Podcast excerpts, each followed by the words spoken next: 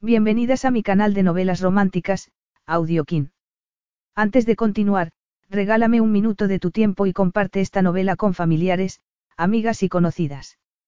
Me ayudarías a que otras personas conozcan este hermoso trabajo y cada día seguir creciendo. Estaré infinitamente agradecida por tu apoyo y deseando que una lluvia de bendiciones caigan sobre ti. Comencemos con la narración de la novela cuyo título es Princesa del pasado. Argumento. Había llegado el momento de tener un heredero y ella debía volver al castillo, y a su cama. Tras los imponentes muros del castillo, la joven princesa Betani Basal descubrió que su precipitado matrimonio con el príncipe Leopoldo Di Marco no era el cuento de hadas que ella había imaginado. Poco después de la boda, la princesa huyó del castillo esperando que el hombre del que se había enamorado locamente fuese a buscarla. Casarse con Betani había sido lo más temerario que Leo había hecho en toda su vida y estaba pagando un alto precio por ello. Capítulo 1. Bethany Basal no tenía que darse la vuelta. Sabía perfectamente quién acababa de entrar en la exclusiva galería de arte del lujoso barrio de Yorkville, en Toronto. Aunque no hubiese oído los comentarios de los invitados o sentido el cambio de energía en la sala, como un terremoto, lo habría sabido porque su cuerpo había reaccionado de inmediato, el vello de su nuca erizándose y su corazón latiendo como si quisiera salirse de su pecho. Bethany dejó de fingir interés por los brillantes colores del cuadro que tenía delante y cerró los ojos para controlar los recuerdos. ¿Y el dolor? Estaba allí. Después de todo ese tiempo, después de tantos años de aislamiento, estaba en la misma habitación que ella. Y se dijo a sí misma que estaba preparada. Tenía que estarlo. Haciendo un esfuerzo, se dio la vuelta. Se había colocado en la esquina más alejada de la puerta con objeto de prepararse para su llegada. Pero la verdad, se vio obligada a admitir, era que no había manera de prepararse para ver al príncipe Leopoldo Di Marco. Su marido. Que pronto sería su exmarido, se recordó a sí misma. Si se lo repetía suficientes veces, tenía que hacerse realidad, no. Le había roto el corazón tener que dejarlo tres años antes, pero ahora era diferente. Ella era diferente. Estaba tan triste cuando lo conoció, desamparada tras la muerte de su padre y atónita al pensar que a los 23 años podía tener la vida que quisiera en lugar de cuidar día y noche de un hombre enfermo. Pero no sabía lo que quería. El mundo que conocía era tan pequeño. Estaba desolada y entonces apareció Leo, como un rayo de sol después de tantos años de lluvia. Había pensado que era perfecto, un príncipe de cuento de hadas. Y había creído que con él, ella era una princesa. Betani hizo una mueca. Pero había aprendido la lección enseguida. Leo había destrozado ese sueño apartándose de ella en cuanto llegaron a Italia. Dejándola fuera de su vida, sola, abrumada en un país que no conocía. Y entonces había decidido añadir un hijo a toda esa desesperación. Había sido imposible, la gota que colmó el vaso. Betania apretó los puños, como si así pudiera aplastar los amargos recuerdos, y se obligó a sí misma a respirar. La rabia no la ayudaría, tenía que concentrarse. Tenía un objetivo específico esa noche, quería su libertad y no pensaba dejar que el pasado la anulase. Entonces levantó la mirada y lo vio. Y el mundo pareció contraerse y expandirse a su alrededor. El tiempo pareció detenerse, o tal vez era simplemente su incapacidad de llevar oxígeno a sus pulmones. Paseaba por la galería de arte seguido de dos de sus miembros de seguridad. Era, como había sido siempre, un fabuloso ejemplar de hombre italiano, moreno y de ojos brillantes, con un elegante traje de chaqueta oscuro hecho a medida que destacaba sus anchos hombros, su poderosa personalidad. Betani no quería fijarse en eso, era demasiado peligroso. Pero casi había olvidado que era tan, apabullante. Su recuerdo lo había hecho más pequeño, menos imponente. Había querido borrar su fuerte presencia, que parecía irradiar poder y masculinidad, haciendo que todos los demás pareciesen insignificantes. Betani sacudió la cabeza, intentando apartar de sí esa extraña melancolía porque no podía ayudarla, al contrario. Su cuerpo era alto, fibroso, todo músculo y gracia masculina. Con los ojos oscuros y los pómulos pronunciados, se movía como si fuera un rey o un dios. Su boca tenía una sensualidad que ella conocía bien y que podía usar como un arma devastadora. Su espeso pelo castaño, cortado a la perfección, hacía que pareciese lo que era, un poderoso magnate, un príncipe. Todo en él hablaba de dinero, de poder y de ese oscuro y único magnetismo sexual. Era tanto parte de su piel como su complexión cetrina, sus músculos y su aroma, que debía recordar por qué no estaba lo bastante cerca como para olerlo. Y no volvería a estarlo nunca. ¿Por qué no era un príncipe de cuento de hadas, como había imaginado una vez tan inocentemente? Betani tuvo que contener la risa al pensar eso. No había canciones de amor, ni finales felices con Leo Di Marco, príncipe di Felici. Ella lo había descubierto de la peor manera posible. El suyo era un título muy antiguo y reverenciado, con incontables responsabilidades y deberes. Para Leo, su título era lo más importante, tal vez lo único importante. Lo vio mirar alrededor con gesto de impaciencia. Parecía irritado. Y luego, de manera inevitable, sus ojos se clavaron en ella y Betani tuvo que hacer un esfuerzo para llevar aire a sus pulmones. Pero ella había querido ese encuentro, se recordó a sí misma. Tenía que hablar con él para rehacer su vida de una vez por todas. Tuvo que hacer un esfuerzo para erguirse mientras esperaba.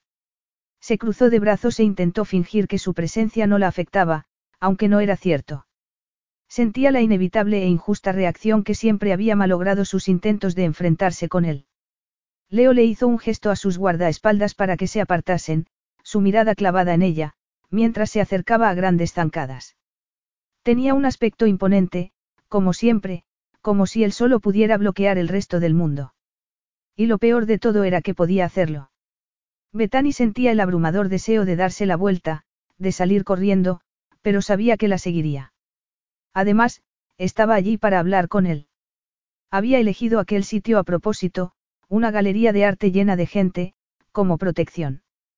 Tanto de la inevitable furia de Leo como de su propia respuesta ante aquel hombre. No sería como la última vez, se prometió a sí misma. Habían pasado tres años desde esa noche y recordar cómo la pasión había explotado de manera incontrolable, devastadora, seguía avergonzándola. Pero Betani apartó a un lado esos recuerdos e irguió los hombros. Leo estaba delante de ella, sus ojos clavados en su cara. Y no podía respirar. Leo. Esa potente masculinidad tan única, tan suya despertaba partes de ella que creía muertas tiempo atrás. De nuevo, sentía el familiar anhelo que la urgía a acercarse, a enterrarse en su calor, a perderse en él como había hecho tantas veces. Pero ahora era diferente, tenía que serlo para que pudiera sobrevivir. Ya no era la chica ingenua a la que Leo había desdeñado durante sus 18 meses de matrimonio, la chica que no ponía límites y no era capaz de enfrentarse con él. Nunca volvería a ser esa chica. Se había esforzado mucho durante esos tres años para dejarla atrás, para convertirse en la mujer que debería haber sido desde el principio. Leo la miraba, sus ojos de color café tan amargos y oscuros como recordaba. Podría haber parecido indolente, casi aburrido si no fuera por la tensión en su mandíbula y el brillo airado de sus ojos. Hola, Betani, su voz sonaba más rica, más ronca de lo que recordaba. Y su nombre en esa boca cruel estaba cargado de recuerdos. Recuerdos que ella quería olvidar y, sin embargo, la afectaban como la habían afectado siempre. ¿A qué estás jugando esta noche? Le preguntó luego, su expresión indescifrable. Me sorprende que hayas decidido verme después de tanto tiempo. No iba a dejar que la acobardase. Betani sabía que era ahora o nunca. Quiero el divorcio, le dijo, sin más preámbulos. Había planeado y practicado esa frase frente al espejo, en su cabeza, en todos sus momentos libres para que sonase tranquila, segura, decidida. Las palabras parecieron quedar colgadas en el espacio y Betani lo miró, ignorando el calor que sentía en las mejillas y fingiendo que su presencia no la afectaba en absoluto. Pero su corazón latía como si hubiera gritado la frase con una voz que podría romper cristal, ensordeciendo a toda la ciudad. Leo estaba muy cerca, tanto que podía sentir el calor que emitía su cuerpo, mirándola con esos ojos indescifrables. Leo, el marido al que una vez había amado de manera tan destructiva, tan desesperada, cuando no sabía quererse a sí misma. De repente, una oleada de tristeza le recordó cómo se habían fallado el uno al otro. Pero ya no. Nunca más. Le sudaban las manos y tenía que hacer un esfuerzo para no salir corriendo, pero debía mostrarse indiferente, se dijo a sí misma. Cualquier otra emoción y estaría perdida. Es un placer volver a verte, dijo él por fin, su inimitable acento italiano como una caricia. Sus ojos oscuros brillaban con fría censura mientras la miraba de arriba abajo, observando el elegante moño francés que sujetaba sus rizos oscuros, su mínimo maquillaje, su serio traje negro. Se lo había puesto para convencerlo de que aquello no era más que una situación incómoda y porque ayudaba a esconder su figura. Ya no era la chica a la que él podía llevar al orgasmo con una simple caricia y aún así la ponía nerviosa. Seguía sintiendo que su cuerpo ardía donde la tocaba su mirada. Odiaba que pudiera hacerle eso después de todo lo que había pasado. Como si tres años después su cuerpo aún no hubiera recibido el mensaje de que habían terminado. No sé por qué me sorprende que una mujer que se ha comportado como tú reciba a su marido de tal forma. Betani no iba a dejar que viera cómo seguía afectándola cuando había rezado para dejar todo eso atrás.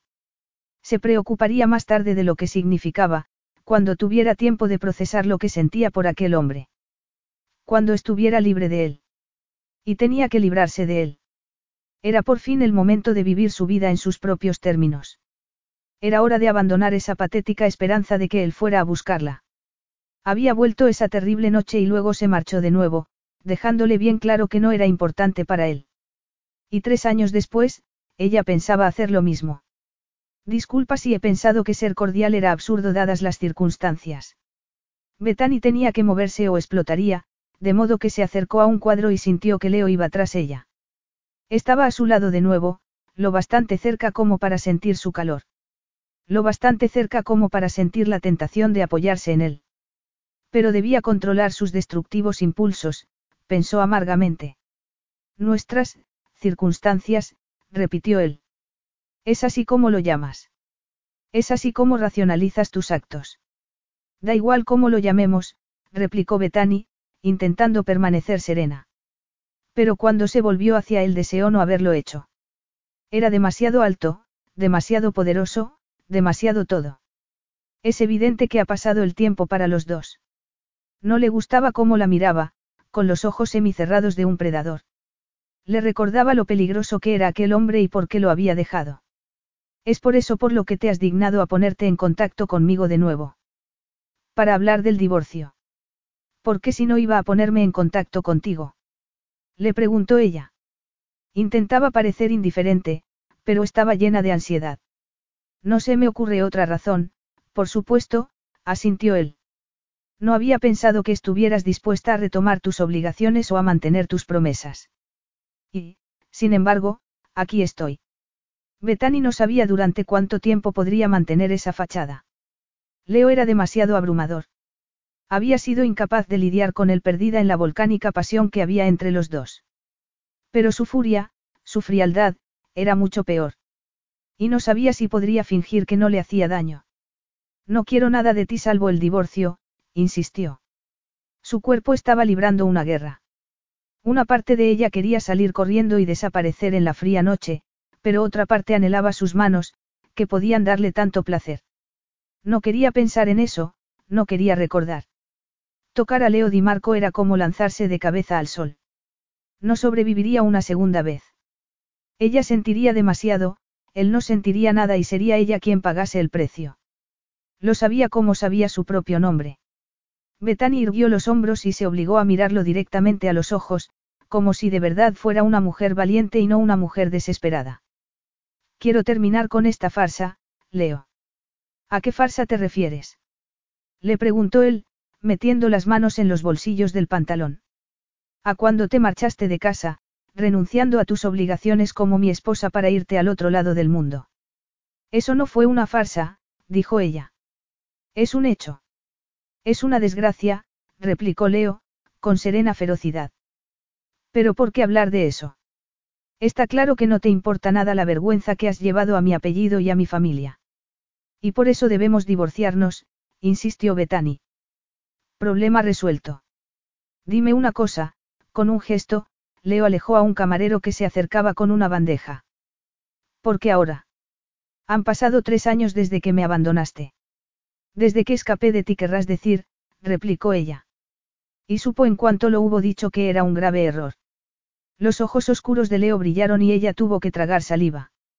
Tenía la sensación de no ser para él más que una presa, pero no podía apartar la mirada. No iba a firmar otro trato con el diablo por desesperación, pero lo peor de todo era esa llamita de esperanza que nada conseguía apagar, ni siquiera su falta de interés. Tenía que librarse de él para siempre. Leo estaba furioso. Pero no era más que rabia, no era más que indignación, se decía a sí mismo, no era más que eso. La capacidad de aquella mujer de romper su armadura protectora y herirlo en lo más hondo era algo del pasado. Tenía que serlo. Había pasado todo el día de reunión en reunión en Bay Street, la zona financiera de Toronto. No había banquero o empresario allí que se atreviera a retar al antiguo apellido Di Marco, con sus ilimitados fondos. Bethany era la única mujer que lo había desafiado, que le había hecho daño. La única persona en toda su vida. Y tres años después, seguía siendo capaz de hacerlo. Leo se veía obligado a mantener una fría apariencia, pero podía sentir la rabia que solo ella inspiraba abriéndose como una caverna. Sabía muy bien por qué había querido que se vieran en un sitio público, como si él fuera un animal salvaje. Como si necesitara ser contenido, sujetado. No sabía por qué aquel nuevo insulto le dolía tanto. Le enfurecía no ser inmune a su belleza, que lo había cautivado y engañado, pero seguía siendo una tentación. Los angelicales ojos azules eran un intrigante contraste con sus rizos oscuros, todo ello atemperado por esas pecas en la nariz que le daban aspecto de niña. No quería concentrarse en sus carnosos labios. No parecía importar que conociese sus rasgos a la perfección, que supiera que su aparente inocencia era una farsa. Nunca había importado.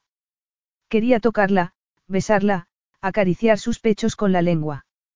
Se decía a sí mismo que eso era lo único que deseaba, lo único que podía permitirse a sí mismo desear. Escapar de mí repitió, con frialdad. Que yo sepa, vives rodeada de todas las comodidades, en una casa de mi propiedad. ¿Por qué tú lo exigiste? exclamó ella. Se había puesto colorada. Él conocía otras maneras de despertar ese color en sus mejillas y estuvo a punto de sonreír, recordando. Yo no quería vivir allí, siguió Betani. Él era un hombre que dirigía un imperio. Lo había hecho desde la muerte de su padre, cuando solo tenía 28 años, manteniendo la fortuna familiar y ampliando y modernizando el negocio. ¿Cómo podía aquella mujer seguir desafiándolo? ¿Cómo era posible? Qué absurda debilidad sentía por ella. Pero sabía cuál era esa debilidad, que había estado a punto de arruinarlo. La sentía en el peso de su entrepierna, que lo urgía a meter las manos bajo ese traje negro que se había puesto para esconderse de él. Porque Betani no podía negar lo que sentía cuando la tocaba. Podía negar cualquier cosa salvo eso. Estoy fascinado por tu poco característica conformidad, le dijo, con los dientes apretados. Recuerdo haber hecho demandas que tú no quisiste cumplir, que siguieras en Italia como exigía la tradición, que no avergonzases a mi familia con tu comportamiento, que honrases tus promesas. No voy a discutir contigo, Leo, lo interrumpió ella, levantado la barbilla. Puedes revisar la historia como quieras, pero yo he terminado de discutir contigo para siempre. Entonces estamos de acuerdo, asintió él. No me gustan las escenas. Si tu plan era avergonzarme esta noche, sugiero que lo pienses mejor porque no creo que termine como tú deseas que termine. No hay necesidad de provocar una escena, Betani se encogió de hombros, llamando la atención de Leo hacia su cuello y recordándole los besos que le había dado allí, lo adictivo de su piel. Pero era como si se tratase de otra vida. Solo quiero divorciarme de ti. Nada más. ¿Por qué fue horrible para ti estar casada conmigo? Ah, cuánto debes haber sufrido. Él no era un hombre que creyera en demostraciones públicas de afecto, pero aquella mujer siempre lo había provocado como ninguna. Y esa noche, sus ojos eran demasiado azules, sus labios demasiado jugosos. Entiendo cómo debió de dolerte vivir rodeada de lujos, tener todos los beneficios de mi apellido y mi protección sin ninguna responsabilidad. Ya no deseo nada de eso, dijo Betani. Su tono era retador, pero Leo vio un brillo de vulnerabilidad en sus ojos. Betani vulnerable. Ese no era el adjetivo que él usaría para describirla. Salvaje, incontrolable, rebelde, inmadura. Pero nunca vulnerable o herida. Nunca. Impaciente, Leo intentó controlar tales pensamientos. Lo último que necesitaba en aquel momento era sentirse intrigado por Bethany. Aún no se había recuperado del desastre en que había terminado su fascinación por aquella mujer. ¿Cómo puedes estar segura cuando nos has tratado a los dos con tal falta de respeto? Quiero el divorcio, insistió Bethany. Esto se ha terminado, Leo. He seguido adelante con mi vida. Ah, sí. ¿En qué sentido? Voy a marcharme de la casa, le dijo. La odio. Nunca he querido vivir en ella. Eres mi mujer, replicó Leo, aunque sabía que esa palabra ya no tenía ningún significado para ella por mucho que sí lo tuviese para él. Quieras tú o no. Que hayas dado la espalda a las promesas que hiciste no significa que yo lo haya hecho también. Dije que te protegería y lo dije en serio, aunque sea de ti misma. Ya sé que te crees un héroe, Betani suspiró. Pero no creo que nadie vaya a secuestrarme. Créeme, no le cuento a nadie cuál es nuestra relación, de modo que no estoy en peligro. Y, sin embargo, la relación existe, su voz podría haber derretido a cero. Y por ello, tú podrías ser un objetivo. No lo seré durante mucho más tiempo, insistió ella, decidida. Y no he tocado el dinero de la cuenta, por cierto. Voy a salir de este matrimonio exactamente como entré. Leo casi la admiraba. Casi. ¿Y dónde piensas ir? Le preguntó en voz baja, sin atreverse a acercarse porque sabía que, si la tocaba, se pondría en evidencia. No es asunto tuyo, pero he conocido a otra persona, respondió Betani, con mirada retadora. Capítulo 2. Fue como si la galería de arte desapareciera de repente. Leo no se había movido y, sin embargo, Betani sintió como si la hubiera arrinconado. ¿De verdad había dicho eso? ¿De verdad se había atrevido a decirle eso a aquel hombre? A su marido. Aunque la situación no sería peor si fuera verdad, Betani se encontró conteniendo el aliento. Durante unos segundos interminables, Leo se limitó a mirarla con un brillo de furia en los ojos. ¿Y quién es el afortunado? Preguntó por fin. ¿Quién es tu amante? Bethany hizo un esfuerzo para mantener la calma. Lamentaba haberle mentido. Solo lo había hecho para herirlo de alguna forma, para atravesar esa barrera de férreo control y hacer que se sintiera tan inseguro como ella. Para demostrarle que hablaba completamente en serio. Pero ¿por qué se había rebajado a mentir? Entonces recordó con quién estaba lidiando. Leo diría cualquier cosa, haría cualquier cosa con tal de salirse con la suya. Y ella debía ser despiadada.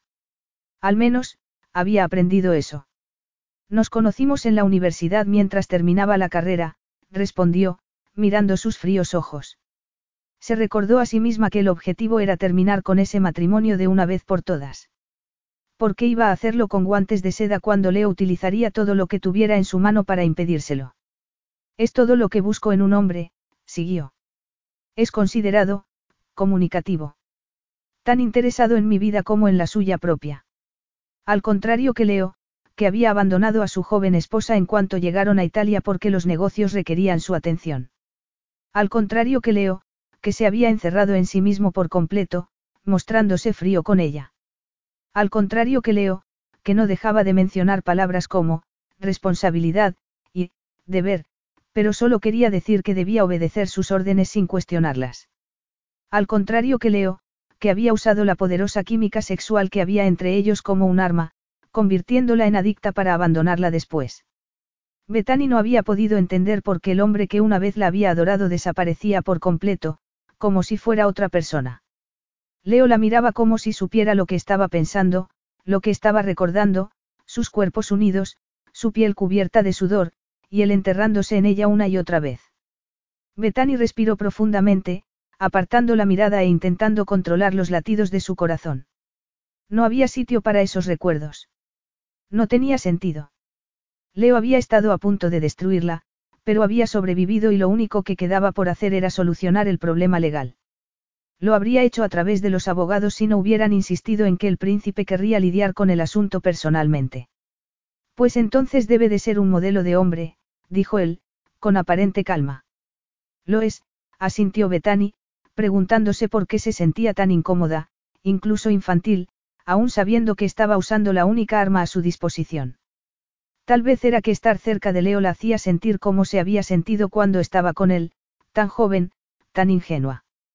Yo no tengo intención de separar a una pareja tan perfecta, dijo Leo entonces, pasando una mano por la solapa de su chaqueta, como si necesitase alisarla.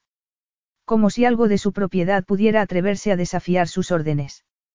Betani frunció el ceño. No hay necesidad de ponerse sarcástico. Debo ponerme en contacto con mis abogados, siguió Leo, sin dejar de mirarla a los ojos. Y a ella le temblaron las rodillas.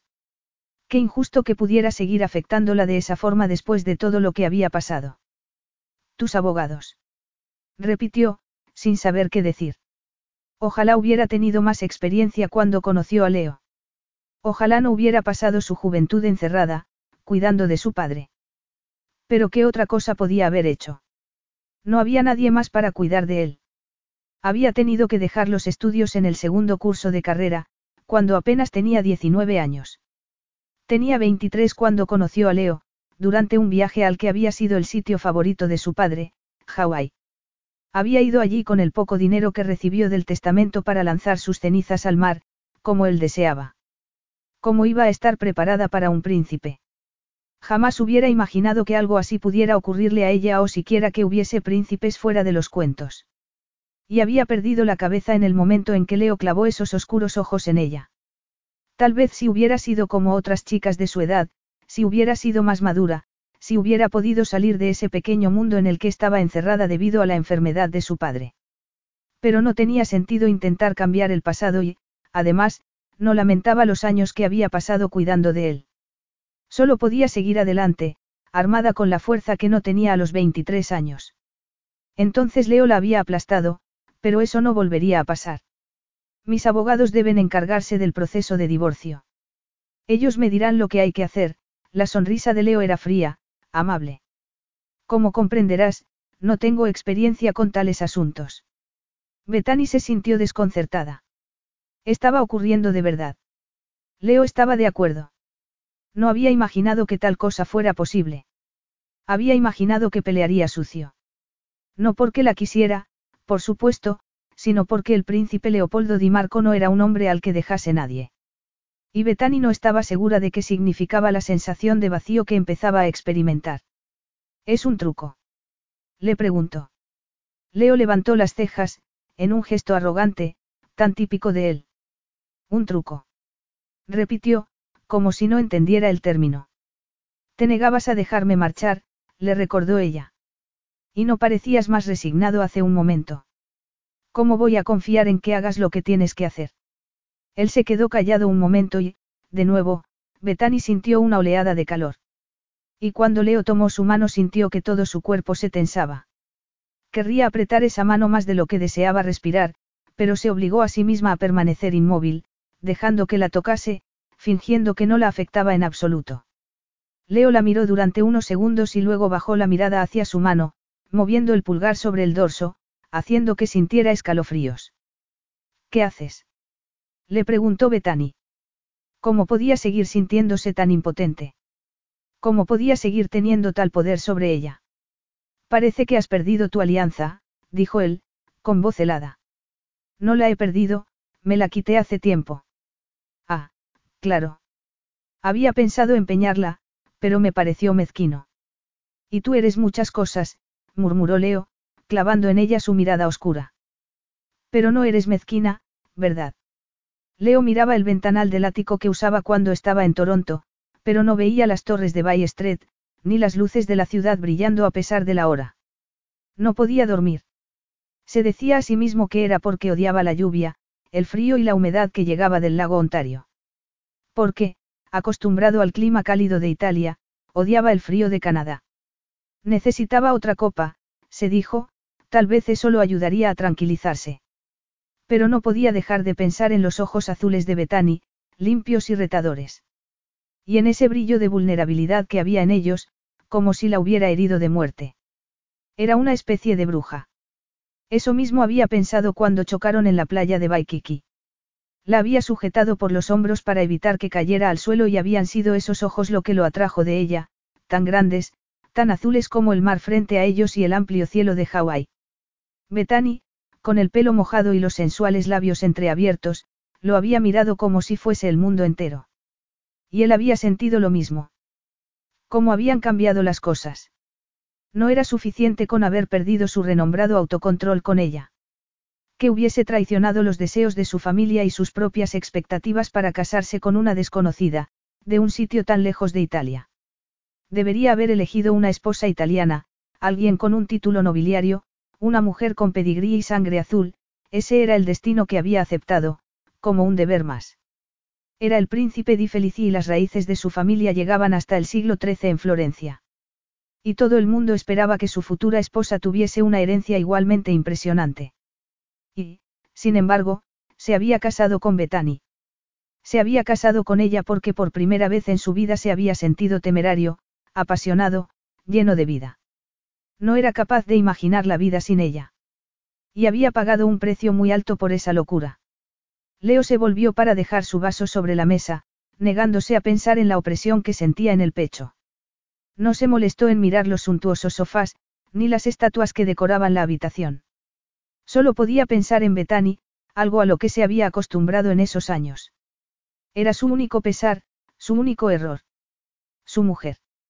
Había comprometido más de lo que creía posible, contra todos los consejos de todos e incluso contra su propio instinto. Había creído que sus problemas durante el primer año de matrimonio eran una fase, que se le pasaría, que era algo lógico mientras se acostumbraba a la vida en Italia. Había sufrido su mal humor, su resistencia a cumplir con sus deberes oficiales, incluso su horror cuando anunció que quería tener hijos lo antes posible.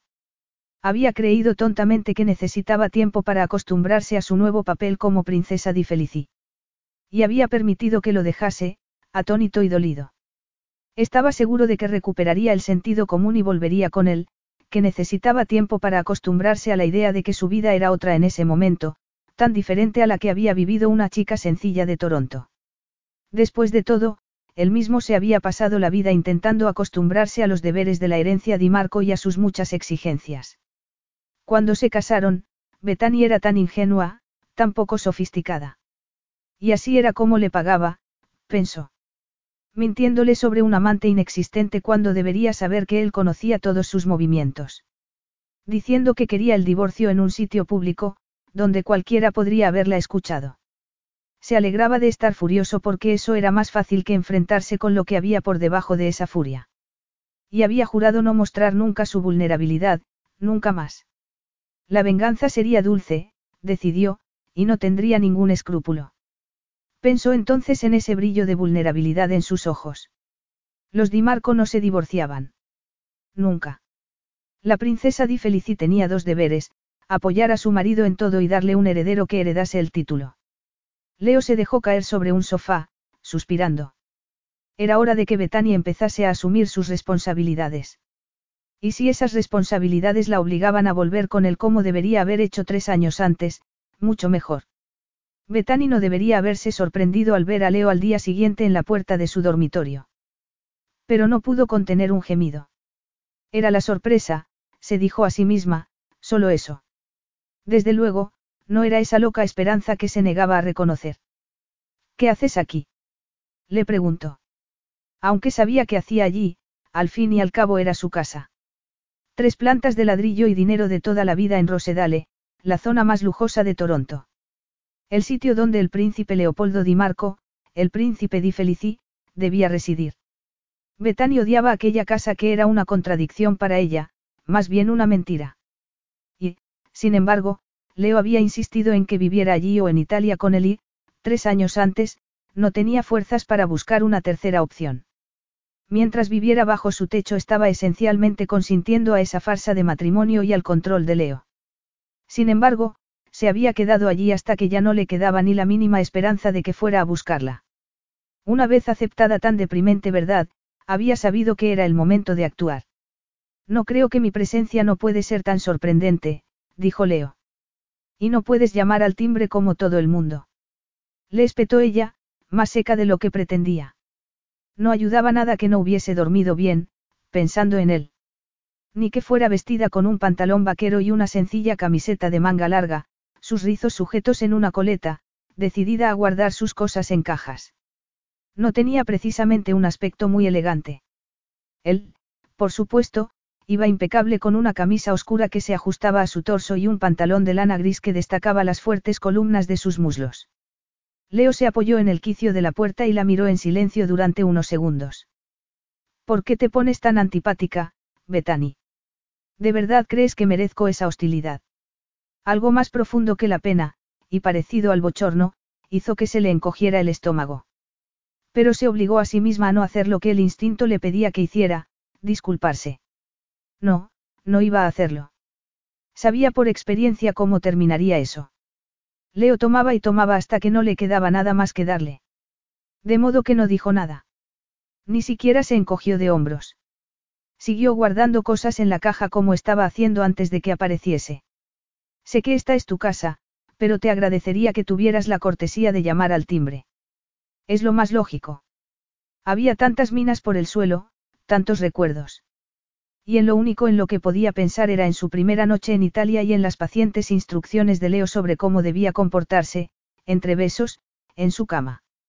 Pero había empezado a ser menos paciente y mucho menos afectuoso con el paso del tiempo, cuando quedó claro que había cometido un error al casarse con ella. Por supuesto, murmuró Leo. Estás guardando tus cosas. No te preocupes, no voy a llevarme nada que no sea mío. Es un alivio, dijo él, irónico. Cuando había doblado el mismo jersey cuatro veces sin éxito, Bethany se volvió para mirarlo, tragándose la ansiedad y otro sentimiento que no quería reconocer. Leo, de verdad, ¿para qué has venido? Hacía tiempo que no venía por aquí. No, desde luego, murmuró Betani. ¿Cómo se atrevía a recordar esa noche, esa terrible, vergonzosa noche? ¿Cómo podía ella haberse comportado de ese modo cuando estaba dispuesta a dejarlo? Y cómo toda esa furia y ese fuego se habían convertido en pasión, en deseo incontenible. Que hubieran hecho el amor con esa ferocidad era algo que seguía haciéndola temblar. Betani no sabía lo bajo que podía caer hasta que Leo la llevó allí. Tengo noticias para ti, dijo él entonces. Pero no creo que te gusten. ¿Qué noticias? Leo no respondió inmediatamente. En lugar de eso empezó a moverse por la habitación, empequeñeciéndola con su formidable presencia. Betani lo vio mirar las sábanas dobladas y colocadas sobre la cama mientras, en su memoria, revivía esa noche, el jarrón que cayó al suelo haciéndose pedazos, la risa de Leo, la camisa que ella misma había arrancado con manos desesperadas, la boca de Leo aplastando la suya, sus manos de fuego llevándola al cielo, vociferándolo a los dos. Cuando levantó la cabeza la encontró mirándola con un brillo en los ojos, como si también él estuviera recordando la escena. Estaba al pie de la cama, demasiado cerca de ella. Si la tocase, Betani no estaba segura de lo que pasaría. Se quedó helada entonces, sorprendida por la dirección de sus pensamientos, sintiendo una desesperación ya familiar. Seguía deseándolo, a pesar de todo, seguía deseando a Leo. No entendía que pudiera ser así, pero solo quería que se marchase de una vez. Necesitaba liberarse de él. Fue como si le hubiera leído sus pensamientos. El silencio parecía cargado, como un ser vivo. Su mirada se clavó en sus labios y luego más abajo, en la curva de sus pechos, y Betani sintió como si hubiera puesto las manos allí. Has dicho que tienes una noticia que darme, su voz casi sonaba serena, como si su corazón no latiese por él, como si no sintiera una descarga eléctrica cada vez que lo miraba. Sí, es cierto, asintió Leo, demasiado alto y demasiado poderoso para estar en aquella habitación, en su vida. Existe una pequeña complicación con respecto al divorcio. ¿Qué complicación? preguntó ella, suspicaz. Me temo que no puede ser, Leo se encogió de hombros, ese gesto tan italiano como diciendo que la situación escapaba a su control. No querrás decir. Betani lo miró a los ojos y sintió que se le ponía la piel de gallina. Era como si alguien hubiera caminado sobre su tumba, pensó. No hay manera de solucionarlo, dijo él. Me temo que debes volver a Italia. Capítulo 3. No pienso volver a Italia, dijo Betani, sorprendida de que pudiera sugerir algo tan absurdo. Había perdido la cabeza. Él había conseguido que detestase ese país y no se le ocurría nada que la hiciera volver. Volver a Italia significaba volver a ser esa chica ingenua y sin personalidad que había sido mientras vivía allí y no volvería a serlo nunca. Pero Leo la miraba con esos ojos tan perceptivos, como si supiera algo que ella no sabía. Ah, no. Por supuesto que no. Es absurdo. Leo levantó las cejas, como asombrado de que alguien se atreviera a sugerir que el príncipe di Felici decía algo, absurdo.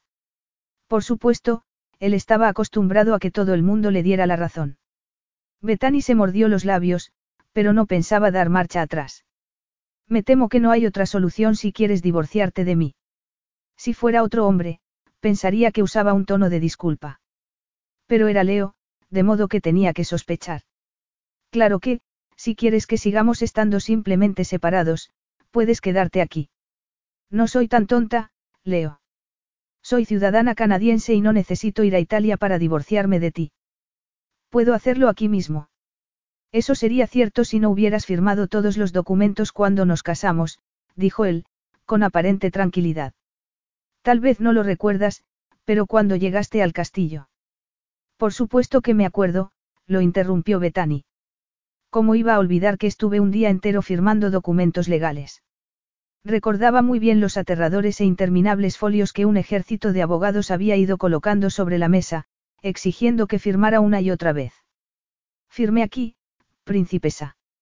La mayoría de los documentos estaban en italiano y llevaban un sello oficial. Ella no entendía una sola palabra, pero estaba tan desesperadamente enamorada de Leo que los había firmado todos. Entonces tal vez no hayas olvidado lo que firmaste, siguió él. No tengo ni idea de lo que firmé y tú lo sabes. No hablo italiano, tuvo que admitir ella. Le dolía haber sido tan confiada incluso cinco años antes, al principio de su matrimonio, cuando creía que Leo era el mundo entero para ella. Lo firmé todo porque tú me lo pediste, porque confiaba en ti. Pensé que te preocupabas tanto por mis intereses como por los tuyos, pero es un error que no volveré a cometer. No, claro que no, asintió Leo, irónico. Luego miró alrededor, observando los elegantes muebles, las paredes azules con delicadas molduras y la gruesa alfombra bajo sus pies. ¿Por qué? siguió, con el mismo tono, has vivido como si fuera una pesadilla desde el día en que aceptaste casarte conmigo. ¿Vas a decirme qué derechos he conculcado firmando esos papeles o prefieres quedarte ahí haciendo comentarios sarcásticos todo el día? replicó Betani, exasperada por su tono condescendiente. Odiaba que la mirase de ese modo tan arrogante, como intentando intimidarla. Mis disculpas, dijo él, desdeñoso. No sabía que mis preferencias te interesasen en absoluto. Pero eso no tiene importancia, claro. La cuestión es que firmaste que, de haber un proceso de divorcio, tendría lugar en los tribunales italianos. Y, naturalmente, tengo que fiarme de tu palabra, replicó Betani, horrorizada. ¿Por qué yo no puedo saberlo? Si quieres contratar un traductor para que examine los documentos, le pediré a mis secretarios que los pongan a tu disposición inmediatamente. ¿Y cuánto tardaría en hacer eso? Años. exclamó ella. Todo esto es un juego para ti, ¿verdad? Su mirada pareció encenderse entonces y la sala empequeñeció de repente hasta que no quedaba más que Leo, el auténtico Leo, demasiado furioso y oscuro, demasiado cerca. Podía alargar una mano y tocarlo, podía incluso respirar el aroma de su exclusiva colonia. Y podía arruinar todo lo que estaba intentando conseguir. Debes volver a Italia si quieres divorciarte de mí, insistió Leo, con voz ronca. No hay otra solución. Qué conveniente para ti, consiguió decir Betani con voz temblorosa. Me pregunto cómo sería tratada la esposa extranjera de un príncipe italiano. No es tu lugar de nacimiento lo que debería preocuparte, replicó Leo, sus facciones tan arrogantes, tan frías e imposiblemente hermosas. Pero que abandonaras a tu marido para buscar un amante, eso, me temo, podría obligar a los tribunales a decidir que la disolución del matrimonio es culpa tuya, añadió, encogiéndose de hombros. Pero tú estás orgullosa de haberlo hecho, ¿verdad? ¿Por qué te preocupa entonces? Bethany sintió una opresión en el pecho que le impedía respirar y hacía que sus ojos se empañaran. Era su tono al pronunciar la palabra, abandono, tal vez. Hacía que casi quisiera confesarle que era mentira, que no tenía un amante. La hacía desear poder seguir creyendo en los sueños que se había visto obligada a olvidar años atrás.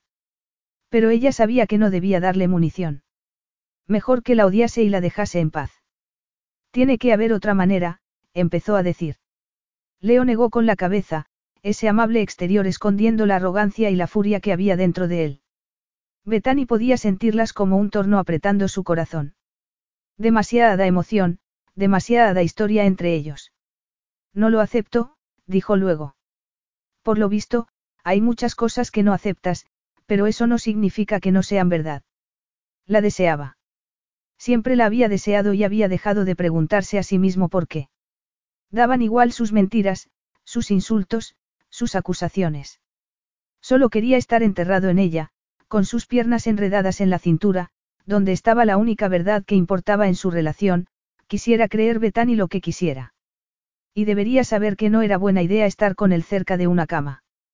Debería saber que las discusiones, los desacuerdos, todo desaparecía cuando la tocaba, y sentía un poderoso deseo de demostrárselo. Ella se apartó los rizos de la cara, mirándolo con expresión agotada. Te preguntaría qué quiere decir eso y seguro que a ti te encantaría decírmelo, pero estoy cansada de tus juegos, Leo. No pienso volver a Italia. Nunca. Un juego había dicho. Y eso era, tenía que ser un juego. Haces tan grandes proclamas, no volverás jamás a Italia. Hace tres años no volverías a acostarte conmigo, tantas amenazas que no terminan en nada. No son amenazas, es la verdad. Ya no soy tu mujer. Siento mucho que no estés acostumbrado a escuchar verdades porque te rodeas de aduladores que te dicen solo lo que quieres escuchar, Leo. Pero todo eso es culpa tuya, deberías vivir en el mundo real. Él dio un paso adelante. No volverías a hablar conmigo cuando te marchases de Italia. No seguirías en esta casa cuando me hubiera ido, pero aquí estás. Y no olvidemos mi amenaza favorita, Leo dio otro paso adelante, sin tocarla como le gustaría. Estaba tan cerca que Betani tuvo que levantar la cabeza para mirarlo, sus labios entreabiertos, sus mejillas ardiendo.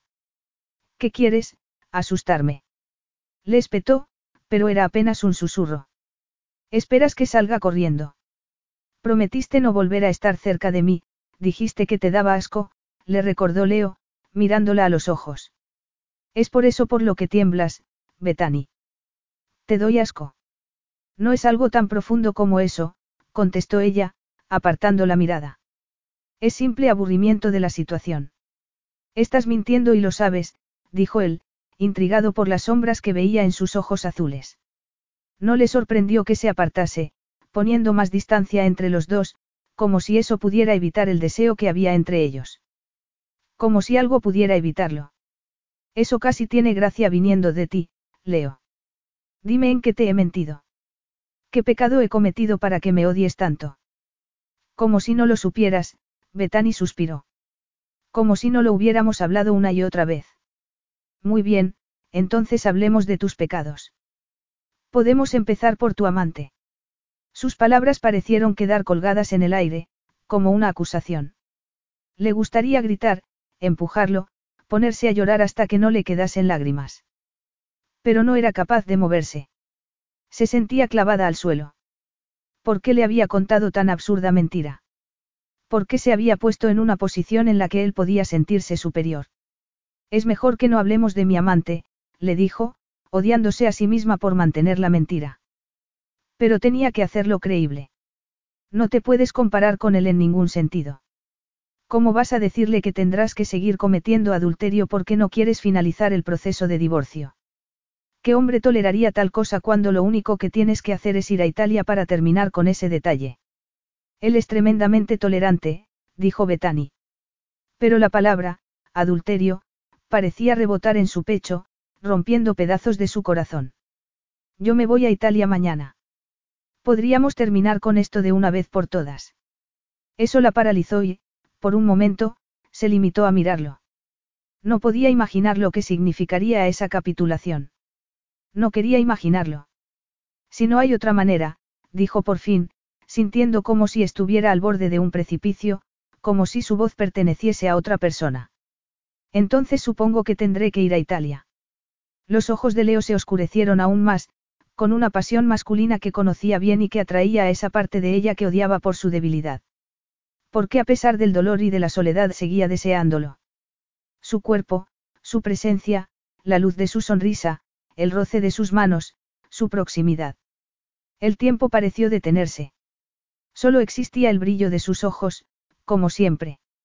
Un roce, le prometía su mirada, solo un roce y sería suya. Solo eso y se traicionaría a sí misma para siempre. Y sabía que una parte de ella deseaba que lo hiciera, deseaba que la llevase a la cama y la tomase como el amante experto que era, haciendo que se derritiera, haciendo la suya en todos los sentidos. Mi avión está a tu disposición, naturalmente, dijo él, y Bethany pudo notar la intensa satisfacción en su tono, como si hubiera sabido desde el principio que todo iba a terminar así, como si pudiera leer sus pensamientos. No pienso ir contigo, Bethany mantuvo los hombros erguidos aunque estaba rindiéndose porque no sabía qué otra cosa podía hacer, como escapar de él, del pasado. Iría a Italia y lucharía allí, donde todo había terminado. Iré por mi cuenta. Y Leo, cielos, sonrió. Capítulo 4. El pequeño y pintoresco pueblecito de Felici, la ancestral cuna de la familia Di Marco y el último sitio al que Betania había querido volver en toda su vida, apareció en la falda de la colina bajo el último sol de la tarde, con sus tejados rojos y sus casitas blancas. Allí estaba la iglesia del pueblo, con su orgullosa torre, sus campanas dando la hora como habían hecho durante siglos, rodeada de viñedos. Y sobre un promontorio, el antiguo castillo di Felici, defendiendo el pueblo, anunciando el poder de la familia Di Marco a todos los que se aventurasen por esas tierras. Todo eso estaba allí y, sin embargo, Betani solo podía ver fantasmas. Subió por la vieja carretera hacia el centro del pueblo, famoso por sus estrechas callejuelas medievales, y se detuvo en el aparcamiento frente a la pensión. Pero no parecía capaz de llenar sus pulmones de aire o calmar los nervios que le encogían el estómago. Había sido así desde que el avión despegó del aeropuerto de Toronto dos noches antes. Solo había podido dormir unas horas, pero su sueño había sido inquieto, con la amarga mirada de Leo como un láser clavado en su corazón. Mis hombres irán a recibirte al aeropuerto, le había dicho, con ese tono tajante tan suyo, como si no hubiera discusión, antes de irse de la casa de Rosedale. Había sido como volver al pasado. Bethany no podía soportar la idea de hacer lo que le pedía y no solo porque él lo hubiese decretado, sino porque sentía claustrofobia al imaginar cómo sería, bajaría del avión y un ejército de desconocidos la meterían en un coche para llevarla al castillo con la pompa adecuada. Sintió un escalofrío solo de pensar en ello. Por eso había decidido ir a Roma en lugar de a Milán, que estaba más cerca. Había llegado la noche anterior y, después de alquilar un coche para ir a Felicia al día siguiente, cayó agotada en la cama del hotel, a las afueras de la ciudad.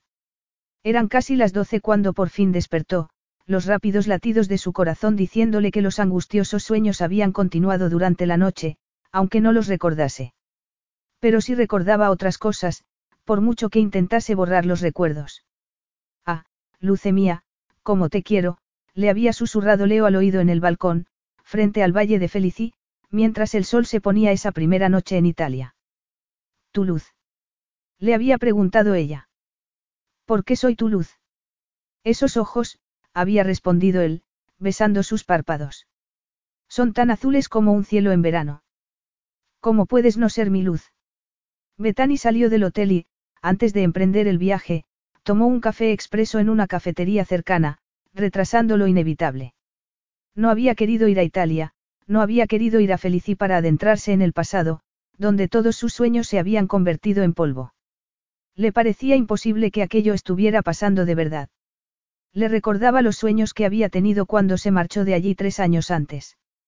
Entonces soñaba que no se había ido, que solo lo había imaginado, que seguía mordiéndose la lengua y guardándose sus opiniones como la princesa en la que no había podido convertirse, que los largos y solitarios años desde que dejó a Leo no eran más que una pesadilla. Siempre despertaba asustada, sus ojos llenos de lágrimas, el dormitorio haciendo eco como si hubiera gritado en sueños. Pero no iba a despertar de aquel sueño, pensó mirando la pared cubierta de hiedra frente a ella. Cuando salió del coche el aire era fresco, limpio. Casi le pareció que podía oler el maravilloso sol italiano. Podía ver los Alpes en la distancia, los viñedos interminables. Podía oler la rica comida italiana en el aire, la polenta y el cremoso risotto, el aceite de oliva. Y todo eso llevaba tantos recuerdos que le dolía. No pudo evitar mirar hacia el castillo, sus altos muros como parte del precipicio, feudal e imponente, mirando el pueblo como un dragón guardando un tesoro. Podía imaginar a generaciones de Di Marco peleando en sangrientas batallas, disfrutando de su riqueza e influencia desde la seguridad de sus torres. Casi podía imaginar a Leo como un señor feudal, con el mundo a sus pies. Casi desearía poder odiar aquel sitio porque de algún modo culpaba a esas piedras por destruir su matrimonio. Era un sentimiento visceral, irracional, pero la chica que había entrado entre esos muros no había vuelto a salir jamás. Desearía odiar los gruesos muros de piedra del castillo del siglo XV romano. Desearía odiar el puente que llevaba al interior de lo que había sido originalmente un monasterio. Desearía odiar el difunto foso bajo el escudo de armas de los Di Marco. Es precioso. Había exclamado la primera vez, entusiasmada. Y Leo la había tomado en sus brazos, dando vueltas en círculo, los dos riendo de alegría mientras entraban en el gran vestíbulo. No tanto como tú, le había dicho, con una sonrisa que Betania había sentido en el corazón. Nunca tan hermoso como tú, amore mío. Intentando apartar de sí ese recuerdo y enfadada por tan absurda melancolía, Betani sacó la maleta del coche y se dirigió a la entrada de la pensión. Había elegido aquel sitio a propósito porque era nueva y no habría ninguna posibilidad de encontrarse con alguien a quien hubiese conocido mientras vivía en Felici. Y estaba razonablemente segura de que también podría evitar a Leo alojándose allí. No tendrás que estar en Italia más de dos semanas, le había dicho. Dos semanas, tal vez un poco más. Si había sobrevivido a los últimos tres años, que importaban dos semanas. Sin embargo, la idea de estar allí otra vez la empujaba inexorablemente hacia una vasta caverna de soledad y dolor y Betani no pudo evitar lanzar una última mirada al castillo sobre su hombro mientras entraba en la pensión. Lo siento, le dijo el hombre de recepción, con fuerte acento italiano. La habitación aún no está preparada. Pero Betani sabía la verdad. Podía verla en la expresión del hombre, que evitaba su mirada. Había ocurrido en el momento que dijo su nombre. No parecía importar que hubiera usado su apellido de soltera. Qué extraño. Son las cinco de la tarde. Si no le importa esperar un momento, el hombre sonrió un poco cortado, haciéndole un gesto para que esperase en el vestíbulo. Suspirando, Betani se dirigió al sofá, sintiéndose frágil y agotada mientras el hombre llamaba a alguien por teléfono y hablaba en italiano. Diez minutos después, la puerta se abrió y dos hombres con traje oscuro entraron en la pensión. No los reconocía, pero no tenía la menor duda de que eran hombres de Leo. Cuando se acercaron a ella, Betani siguió mirando hacia adelante, intentando mantenerse calmada aunque tenía un nudo en el estómago. Principesa, dijo el más alto, con tono respetuoso. Per favore. ¿Qué podía hacer?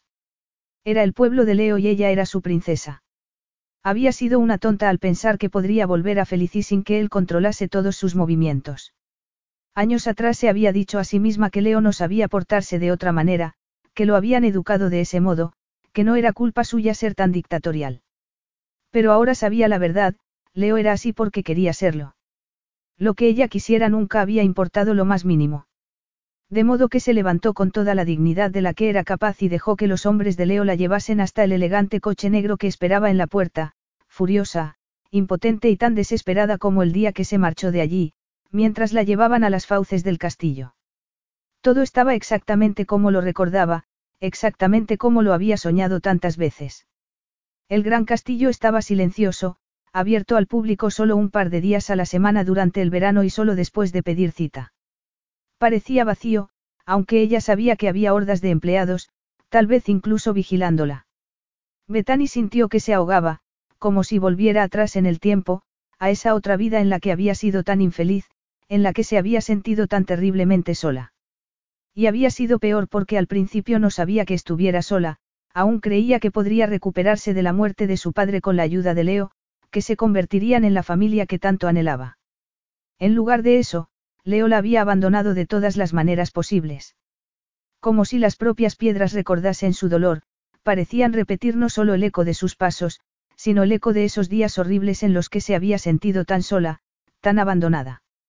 Apenas se fijó en la impresionante entrada, en los tapices sobre las paredes de piedra, en las habitaciones llenas de antigüedades valiosísimas, todas hablando de la herencia de Leo, de su pedigrí, de los siglos de historia de su familia. Sus silenciosos escoltas la llevaron al primer piso, a las habitaciones de la familia, y luego por un largo corredor hasta una puerta que conocía bien. Pero lo único que Betani podía ver era el pasado.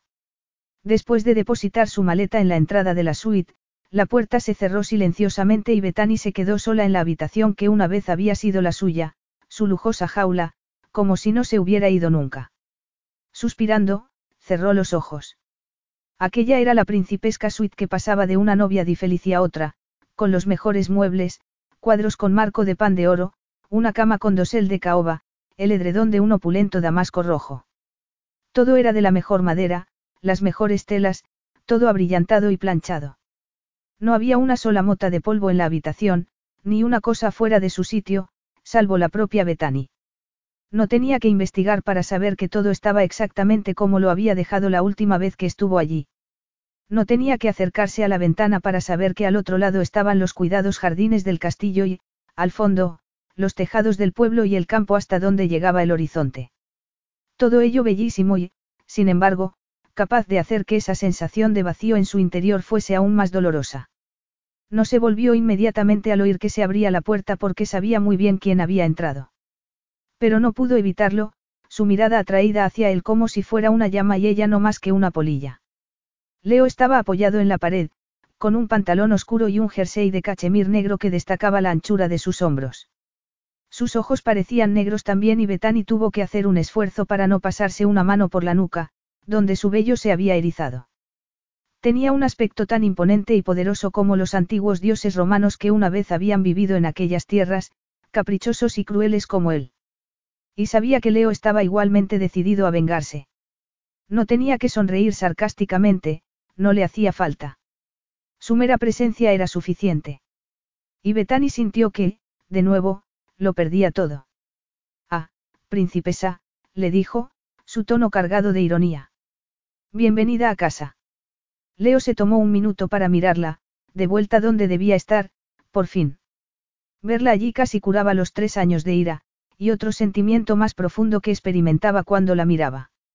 Betania había cruzado los brazos sobre el estómago, como si le doliera estar allí, donde una vez había vivido.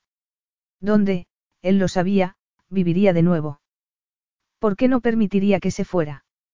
Parecía cansada, pensó, mirándola con ojo crítico. Estaba inusualmente pálida, aunque mantenía la cabeza erguida, con el mismo orgullo que había mostrado en Toronto. Él no quería su orgullo, pensó, quería su pasión. Y su aceptación. ¿Por qué no se le ocurría de qué otro modo podía llegar hasta ella y estaba cansado de fingir que no era eso lo que quería? Llevaba una camiseta ajustada que destacaba sus pechos, grandes y altos, y un cardigan de lana azul claro que hacía que sus ojos pareciesen más brillantes de lo habitual. Seguía llevando unos vaqueros gastados, como una especie de gesto de rebeldía estaba seguro. Aunque la sensación de triunfo que él experimentaba al haberla llevado de vuelta a Italia era mucho más importante. Quería tocarla, besarla, trazar la línea de ese largo cuello, enterrar los dedos en sus rizos oscuros. Darle la bienvenida a su casa, a su vida, a sus responsabilidades, a él, de un modo placentero para los dos. Si pudiese encender su fuego de nuevo, pensó, sabría cómo atizarlo. Y no dejaría que se apagase nunca más.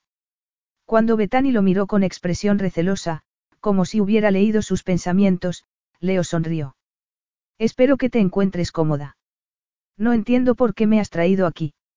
Había reservado habitación en una pensión del pueblo. Ah, veo que empiezas atacando, murmuró él. No te cansas de pelearte conmigo. Tenemos asuntos que discutir y no hay necesidad de histrionismos. Ella levantó las cejas, sorprendida. No es más histriónico enviar a tus hombres a buscarme. Era necesario. No hay ninguna razón para que me aloje aquí. ¿Por qué no? ¿Qué objeciones puedes tener a alojarte en el castillo? Betani lo miró con una expresión que Leo no había visto antes, una que sugería que él no era muy listo. Y eso lo hizo sentir, inquieto. La inquietud y la ya antigua frustración mezcladas con algo nuevo al ver a esa nueva Betani que lo miraba con tanta calma.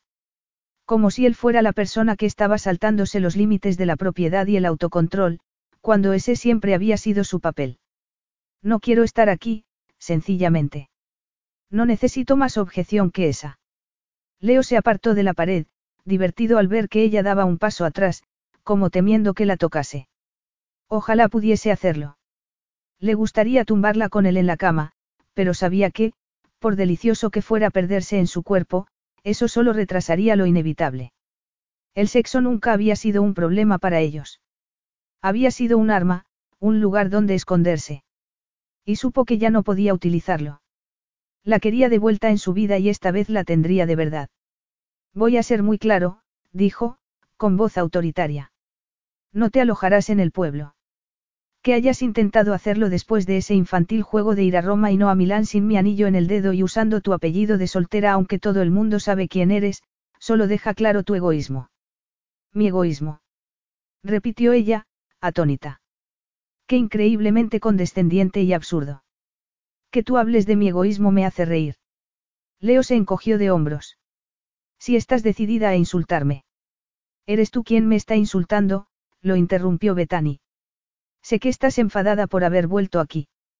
Costase lo que costase, volvería a ser su esposa, se juró a sí mismo.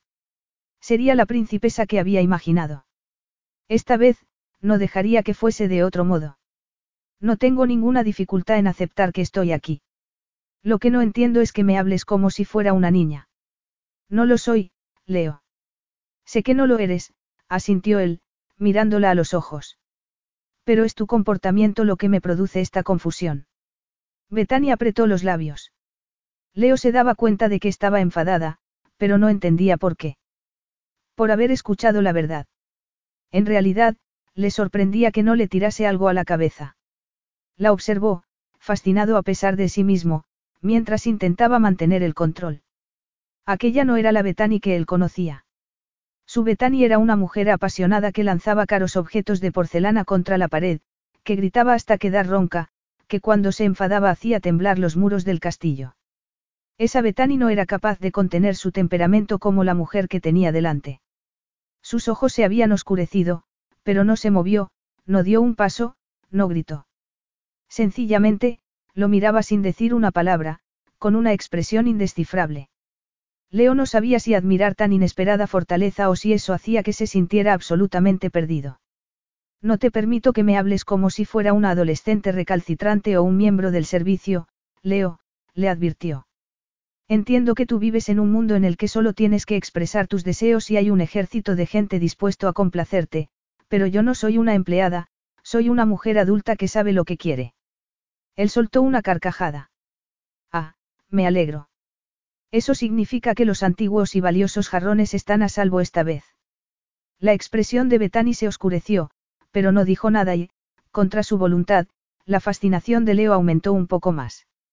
Trátame como si fuera una niña y yo te trataré exactamente de la misma forma. Y dudo mucho que tu exaltado ego pudiera soportarlo. Ella una adulta. Había dejado de portarse como una cría. Leo estaba encantado. No era por eso por lo que había dejado que volviese a Canadá. Era tan joven cuando la conoció, mucho más joven de lo que debería. No había querido el que madurase. Si prefería a la niña antes que a esa mujer que lo miraba con expresión indescifrable, era problema suyo entonces.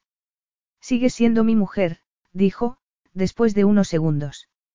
Mientras sea así, no puedes alojarte en el pueblo. Eso provocaría demasiados comentarios.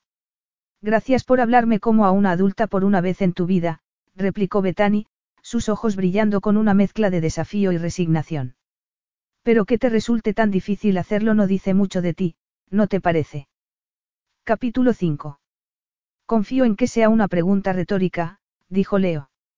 Y Betani supo que, si seguía mirándola de ese modo, no podría seguir fingiendo que estaba serena. Más agitada de lo que le gustaría admitir, se acercó para admirar un cuadro que dominaba una de las paredes y que reflejaba el paisaje que había al otro lado de las ventanas un par de siglos atrás, pintado nada más y nada menos que por Tiziano. Los jarrones de cristal de Murano sobre la cómoda reflejaban la luz de la lámpara de araña que colgaba en el techo. Betani sabía que una de las más famosas ocupantes de la habitación había sido siglos atrás la hija de un noble veneciano y que la habitación había sido adaptada para rendirle homenaje desde entonces.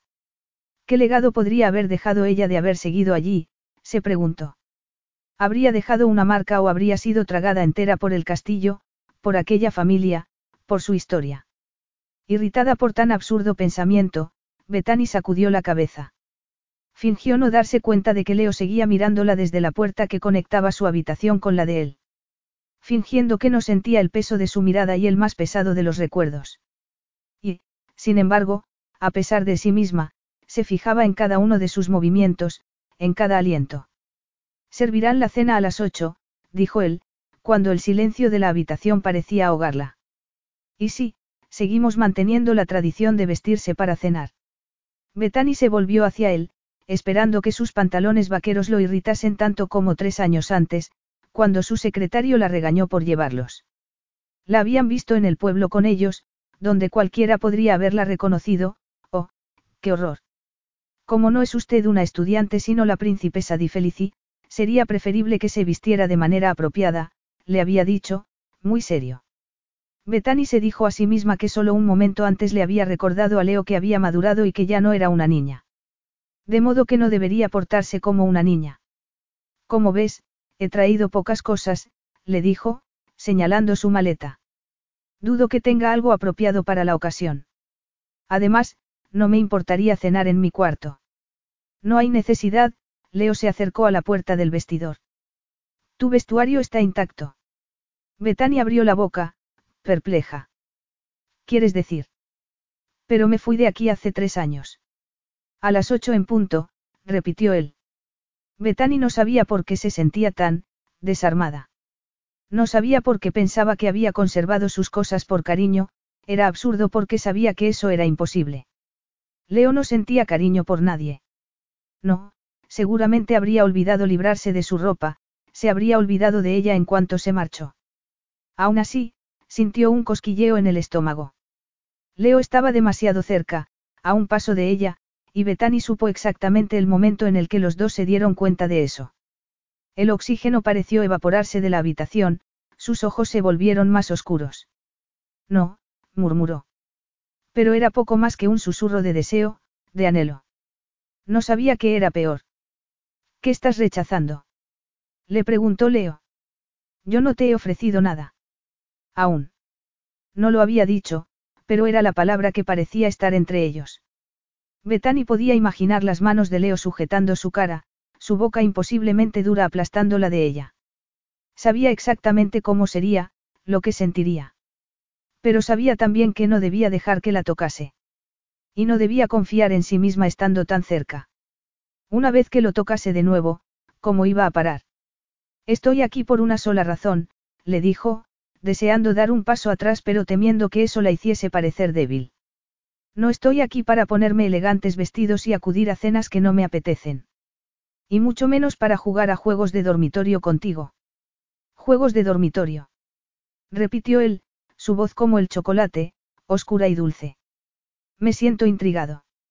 ¿A qué clase de juegos te refieres?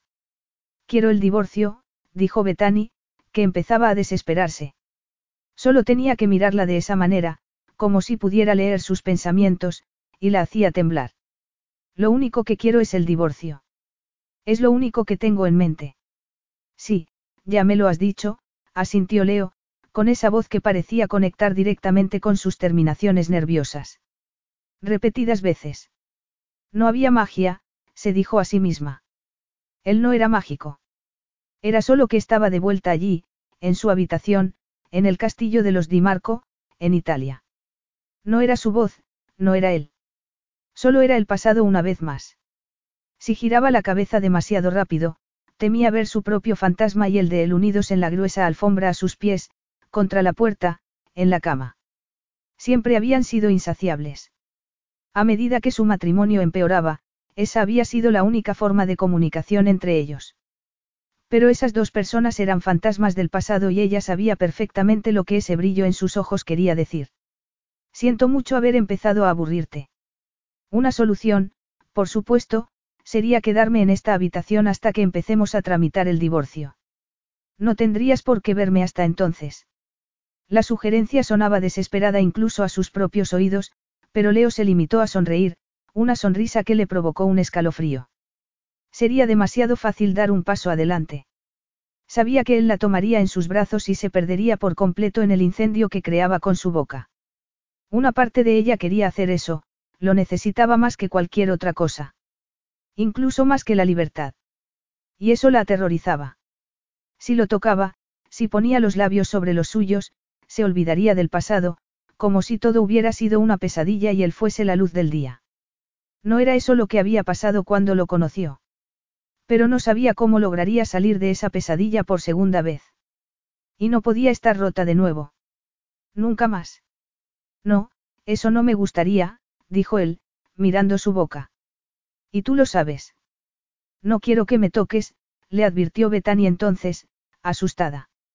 Porque sabía sin la menor sombra de duda que no podía confiar en sí misma. Seguía deseándolo demasiado. Nerviosa, se mordió los labios, intentando recuperar la calma. Perdona. Ya me has oído. La química que hay entre nosotros es dañina, maligna, y solo puede llevar a confusión.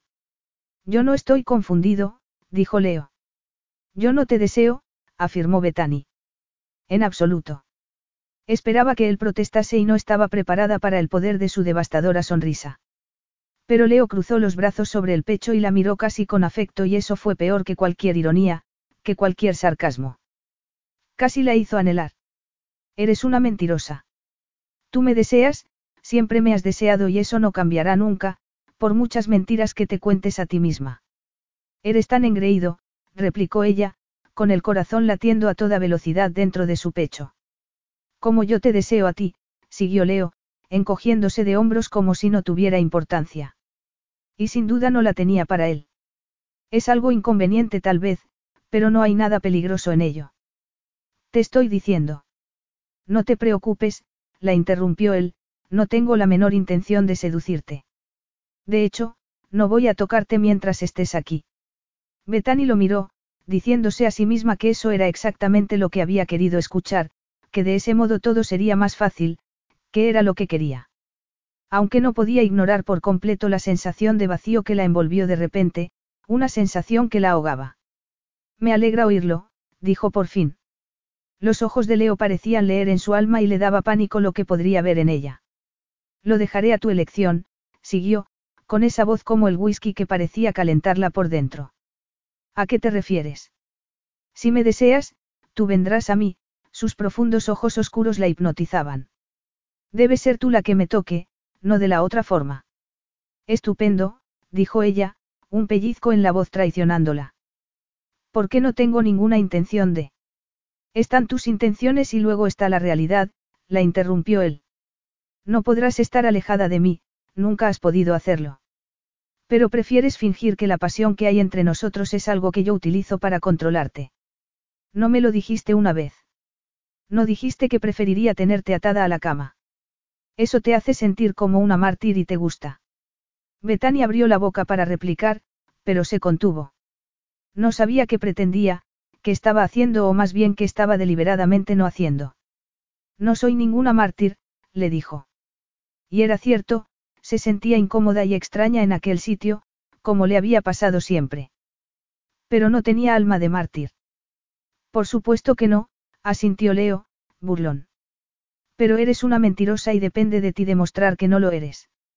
Yo no tengo que demostrar nada, replicó ella, airada. De verdad. La retó Leo. ¿Por qué yo podría demostrar que estás mintiendo? Le había dicho otras veces que era una mentirosa y le parecía casi divertido que creyera eso porque no podía estar más lejos de la verdad. Le gustaría reírse, pero no encontraba su voz. Porque era cierto, estaba mintiendo en ese momento y ambos lo sabían. Las ocho en punto, repitió Leo, con evidente satisfacción. No me obligues a venir a buscarte. Luego salió de la habitación y la dejó allí, atónita, temblando y perdida de nuevo, tan perdida, como sin duda había planeado desde el principio. Había olvidado tantas cosas, pensaba Betani mientras recorría los silenciosos corredores del castillo unos minutos antes de las ocho. No había esperado encontrar tantos recuerdos cuando se aventuró en el vestidor para buscar algo sencillo. No era como volver a casa exactamente y, sin embargo, cada vestido, cada bolso, cada par de zapatos había parecido susurrar una historia medio olvidada. De repente lo había recordado todo, aquel pasado que debía mantener firmemente tras ella si quería escapar de Leo. Pero los recuerdos la envolvían de todas formas. Una noche en la ópera de Milán, donde las gloriosas voces del tenor y la soprano palidecían comparadas con el fuego en los ojos de Leo. Un fin de semana en la villa de un amigo a las afueras de Roma, lleno de sol y de risas.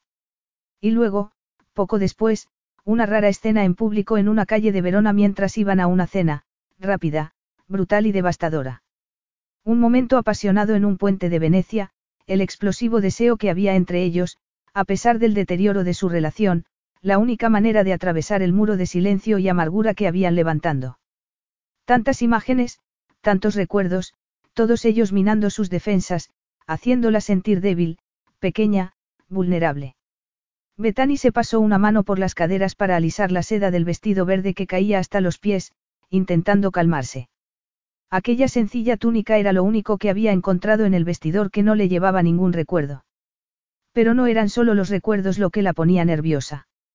Mientras hablaba con Leo se había dado cuenta de que había olvidado quién era entonces. La mujer a la que él se había referido de manera desdeñosa, la que se había comportado de manera tan infantil y que, recordó sintiéndose mortificada, más de una vez había destrozado un jarrón de porcelana contra la pared, ya no era ella. Y se le encogía el estómago al recordarlo. Pensar cómo debía de verla cuando la miraba, pensar que ella recordaba la soledad y el aislamiento mientras Leo solo recordaba sus peleas. Fue la última noche lo que la había cambiado, pensó mientras bajaba la escalinata de piedra que dominaba el vestíbulo. La última noche. Era como si algo se hubiera roto dentro de ella, como si se hubiera visto enfrentada con su temperamento, con sus propias pasiones. Pero esa fiera parte de sí misma, esa chica salvaje, violenta y loca había desaparecido. Para siempre, se preguntó. O tal vez era Leo quien despertaba a esa mujer, pensó luego. Tal vez él era la cerilla que encendía el volcán porque jamás se había comportado así con otra persona. Estoy sorprendido, oyó su voz, como si lo hubiera conjurado al pensar en él. Betani giró la cabeza y lo encontró al pie de la escalera, sus ojos castaños insondables. ¿Por qué? Pensé que no me harías caso y bajarías en vaqueros a cenar. O que tendría que subir a buscarte a la habitación. Y Betani sabía que una parte de él habría deseado hacerlo porque una parte de ella deseaba lo mismo. Como he intentado explicarte antes, le dijo, intentando sonreír aunque no estaba segura de haberlo logrado, ya no me conoces. Seguro que tienes razón, asintió Leo. Y algo en su tono hizo que se preguntase qué había querido decir. Era tan injusto que él fuese quien era, pensó con desesperación mientras seguía bajando escalones. Los muros estaban cubiertos de pesados tapices y magníficos retratos de sus antepasados. Cada paso que daba era una oportunidad de ver las facciones de Leo en esos cuadros, los altos pómulos, los labios gruesos, los ojos brillantes. Su altura, su aspecto masculino, su espeso y lustroso pelo oscuro, todo eso era tanto un legado como el castillo o el título. Y no era solo el producto de tan elegante y aristocrático linaje, era la obra maestra. Esa noche llevaba un traje de chaqueta que sin duda un sastre le habría hecho a medida en Milán y la tela de color gris oscuro parecía moverse con él. Era un sueño hecho realidad, cada centímetro de él un príncipe devastadoramente atractivo. Lo llevaba en el ADN. ¿Cómo podía explicarle a aquel hombre lo que era sentirse aislada, sola? Él nunca estaba solo. Tenía sirvientes, criados, secretarios, guardaespaldas, empleados. Y si no tuviera eso, tendría ocho siglos de historia familiar documentada para hacerle compañía. Siempre estaba rodeado de gente, de una manera o de otra. Bethany solo había tenido a su padre desde que era pequeña y luego a Leo. Pero lo había perdido poco después de su boda y eso la había roto de una forma que él, que siempre había tenido gente alrededor, jamás entendería. Y no podía dejar que ocurriera por segunda vez o desaparecería por completo, se perdería a sí misma. ¿Por qué frunces el ceño? Le preguntó Leo, su mirada desconcertantemente incisiva. No me había dado cuenta, murmuró Betani mientras llegaba al último escalón. Estaba pensando en todos estos retratos. Me preguntaba cuándo colgarías el tuyo. El día que cumpla 40 años, respondió él, levantando una ceja. ¿Tienes algún artista en mente? Tal vez tu amante sea pintor. Qué encargo tan interesante, no. Betani respiró profundamente, decidida a no dejar que sus sarcasmos la afectasen, decidida a no reaccionar como Leo esperaba. Al fin y al cabo, había sido ella quien le habló de un amante que no existía y tenía suerte de que él hubiera decidido mostrarse sarcástico. De modo que se obligó a sí misma a sonreír, fingiendo que no pasaba nada. Debe de ser muy raro crecer bajo la mirada atenta de gente que se parece tanto a ti. No has tenido que preguntarte nunca cómo serías de mayor o qué harías con tu vida porque estaba claro desde el principio. Bethany miró uno de los cuadros, un retrato de Giotto de uno de los primeros príncipes Di Marco, que parecía una versión más bajita y oronda del hombre que tenía delante. Yo soy la historia de mi familia, dijo Leo, con cierto orgullo. No sería quien soy de no ser así. Hablaba con tono seco, como si esperase que ella lo contradijera. ¿Lo habría hecho alguna vez? Se preguntó Betani entonces. Habría discutido con él solo por discutir. O era entonces demasiado joven para entender cómo el pasado de alguien podía moldear su personalidad. Y se preguntó si algún día pensaría en su complicada relación con Leo Di Marco sin ira y sin dolor. Imagino que viviendo aquí tiene que ser así, asintió por fin. Le pareció ver un extraño brillo en sus ojos, como si él estuviera pensando lo mismo. Pero no, tenía que ser cosa de su imaginación. La cena espera, dijo Leo entonces. Si has terminado de admirar a mis ancestros. El castillo le parecía inmenso y aterrador mientras caminaban uno al lado del otro, las lámparas de araña de los altos techos mostrando la belleza de las habitaciones. ¿Cenaremos solos? Le preguntó. Por cierto, ¿dónde están tus primos? No los he visto. Ya no viven aquí. Ah, no. murmuró Betani. Tan amable cuando no tenía nada amable que decir sobre los desdeñosos primos de Leo. Se había alegrado tanto al conocerlos. Como hija única, había pensado que sería maravilloso vivir con una, familia. Pensé que nunca se marcharían de aquí. Leo giró la cabeza, su mirada seria mientras recorrían una galería llena de cuadros. Se dirigían a un comedor en la zona reformada del castillo que, desde el siglo XVIII, se abría a una terraza con una fabulosa vista del valle. No tuvieron alternativa, dijo, con cierta tensión. Casi como si por fin hubiera entendido lo que ella había intentado decirle entonces. Casi como si. Betania apartó la mirada. La cruel y hermosa Giovanna y su arrogante hermano Vincentio habían detestado a la flamante esposa de Leo desde el primer día. Y ninguno de los dos había tenido el menor reparo en demostrarlo. El noble linaje ensuciado, el apellido familiar mezclado con el de una extraña, una extranjera. Leo no había permitido que dijera una sola palabra contra ellos en el año y medio que vivieron juntos, a pesar de que habían convertido su vida en un tormento. Y ahora ya no vivían en el castillo. Temía especular sobre lo que eso podía significar, temía hacerse ilusiones de que Leo hubiera querido castigarlos. No, era absurdo, no debía albergar esperanza alguna. Leo la llevó al comedor principal del castillo, equipado para servir a una multitud de invitados.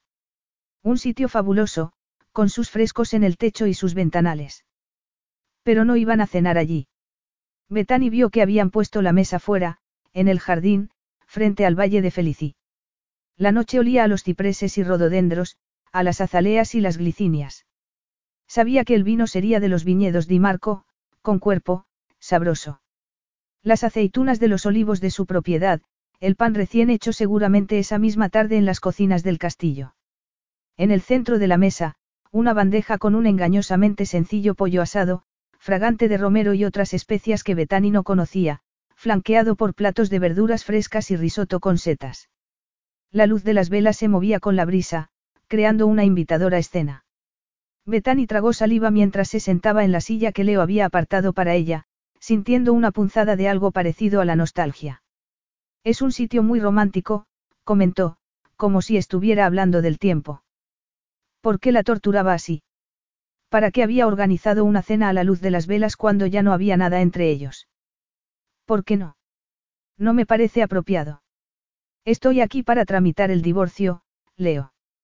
No lo olvides. Leo no respondió inmediatamente. Betani parecía tensa, sentada al borde de la silla, como a punto de salir corriendo en cualquier momento. Como si fuera a romperse como un frágil cristal. Un frágil cristal. No sabía por qué había pensado eso. La Betani que él conocía era caprichosa, voluble. No se rompía, se doblaba hasta convertirse en alguien diferente, haciendo lo mismo con él. No sabía qué hacer con aquella nueva Betani, una Betani cuyo temperamento no podía predecir. Y no estaba seguro de lo que sentía por ella. Leo sirvió dos copas de un vino aromático tinto. No podemos disfrutar de la compañía sean cuales sean las circunstancias. De verdad nos hemos alejado tanto el uno del otro. Notó que ella se había puesto colorada, el verde del vestido destacando su rubor. Le gustaría alargar la mano para tocar sus rizos sujetos en un moño alto, pero se contuvo. Cuando daba su palabra, siempre la cumplía. Costase lo que costase. Son preguntas como esa lo que hace que me cuestione tus motivos. Leo empezaba a preguntarse por qué estaba tan decidida a divorciarse de él y por qué se negaba incluso a discutirlo. Era casi como si temiera que la convenciese para no hacerlo. Algo que, por supuesto, haría. Pero hablasen o no, no habría divorcio. Leo se preguntó por qué no lo anunciaba sencillamente para terminar con el suspense. Tres años antes lo habría hecho sin dudar un momento. Era debilidad por su parte dejar que esa situación se alargase. Que se sintiera intrigado a pesar de sí mismo por esa nueva Betani. Su regreso, su inseguridad, la evidente respuesta a su proximidad que intentaba disimular sin éxito, todo eso lo fascinaba. Pero no quería hundirla con esa verdad, que Betani encontraría insoportable. Antes quería saber qué había entre ellos. No quería investigar por qué. No quería mirar demasiado de cerca lo que parecía una indulgencia excesiva. Pero empezaba a darse cuenta de lo que había hecho al prometer que no la tocaría. Tal vez no era Betani la única que estaba escondiendo su explosiva pasión. Tal vez también él lo estaba haciendo. Llegarían al mismo destino, pero esta vez lo harían con los ojos abiertos. Esa era la única manera de asegurar que no hubiera más años de separación, no más charlas sobre un divorcio que no iba a tener lugar. Y cuanto más tiempo pasara, más fácil sería convencer a Betani. Estás tan convencida de ese divorcio, dijo un momento después, tomando una aceituna del cuenco. ¿No crees que antes deberíamos discutir nuestro matrimonio? Ella lo miró con cara de sorpresa, como si estuviera siendo poco razonable. ¿Quieres hablar de nuestro matrimonio? Le preguntó. Tú, Leopoldo Di Marco, ¿quieres hablar? Ahora, después de todo este tiempo. Le pareció ver un brillo de dolor en sus asombrosos ojos azules, pero no podía ser, o sí.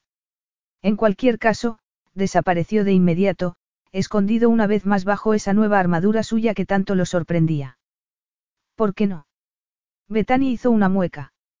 Eso es el pasado, Leo. Es demasiado tarde para hablar, imagino que hasta tú te darás cuenta.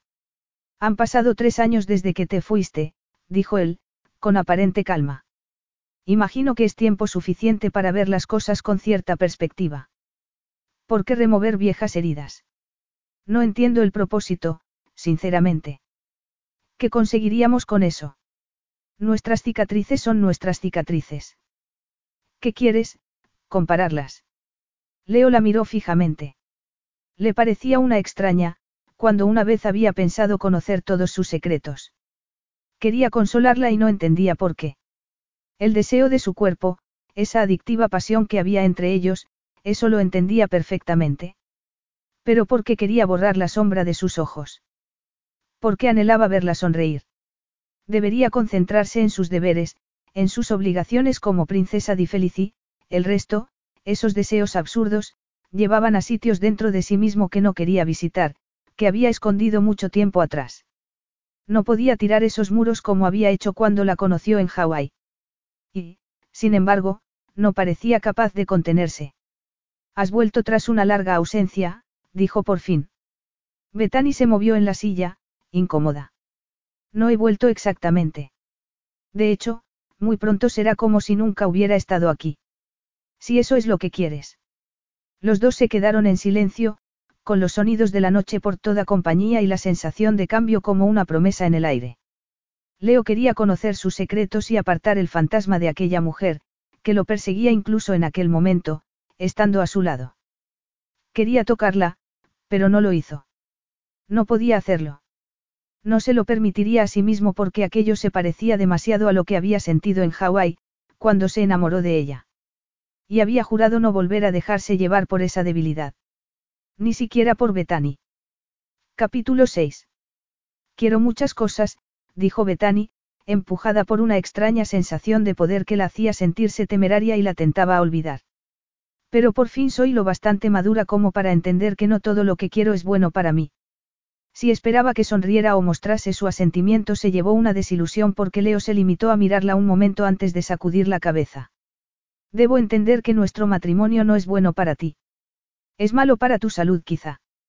Aquel era el Leo más condescendiente y le recordaba la razón por la que estaba allí, no para entender qué había ocurrido entre ellos, sino para dejarlo atrás de una vez por todas. Irritada consigo misma por ese momento de sinceridad, Bethany decidió limitarse a comer. Al menos sabía que todo lo que le ofrecieran allí sería de la mejor calidad. Nada menos que eso sería tolerable, de modo que probó el pollo y no pudo evitar servirse un poco de risotto. No respondes. Dijo Leo entonces. Claro que no me sorprende. Bethany irguió los hombros, respirando profundamente para calmarse. En realidad, lo he pensado mucho. Creo que cuando un matrimonio degrada a una persona. Él la interrumpió con una carcajada. Qué palabra tan fuerte. Te sientes degradada, Bethany. Yo te hago sentir así. Leo sacudió la cabeza como si lo hubiera acusado de un terrible crimen, como si no fuera la verdad. Eras tú quien quería hablar de ello, le recordó Bethany. Deberías haber dejado claro que querías que la discusión fuera en tus términos, como siempre. No necesito tu desdén, ya no me impresiona. Lo que me gustaría saber es la verdad, dijo él entonces, poniéndose serio de nuevo. Porque la verdad es que tú no eres la víctima de esta historia. El hecho de que te hayas colocado a ti misma en ese papel es un ejemplo más de tu infantil comportamiento. Estás demostrando que tengo razón, replicó ella, incapaz de controlar un ligero temblor en su voz. Leo la estudió, en silencio, y Betani sintió que le ardía la cara. De rabia, se dijo a sí misma. No era más que eso. No quería pensar en el contradictorio deseo de llegar a él, de salvar ese puente costase lo que costase. Tal vez eres demasiado frágil para enfrentarte con la realidad. Betani dejó el tenedor sobre el plato, incapaz de seguir disfrutando de la cena por excelente que fuera. ¿Quién eres tú para decirme quién soy o dejo de ser cuando eres la persona que menos me conoce? Le espetó, apretando los puños bajo la mesa donde Leo no podía verlos. Había anhelado que la conociera, que la viera, durante años, pero no había sido así. Te conozco, dijo él, con esa terrible firmeza suya. Te conozco como no te conoce nadie más. Si eso fue cierto alguna vez, ya no lo es, replicó ella, eligiendo sus palabras cuidadosamente. Intentando ignorar la parte que anhelaba desesperadamente que la conociera como decía conocerla. A ver si lo adivino, empezó a decir Leo, con voz de hielo. Sin duda, has pasado los últimos tres años inventando una fantasía perfecta con la que comparar nuestra relación. Y, sin duda, ese fabuloso amante te ayuda mucho. Cualquier cosa para evitar mirarte a ti misma con honestidad. Eso la enfureció y, por una vez, no se le ocurría ninguna razón para esconderlo. Se decía a sí misma que no tenía nada que perder, que todo estaba perdido ya que era un baile sin sentido alrededor de la hoguera de lo que había sido su matrimonio. Una oportunidad de ver cómo todo se convertía en cenizas. ¿Por qué morderse la lengua? No creo que un matrimonio deba ser una monarquía absolutista, contigo instalado como rey y los demás como súbditos, le espetó. Eso no es un matrimonio y yo estoy cansada de que me trates como si fuera tu sirvienta o una niña que no tiene opinión propia. Se miraron a los ojos, en silencio. La expresión de Leo era helada. Betani notaba una ligera brisa acariciando su piel, veía las llamas de las velas moviéndose. No estaba conteniendo el aliento, pero tenía la sensación de estar viendo la escena desde arriba, como si ella no estuviese participando. Nunca se había atrevido a hablarle así. ¿Cómo iba a hacerlo? Su relación había estado basada en la superioridad de su marido y su propio comportamiento había empeorado la situación. ¿Quién iba a escuchar a una maníaca que rompía cosas y tenía pataletas porque no sabía de qué otro modo expresar su frustración? Desde luego, Leo no iba a hacerlo. Ni siquiera ella misma, tuvo que reconocer Betani con tristeza. Dices unas cosas extraordinarias, murmuró él, con total frialdad. Porque Leo no explotaba, Leo no discutía, gritaba o rompía cosas. Leo no sentía nada. Entiendo que ese debe de ser un concepto extraño para alguien que ha estado dando órdenes desde la cuna, dijo Betani. Para alguien que tiene cuadros de valor incalculable de sus antecesores, que vive en un castillo. Estás equivocada sobre mí, la interrumpió él. Me sorprende que creas saber lo que yo considero un buen matrimonio. Las relaciones de verdad no tienen nada que ver con tu melodramático comportamiento, Bethany. Podría decir eso de, le dijo la sartén al cazo, pero imagino que sonaría demasiado plebeyo para ti, replicó ella, intentando bromear para no dejarse llevar por la emoción. Leo apretó los labios, pero Bethany no se echó atrás. Porque creyera en lo que creyera, estaba en lo cierto. Leo la había dejado sola, tan sola. No era yo el que daba un ultimátum y cuando no se cumplían mis deseos montaba pataletas, le recordó él, con ojos llenos de condena. No era yo quien testarudamente se ha negado a mantener contacto alguno en estos tres años. Cállate. exclamó Betani. Sabía que había esperado todo ese tiempo para decirle esas cosas, sabía que no la había perdonado. Y tampoco fui yo quien exigió el divorcio sin antes molestarse en saludar, como cualquiera saludaría a un extraño, siguió Leo, con los ojos brillantes. Estaba más furioso de lo que Betania había imaginado, más enfadado que nunca. Era absurdo creer que eso podría significar algo, se preguntó. Y después de todo eso, no soy yo el que está aquí dando lecciones sobre el matrimonio. Betani quería gritarle, protestar por lo que había dicho, pero ¿de qué serviría? Era cierto que había hecho todo eso. Pero no se daba cuenta de que era él quien la obligaba a hacerlo. No sabía que él la había empujado a marcharse de allí por temor a convertirse en una cáscara vacía, en una sombra de ser humano. Yo siempre he estado aquí, Betani, siguió. Aquí mismo, esperando que volvieras si algún día te molestabas en recordar tus obligaciones. No entiendo cómo podías esperar que volviese, pero no terminó la frase. ¿Para qué? ¿Cómo iba a esperar que él viera las cosas con cierta perspectiva? Leo solo veía que lo había abandonado. Nunca reconocería que era él quien la había abandonado a ella mientras estaban casados porque no la había dejado físicamente. Solo había desaparecido en todos los demás sentidos. Y, sin embargo, seguía considerando que era él quien llevaba la razón en esa pelea interminable. Esperaba que cumplieras tus promesas, siguió, su voz cargada de ironía. ¿Por qué me diste tu palabra? Betani desearía negar esa condena, pero temía que eso no fuera lo que quería de verdad. Que en realidad solo quería ver que sus ojos oscuros brillaban de nuevo como habían brillado una vez, al principio de su relación. Y no podía ir por ese camino, ya no. Tú también me diste tu palabra, le recordó. Pero eso no evitó que. Te engañé con otra mujer. La interrumpió él. Te humillaba, te insultaba. No atendía todas tus necesidades. Leo señaló alrededor. Mi casa no es lo bastante grande para ti. No te gusta el campo. Habrías preferido una casa en Milán. Exactamente cuál es la raíz de esa amargura tuya, de esa hostilidad. Que era tan terrible que me castigaste de la única manera que sabías, huyendo de mí. Betani no podía respirar y cuando por fin pudo hacerlo tuvo que luchar contra las lágrimas. Era así como la veía, como una cría rencorosa. Supo entonces con total certeza que así era. Leo no veía nada más porque no quería ver nada más. Creía que lo había dejado por capricho, que no tenía ninguna razón para hacerlo. No puedo imaginar por qué quisiste casarte conmigo, consiguió decir, temblando como una hoja. ¿Por qué te deseaba? murmuró Leo. Su voz era demasiado ronca, cargada de demasiadas cosas. Y hablaba de todos los pecados que Betani no quería recordar, todos los que él le había enseñado.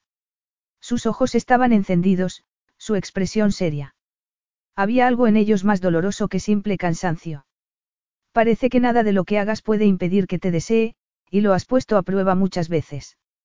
No se movía y, sin embargo, parecía estar en todas partes. Betani había olvidado lo peligroso que era estar cerca de él, hablar con él, dejar que tejiera su tela a su alrededor otra vez. Su corazón latía con tal fuerza que golpeaba sus costillas y sentía como si todo su cuerpo estuviera preparándose para sus caricias. Daba igual cuánto le doliera su falta de amor. Seguía deseándolo, siempre lo desearía. Angustiada, se levantó de la silla. Solo conocía una manera de escapar y tenía que poner distancia entre ellos porque Leo podía haber hecho la promesa de no tocarla, pero sabía muy bien que era en ella misma en quien no podía confiar. Se dirigió a la puerta que daba al comedor, sabiendo que Leo la había seguido. No tenía que volverse para confirmarlo. Se detuvo con la mano en el antiguo picaporte de hierro, sintiendo su calor en la espalda, tan cerca que podía oler su colonia, tan cerca que, si daba un paso, estaría entre sus brazos. Me lo prometiste. exclamó, desesperada por salir corriendo y, sin embargo, clavada al suelo. Leo había sido su hombre, su familia, su amor.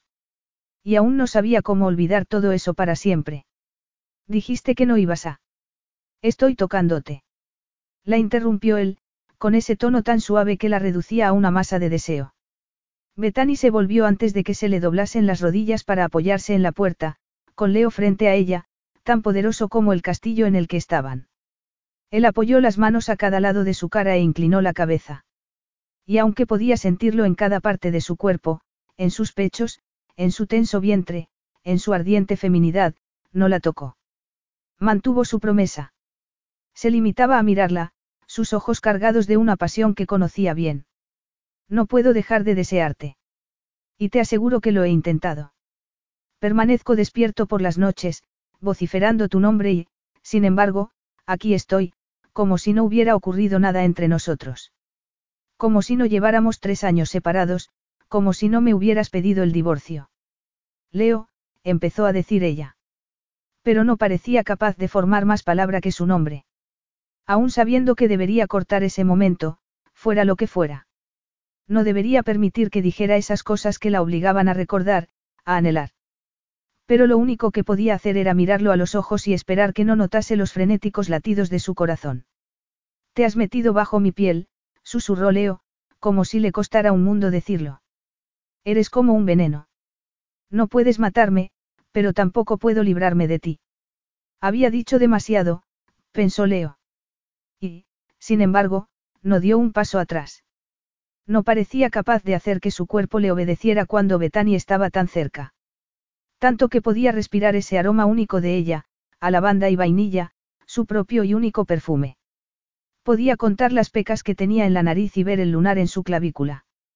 Pudo sentir cuando sus respiraciones empezaron a ir al unísono, sus cuerpos parecían insistir en sincronizarse aunque ellos estuvieran en guerra. Tan cerca de ella, no podía recordar por qué. Tú. Leo miró, fascinado, como se mordía los labios. Tienes que dejarme ir. ¿Cuántas veces tengo que hacerlo? Se oyó susurrar a sí mismo. Y en esas palabras escuchó emociones que no quería reconocer. Y aún así, no se apartó.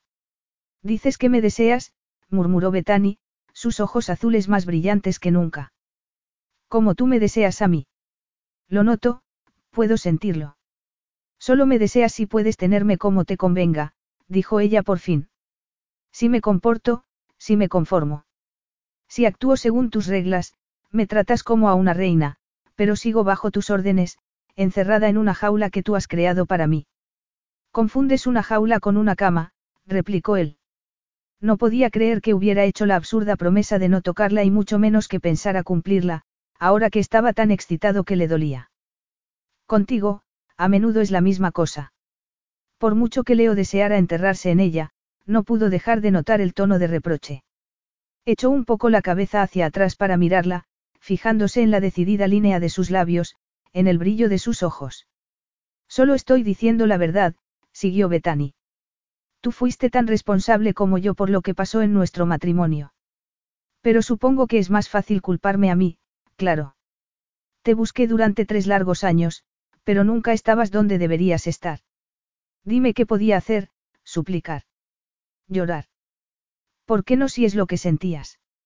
Yo no soy como tú, susurró Leo. No puedo mostrar mis emociones. No puedes o no quieres. Betani se movió entonces, solo un centímetro, pero sin querer rozó su brazo en el hombro. Los dos se quedaron inmóviles, concentrados en ese roce. Leo la vio tragar saliva, la larga columna de su cuello suplicando su boca, su lengua, sus dientes. Dime que te toque, le ordenó con voz ronca, su historia olvidada de momento. Dime que tome tu cara entre las manos. Dime que te bese. Betani abrió los labios, y Leo podía sentir el ambiente cargado de electricidad. Dime, siguió, acercando la boca al lóbulo de su oreja, tan cerca. Dime que te tome entre mis brazos y te haga mía una y otra vez hasta que no recuerdes tu nombre o el mío. ¿O por qué te marchaste? Betania había estado a punto de rendirse, hasta que escuchó esa frase. Un escalofrío le dio fuerzas para abrir los ojos y recordar por qué estaba allí.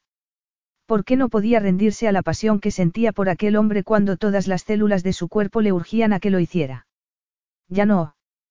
Creo que es hora de irnos a dormir, le dijo, eligiendo sus palabras con mucho cuidado.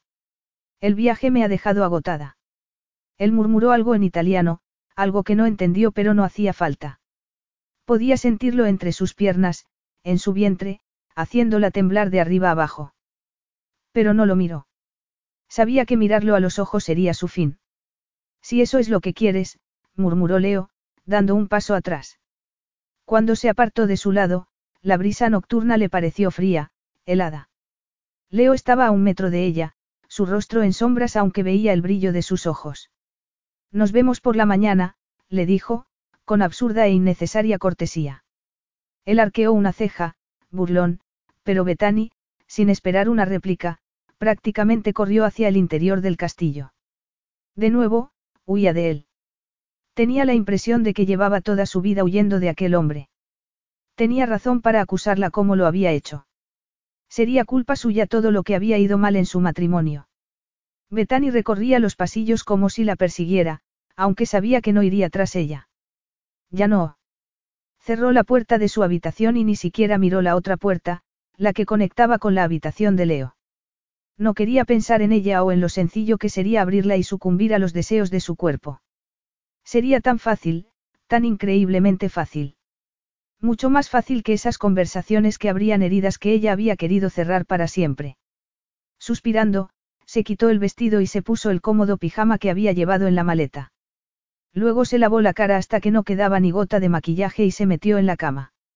Era tan suave y tan invitadora como recordaba. Allí no había sitio para sueños aterradores ni para lágrimas de desesperación, pero no pudo conciliar el sueño durante muchas horas. Capítulo 7. Leo estaba esperando en el comedor cuando Betani entró por la mañana, aún mareada por la falta de sueño. Parecía bañado por la luz del sol que entraba por los ventanales, rodeado por un halo dorado aunque parecía distante y frío en la cabecera de la mesa. Levantó la mirada al oír sus pasos, frío y remoto, en directo contraste con la cálida luz dorada a su alrededor.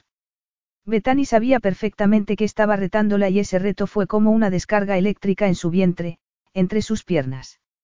De alguna forma, consiguió no tambalearse sobre las sandalias de cuña que, tontamente, había decidido ponerse esa mañana.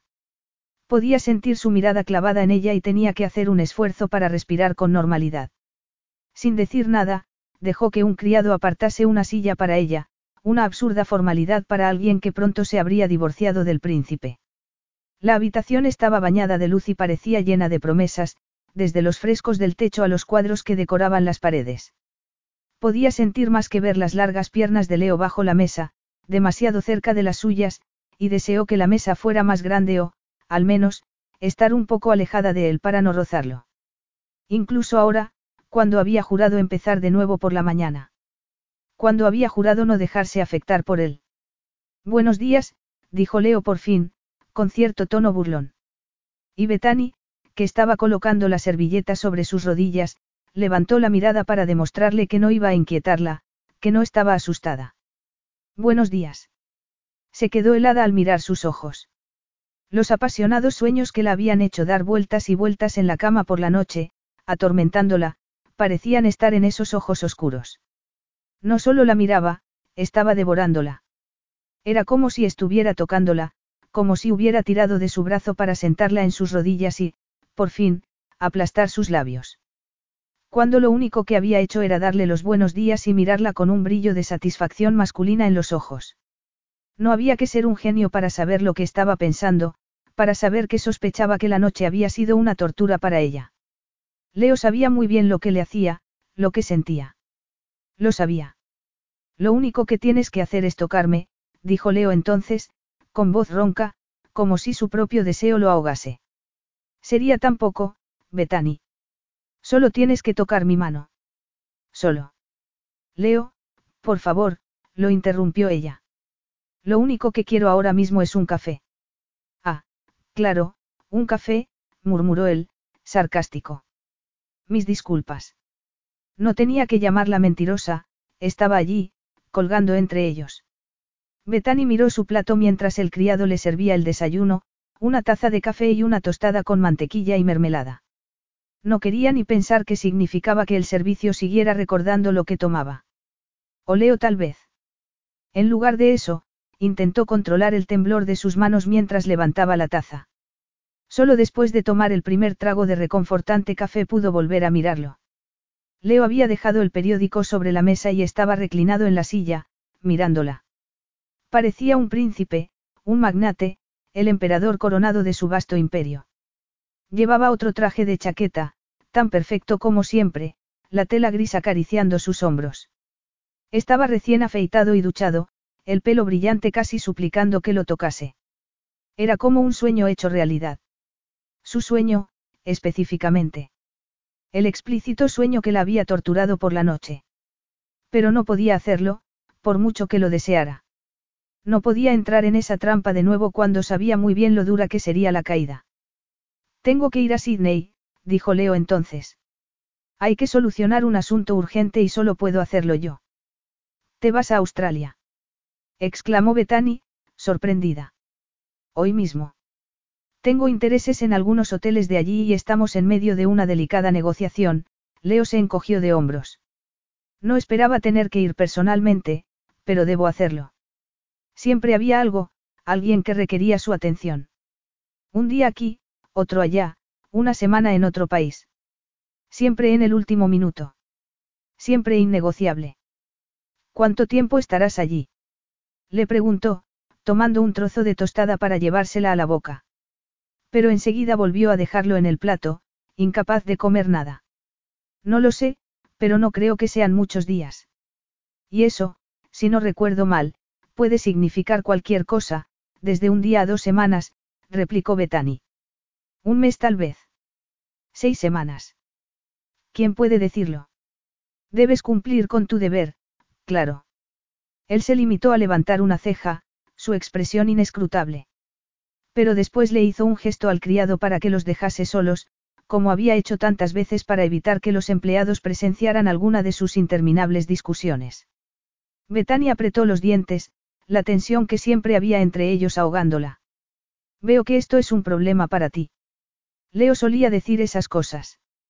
Un problema para ti, significaba que, como siempre, una histérica como ella encontraría algún problema en que su marido tuviera que viajar continuamente. Pero no le daría la satisfacción de discutir. ¿Por qué estoy aquí si vas a marcharte? Le preguntó, con calma. Lo tenías planeado. Es un viaje de negocios. Sé que tú sueles imaginar complots y conspiraciones donde no las hay, pero solo es un viaje de negocios. Bethany se levantó, las patas de la silla rechinando contra el suelo. Pues si tienes que marcharte, tal vez lo mejor sea que yo vuelva a Toronto, le dijo, furiosa porque, de nuevo, Leo ponía su trabajo y su título por delante de su esposa. No puedo controlarlo todo. Preferiría no tener que marcharme, pero he de hacerlo. ¿Qué quieres que haga? que pierda millones porque a ti te molesta que tenga que viajar. Betani tuvo que luchar contra una oleada de furia ciega. Y no le importó que viera que tenía los puños apretados. Quería ponerse a gritar, quería llegar a él de algún modo, quería que se sintiera tan pequeño como él la hacía sentir. Pero eso sería rebajarse y no pensaba volver a hacerlo nunca más. Entiendo que te gusta hablarme de ese modo, le dijo por fin. Incluso tiene sentido. ¿Cómo vas a hablarme como a una igual, tú, el príncipe di Felici? Eso no puede ser. Es mucho mejor manipular la situación, manipularme a mí para que me enfade. No puedes decirlo en serio. Vas a acusarme de todo, soy yo el culpable de todo. Tú tienes que ser el paciente adulto mientras yo soy la niña que grita, replicó ella. Pero todo esto no sirve de nada, la realidad es que me has traído a Italia para marcharte inmediatamente, una vez más. Y ya no soy la persona que era antes, Leo. No voy a gritar para que tú te sientas mejor. Lo único que he querido siempre es que te portases como debías hacerlo, dijo él, levantándose. Pero parece que no he sido más que un segundo padre para ti. Bethany experimentó una sorprendente oleada de dolor al recordar a su padre y otra, muy diferente, por las cosas que no sabía que quería cuando se casó con aquel hombre. Las cosas que, sin darse cuenta, ella misma había consentido, como aquella dinámica desastrosa que parecía tragárselos. ¿Y tu comportamiento? ¿Qué tienes que reprocharme? Nunca has sido un marido, nunca un amante, siempre un padre. ¿Qué podía ser yo más que una niña? Betani sacudió la cabeza, asombrada. Y luego quisiste que tuviéramos un hijo, cuando aún no habíamos sido capaces de entendernos como marido y mujer. Mi obligación es tener un heredero y tú lo sabías desde el principio. Nunca ha sido un secreto. Tú sabes muy bien cuál es mi obligación como príncipe di Felici. No, claro, no olvidemos eso. No olvidemos ni por un momento que tu deber es lo primero. Todo lo demás no importa. Eso es lo que has aprendido en estos años, Betani. A culparme a mí y solo a mí. No sé a quién culpar, admitió ella, el mar de emociones que intentaba contener tragándosela cada vez más. Pero ya no importa. Los dos hemos pagado un precio muy alto por ese error, no. Cuando él no dijo nada, mirándola con igual medida de fuego y amargura, Betani suspiró. Su silencio no decía todo lo que tenía que decir. No era esa la trágica verdad de su matrimonio. Leo no hablaba con ella de las cosas que importaban de verdad y ella no quería escucharlo. Nunca podía llegar hasta él. Le dolía ver la verdad a la luz de la mañana.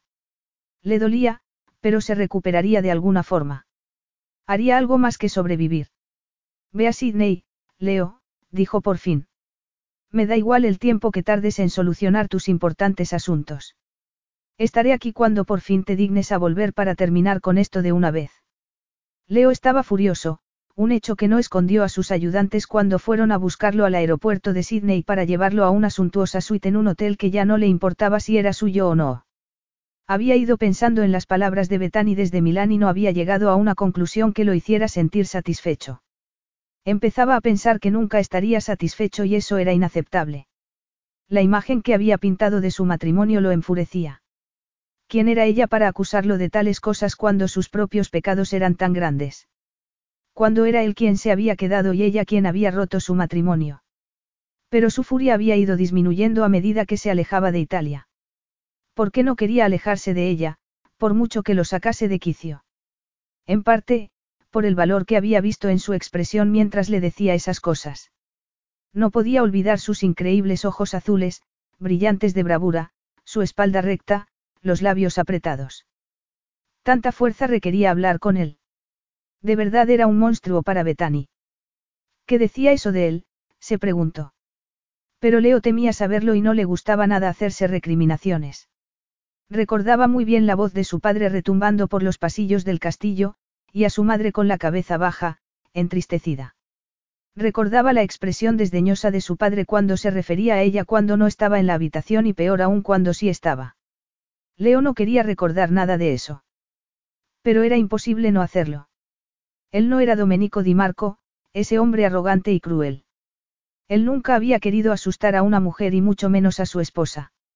Al contrario, había pasado toda su vida intentando no parecerse en absoluto a su padre. Salvo. Recordó entonces el brillo en los ojos de Betani tres años antes. Su pena, su angustia. Entonces le había parecido irritante, inaceptable que pudiera estar tan triste cuando él le había dado tanto, pidiendo tan poco a cambio. Jamás se le había ocurrido pensar que pudiera tener alguna razón válida para sentirse así.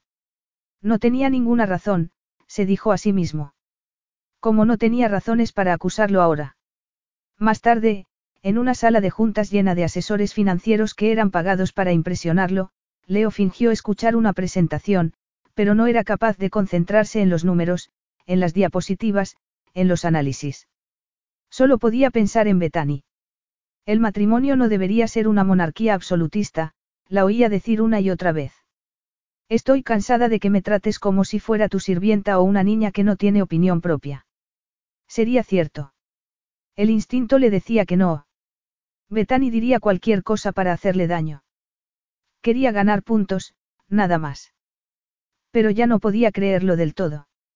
Si le hubiera gritado, si se hubiera puesto histérica como solía hacer tres años antes, era tan fácil ignorar lo que decía cuando estaba gritando o lanzándole piezas de porcelana como una niña con una pataleta.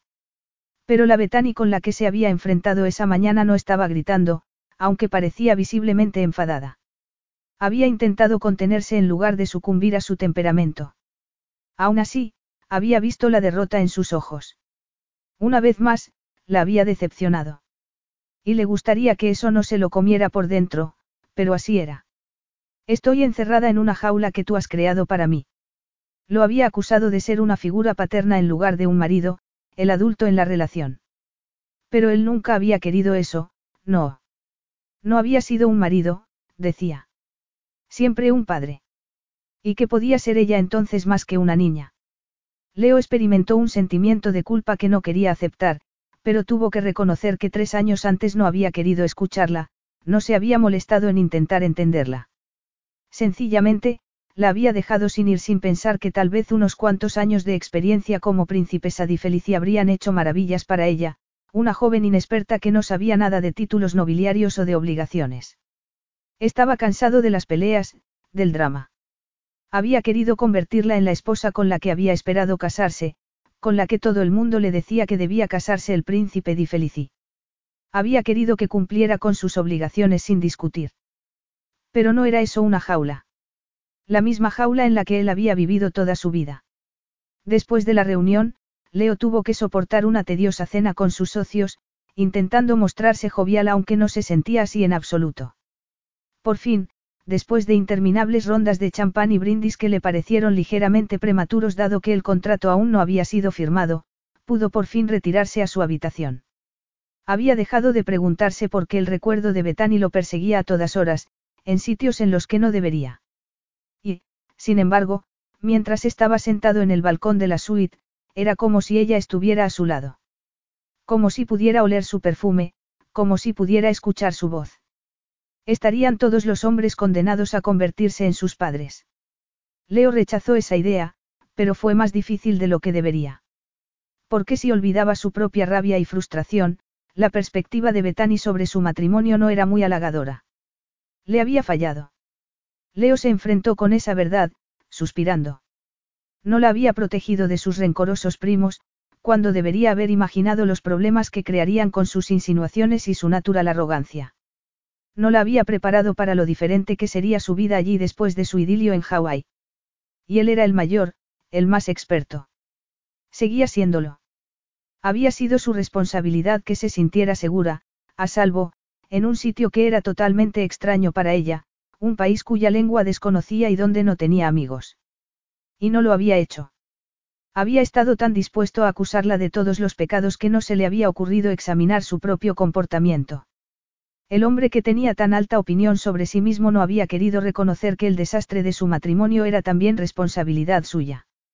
Leo se quedó sentado en la oscuridad durante unos minutos, mirando las luces de la ciudad, perdido en sus pensamientos. En el pasado. Recordando esos ojos azules que estaba decidido a ver brillar de alegría una vez más, aunque para ello tuviese que morir en el empeño. Capítulo 8.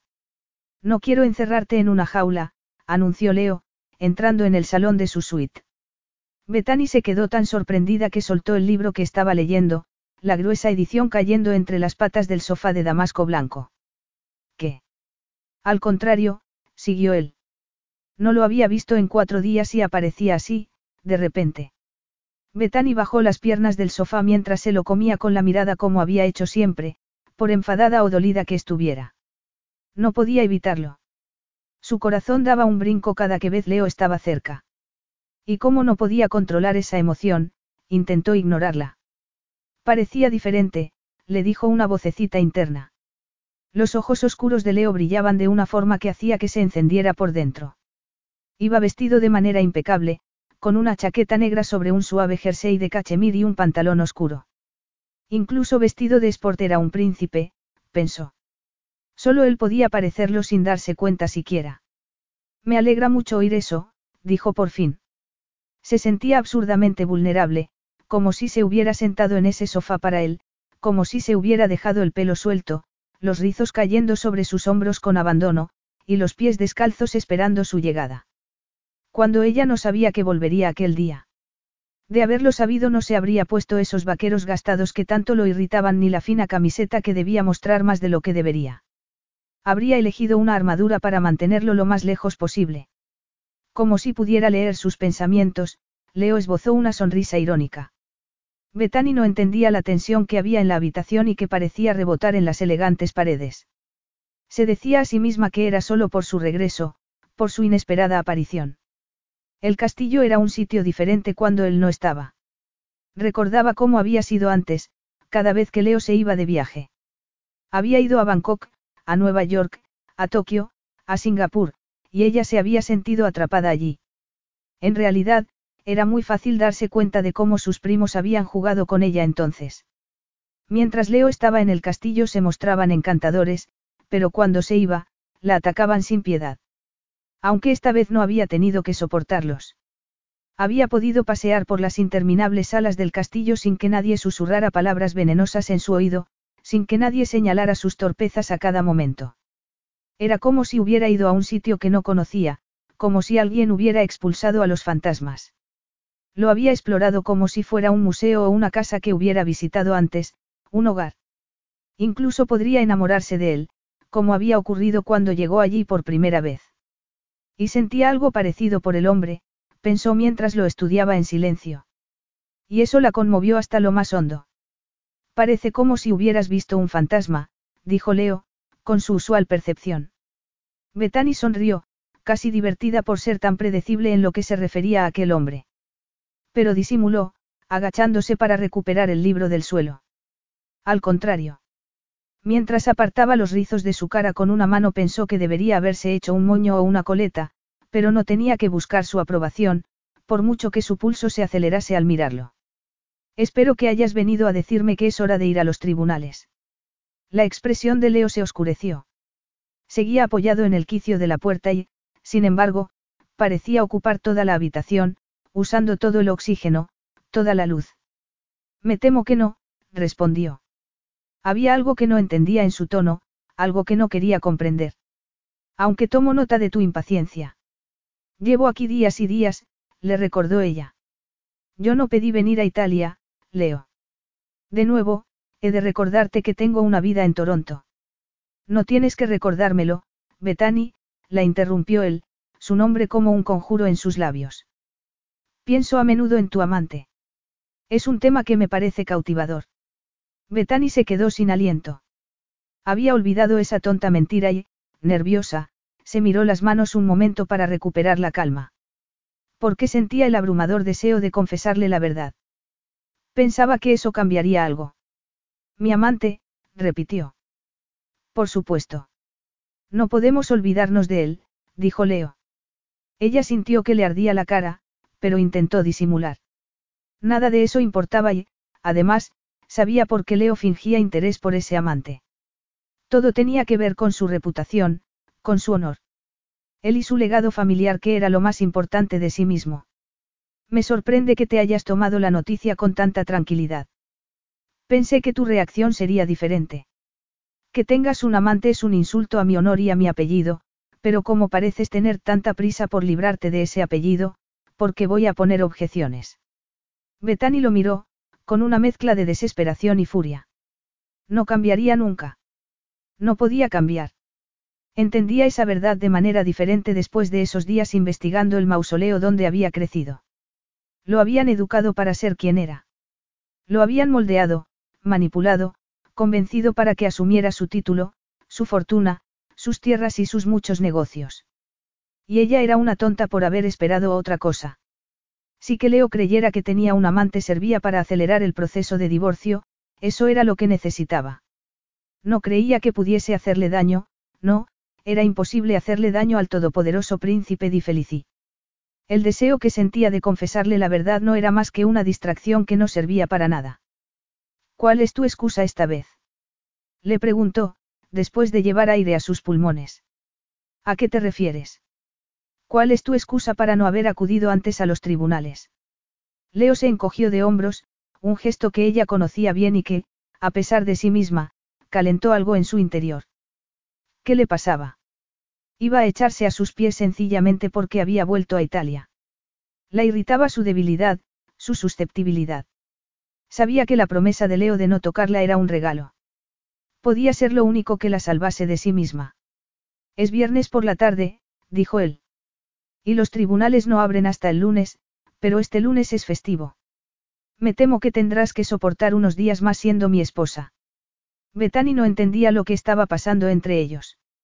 Era como si hubiera cambiado durante el viaje, como si todo hubiera cambiado sin que ella se diera cuenta. ¿Pero por qué? Recordaba su amarga expresión durante el desayuno, antes de despedirse. Recordaba las cosas que había dicho, el mismo ciclo frustrante de conversaciones que no llevaba a ningún sitio. Las recriminaciones, las acusaciones y ese sentimiento de culpa y de vergüenza que siempre llevaba consigo, más fuerte cuando Leo estaba a su lado. Había tenido varios días para pensar en ello y no había llegado a ninguna conclusión. Y, sin embargo, estaba más decidida que nunca a dar por finalizadas las discusiones. Para que cuando no llevaban a ningún sitio y la hacían sentir peor. Leo dio un paso adelante y Betani contuvo el deseo de levantarse para estar a la misma altura. La habitación era demasiado pequeña, se dijo a sí misma, y resultaba fácil para él pensar que podía dominarla. Pero eso no significaba que pudiera hacerlo. No le dejaría. ¿Te has preguntado alguna vez qué pasaría si no te tuviera, como tú dices, en una jaula? Le preguntó, su voz tan suave, tan calmada recorriendo sus venas como el vino. Betani tardó un momento en entender qué quería decir. Por supuesto que sí, respondió por fin. Y también me he preguntado cómo sería el mundo si Santa Claus fuese real o si las criaturas mágicas de los cuentos se movieran entre nosotros. Leo se limitó a levantar una ceja, esperando que siguiera. Pero no voy a jugar contigo, dijo ella entonces, una tormenta de sentimientos desatándose en su interior. No voy a tener una conversación sobre cuentos de hadas y duendes contigo, ni voy a echar sal en las heridas hablando de lo que hubiera podido ser. Cobarde. Una simple palabra, pronunciada en voz baja, casi con amabilidad, que incendió la ira de Betani. Pero no explotaría, no le daría esa satisfacción después del esfuerzo que había hecho, que hacía continuamente para mostrarse tranquila. Eres una cobarde, repitió él, con un brillo de satisfacción en los ojos. Sabía que la estaba afectando, que podía provocarla. Te has quejado de las cosas que yo te he hecho, pero cuando te pido que imagines cómo podría haber sido, pierdes la paciencia. Ni siquiera puedes mantener una conversación. ¿De qué tienes miedo? No creo que tenga sentido alguno mantener una discusión sobre algo hipotético. En cierto modo, Bethany reconocía que le gustaría gritar, explotar de una vez. ¿Pero por qué? Leo le había dicho cosas peores. Entonces, hablemos de algo que no sea hipotético. A partir de este momento, considérate fuera de la jaula. ¿Qué pasaría ahora? Bethany tragó saliva, sintiéndose tragada por las arenas movedizas de los sueños perdidos, por su antigua ingenuidad, por las imposibles esperanzas que había puesto en aquel hombre tan frustrante. Su príncipe. Por un momento, se quedó suspendida en su mirada. Parecía como si de verdad le estuviera ofreciendo las cosas que deseaba. Que una vez había deseado, se corrigió a sí misma. Pero ya no. No quería nada de aquel hombre. Aquello solo era un juego para él. No era real. No podía ser real. Y lo que sentía al mirarlo era un eco, nada más. ¿Por qué quieres hacer esto? Se oyó preguntar a sí misma, como si hablase otra persona. La habitación, con sus cortinas de damasco, sus exquisitos muebles y valiosos cuadros desapareció entonces. No podía sentir el suelo bajo sus pies. No podía ver nada más que la ardiente mirada de Leo clavada en ella. Solo existía Leo y el vasto mar de cosas que deseaba y que nunca podría tener. ¿Por qué no? Le preguntó él, como si estuvieran juntos al borde de un precipicio y bajo ellos no hubiera nada más que oscuridad. ¿Qué podemos perder? Betani entendió en ese momento que era la cobarde que él había dicho y le dolió en el alma. Su furia se disipaba como si no hubiera existido nunca, dejándole una ligera sensación de náuseas. Pero respiró profundamente y se enfrentó con la realidad. No había nada que perder, era cierto. Entonces, ¿por qué estaba tan decidida a protegerse a sí misma? Porque imaginaba que sus fantasías de cría sobre lo que podría haber sido importarían una vez que el divorcio hubiera finalizado. Porque actuaba como si la matase hacerle saber cuánto lo había amado una vez. No la había matado después de todo, aunque muchas veces se había preguntado cómo iba a sobrevivir. Y sobreviviría de nuevo. Pero si ese era el caso, ¿por qué mantener la insustancial pretensión que nunca había logrado protegerla de nada? ¿Qué le quedaba salvo la verdad, por triste que fuera? No podría soportar que usaras esto como un arma contra mí, le confesó, sintiéndose desnuda y vulnerable como nunca, ni siquiera en los peores momentos. No podría soportarlo si también te rieras de esto. Leo no apartó la mirada y Betani lo respetó un poco más porque no se había apresurado a afirmar nada que, en cualquier caso, ella hubiera cuestionado. Y no sabía por qué, pero confiaba en él en aquel momento. No puedo prometerte nada, dijo Leo al fin. Pero puedo intentarlo. Pies descalzos y una cesta de merienda, eso fue lo que le pidió a la mañana siguiente, cuando se encontraron para desayunar. Leo no había visto sus ojos bailar así, divertidos y burlones, en demasiado tiempo y no quería especular sobre su propia reacción. Perdona. exclamó, pero estaba fingiendo su acostumbrada arrogancia. Betani sonrió, esa preciosa boca suya curvándose de una forma que afectó directamente a su entrepierna. Cuánto la deseaba, pero no podía tomarla como le gustaría. Solo podía esperar, aunque le doliese más con cada segundo que pasaba. Ya lo has oído. ¿Quieres que camine descalzo por el jardín? Como el campesino que no serás nunca, sí, le confirmó ella, sorprendida al verlo reír. Y así, de repente, todas mis convicciones sobre el sexo opuesto se esfuman, bromeó Leo. ¿Qué quieres decir? Pensaba que las mujeres preferían el príncipe a la rana, pero tú no, Betani. Por supuesto, tú no. Sus palabras quedaron colgadas entre los dos, bajo el sol que entraba por los ventanales jugando con los platos y las bandejas que había sobre la mesa. Lo había dicho de broma, pero Betani se aclaró la garganta, incómoda. No tiene sentido jugar a estos juegos. No sé para qué me molesto. Nada cambiará nuestra situación. No, eso es verdad, asintió Leo, sabiendo que Betani y él tenían diferentes ideas sobre el asunto. Pero no era el momento de explorar esas diferencias, era el momento de sentir. ¿Qué le pasaba? Estaban hablando de obligaciones, las de ella. No sabía por qué estaba preguntándose si la había tratado de manera justa o no. Daba igual cómo la hubiese tratado, era el momento de que volviera allí, a su lado. Él no era un hombre que fracasara dos veces y, habiendo aceptado su primer fracaso, sabía que no lo repetiría. Irritado consigo mismo, y con su incapacidad para decir lo que debería, Leo se levantó para dirigirse a la puerta. ¿Qué haces? Le preguntó Betani. Que le complaciera notar la inseguridad en su voz decía de él cosas que Leo no quería examinar. ¿Por qué iba a ser el único incómodo con aquella situación? ¿Por qué no podía librarse del anhelo que sentía por ella? se preguntó. Tal vez por eso no le pidió que olvidase el juego. Tal vez por eso seguía dándole todos los caprichos. Incluso ahora. Se volvió en la puerta para mirarla. Era tan bella, su infiel esposa, la luz del sol que entraba por la ventana creando una sinfonía de colores en sus rizos oscuros. Nunca había podido controlar su deseo por ella, un deseo que lo empujaba, que lo volvía loco, que nunca se había apartado de su lado. Ella se mordió los labios y Leo sintió como si hubiera clavado los dientes en su propia carne. Quería besarla más de lo que recordaba haber querido nada en toda su vida. Pero antes tenía que jugar a ese juego suyo. Y pensaba ganar.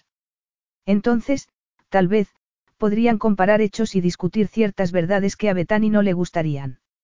Leo se obligó a sí mismo a mirarla con fría amabilidad. Como si no pudiera imaginar seis maneras diferentes de tomarla allí mismo, en ese mismo instante. Sobre la mesa, en el suelo, contra uno de los ventanales, con la luz del sol bañándolos. Pero eso no servía de nada. Voy a pedirle a mi mayordomo que busque un atuendo adecuado para los pies descalzos. El juego que había creado tenía como objetivo salir de la jaula y tirar barreras, se recordó Betania a sí misma. Y, por eso, subió a la habitación de Leo poco después de que él hubiera desaparecido. Nunca la había animado a que entrase en su habitación, a menos que estuvieran desnudos. Y su primo Vincentio solía darle lecciones sobre cómo debía comportarse la esposa de un hombre tan importante como el príncipe Di Felici, así que nunca lo había intentando siquiera. Pero Betania apartó de sí esos recuerdos y, haciendo un esfuerzo, entró en la suite del príncipe. Como era de esperar, era la habitación de un noble del pasado, magnífica y totalmente masculina, cortinas de terciopelo granate, muebles de caoba y una cama con dosel que estaba colocada en el centro, como si fuera un altar. Bethany se encontró apretando las manos sobre su pecho, como una virgen dispuesta al sacrificio. Las alfombras que había a sus pies eran impresionantes y hablaban de una fortuna de siglos, de antiguas rutas comerciales y príncipes cuyos reales pies las habían pisado como hacían los suyos en aquel momento. Entonces, por un instante, deseó que Leo fuese un hombre normal, el hombre que había imaginado que era cuando lo conoció en la playa de Hawái. Pero mientras lo deseaba, algo rechazaba ese pensamiento. Él mismo había dicho que no tendría sentido sin la historia de su familia y la verdad era que ni ella misma era capaz de imaginarlo separado de todo aquello. Por abrumadora que fuera su habitación, con su arquitectura renacentista, no podía negar que pegaba con él. Leo era un príncipe en todos los sentidos, siempre lo había sido. Entonces él entró en la habitación y Betani se quedó inmóvil, atónita. Llevaba un atuendo que jamás hubiera imaginado tenía en su vestidor. En realidad, había pensado que esa petición suya de pies descalzos y ropa informal lo haría sentir incómodo, torpe, que lo convertiría en un hombre corriente. Debería haber sabido que no sería así. Cuando se acercó a ella, los ojos oscuros clavados en los suyos, sus pezones se endurecieron bajo la blusa de algodón y algo se derritió entre sus piernas. Llevaba un pantalón vaquero gastado que se ajustaba a sus poderosos muslos y una camiseta negra de manga corta. Incluso vestido como el hombre sencillo de sus fantasías, Leo Di Marco parecía absolutamente cómodo, aunque tan impresionante como siempre. Su sonrisa era hambrienta, sus ojos perceptivos. Y Betani se dio cuenta de que, como siempre le ocurría con él, había calculado mal. Había olvidado lo letal que era Leo. Los trajes de chaqueta y la previsible elegancia del príncipe Di Felici distraían de su esencial carisma, sin duda permitiéndole hacer negocios sin que aquellos que estaban a su alrededor se evaporasen. ¿Cómo podía haber olvidado lo que había bajo su ropa? Aquel era el hombre que la había hecho perder la cabeza, alterando su vida para siempre con una simple sonrisa. Aquel era el hombre de ojos ardientes al que había conocido en las cálidas aguas de Baikiki, seguro de sí mismo y peligrosamente atractivo. Una criatura impresionante a la que había seguido hasta Italia, el hombre con el que se había casado y había amado con todas las fibras de su ser, solo para verlo tragado por la historia de su familia, su propia historia, sus interminables obligaciones. Leo la había convencido, en el curso de dos semanas apasionadas e imposibles, para que le diera la espalda a todo lo que había conocido hasta ese momento, para que lo siguiera hasta un país que no conocía y se casara con él porque la haría feliz. ¿Qué haría esta vez, cuando sabía que no había felicidad posible para los dos y, aún así, su corazón se aceleraba al mirarlo. Cuando no había logrado llevar aire a sus pulmones desde que entró en la habitación. Aquello no era un juego, pensó Betani demasiado tarde, sorprendida por su propia ingenuidad, su propia debilidad. Aquello era todo lo que había perdido. Aquello era todo lo que había anhelado. Y estar allí era un terrible error. Capítulo 9. Desde el principio has querido dejarme claro lo que no eres, dijo Leo entonces, con esa voz ronca que parecía resonar por todo el valle de Felicí. Tal vez es hora de que me digas quién eres. Estaban paseando por el camino rodeado de cipreses que llevaba al valle y, desde allí, según le había dicho Leo, a un lago en la cima de la colina. Era como un sueño, pensaba Betani, sintiendo como si estuviera viéndose desde lejos, como si no fuera ella quien paseara esa mañana de otoño con aquel hombre tan hermoso, sino otra mujer. Una que no tenía miedo de que cualquier palabra, cualquier paso en falso rompiera esa aparente tregua entre los dos. Una que no supiera nada de la larga guerra que los había cubierto a los dos de cicatrices. Como la pareja que podrían haber sido. Betani tuvo que morderse los labios, apenada. O tal vez era solo que estaban libres del castillo al fin, de sus pesados muros de piedra y del peso abrumador de su historia, libres de las personas que tenían que ser cuando estaban allí. Miró a Leo de soslayo entonces, sus altos pómulos y su nariz romana, esa boca que la había hecho perder la cabeza tantas veces y que, sin embargo, podía retorcerse en una mueca cruel cuando algo no le gustaba. Leo llevaba la cesta de la merienda en una mano y parecía tan cómodo con los pies descalzos como con sus carísimos zapatos italianos hechos a medida. Por alguna razón, eso hizo que su corazón se expandiera dentro de su pecho, casi hasta dolerle. Has terminado la carrera, ¿verdad? Le preguntó él. Betani sonrió. Sí, la terminé por fin, respondió. Estudié psicología. Para descubrir qué me pasaba, porque había desaparecido cuando te conocí, pensó. Pero no lo dijo en voz alta. Como si nunca hubiera existido. Fascinante, murmuró él. No sabía que te interesase tanto la mente humana. Solo la tuya y la mía, pensó Betani con cierto fatalismo. Aunque eso no era cierto del todo y aquel era un día sin mentiras ni pretensiones, decidió. Podía ser ella misma, como si hubieran escapado del pasado, como si estuvieran conociéndose. Me interesa la interacción humana, le dijo. Mi madre era arqueóloga, que es algo similar, supongo. Ella quería entender a los seres humanos por las cosas que habían dejado atrás. Yo estoy menos interesada en los restos de las antiguas sociedades que en cómo sobrevive a la gente a lo que ocurre diariamente en sus vidas. En cuanto lo dijo pensó que había revelado demasiado. O tal vez no. No sueles hablar de tu madre, comentó Leo. Murió cuando yo era muy pequeña, apenas la recuerdo, Betani se encogió de hombros, arrugando la nariz mientras levantaba la cara hacia el sol. No, la verdad es que no la recuerdo en absoluto. Mi padre nunca hablaba de ella cuando yo era pequeña, creo que porque le dolía demasiado. Pero al final de su vida no hablaba de otra cosa. Supongo que temía que cuando él muriese desaparecería también su recuerdo. El camino se convertía en una pendiente que subía por la falda de la colina y caminaron uno al lado del otro, como si tuvieran todo el tiempo del mundo. Como si estuvieran bajo un hechizo, como si ese juego fuera real y pudieran vivir así para siempre.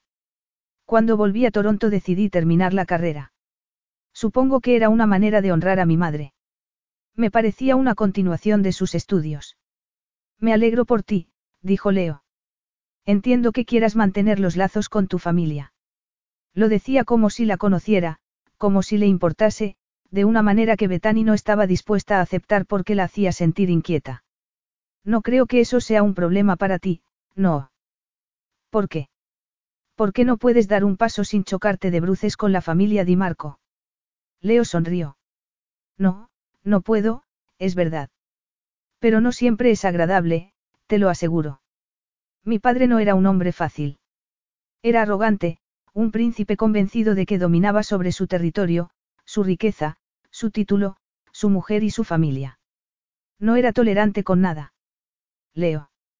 Me enviaron a un internado en Austria a los cuatro años, siguió él.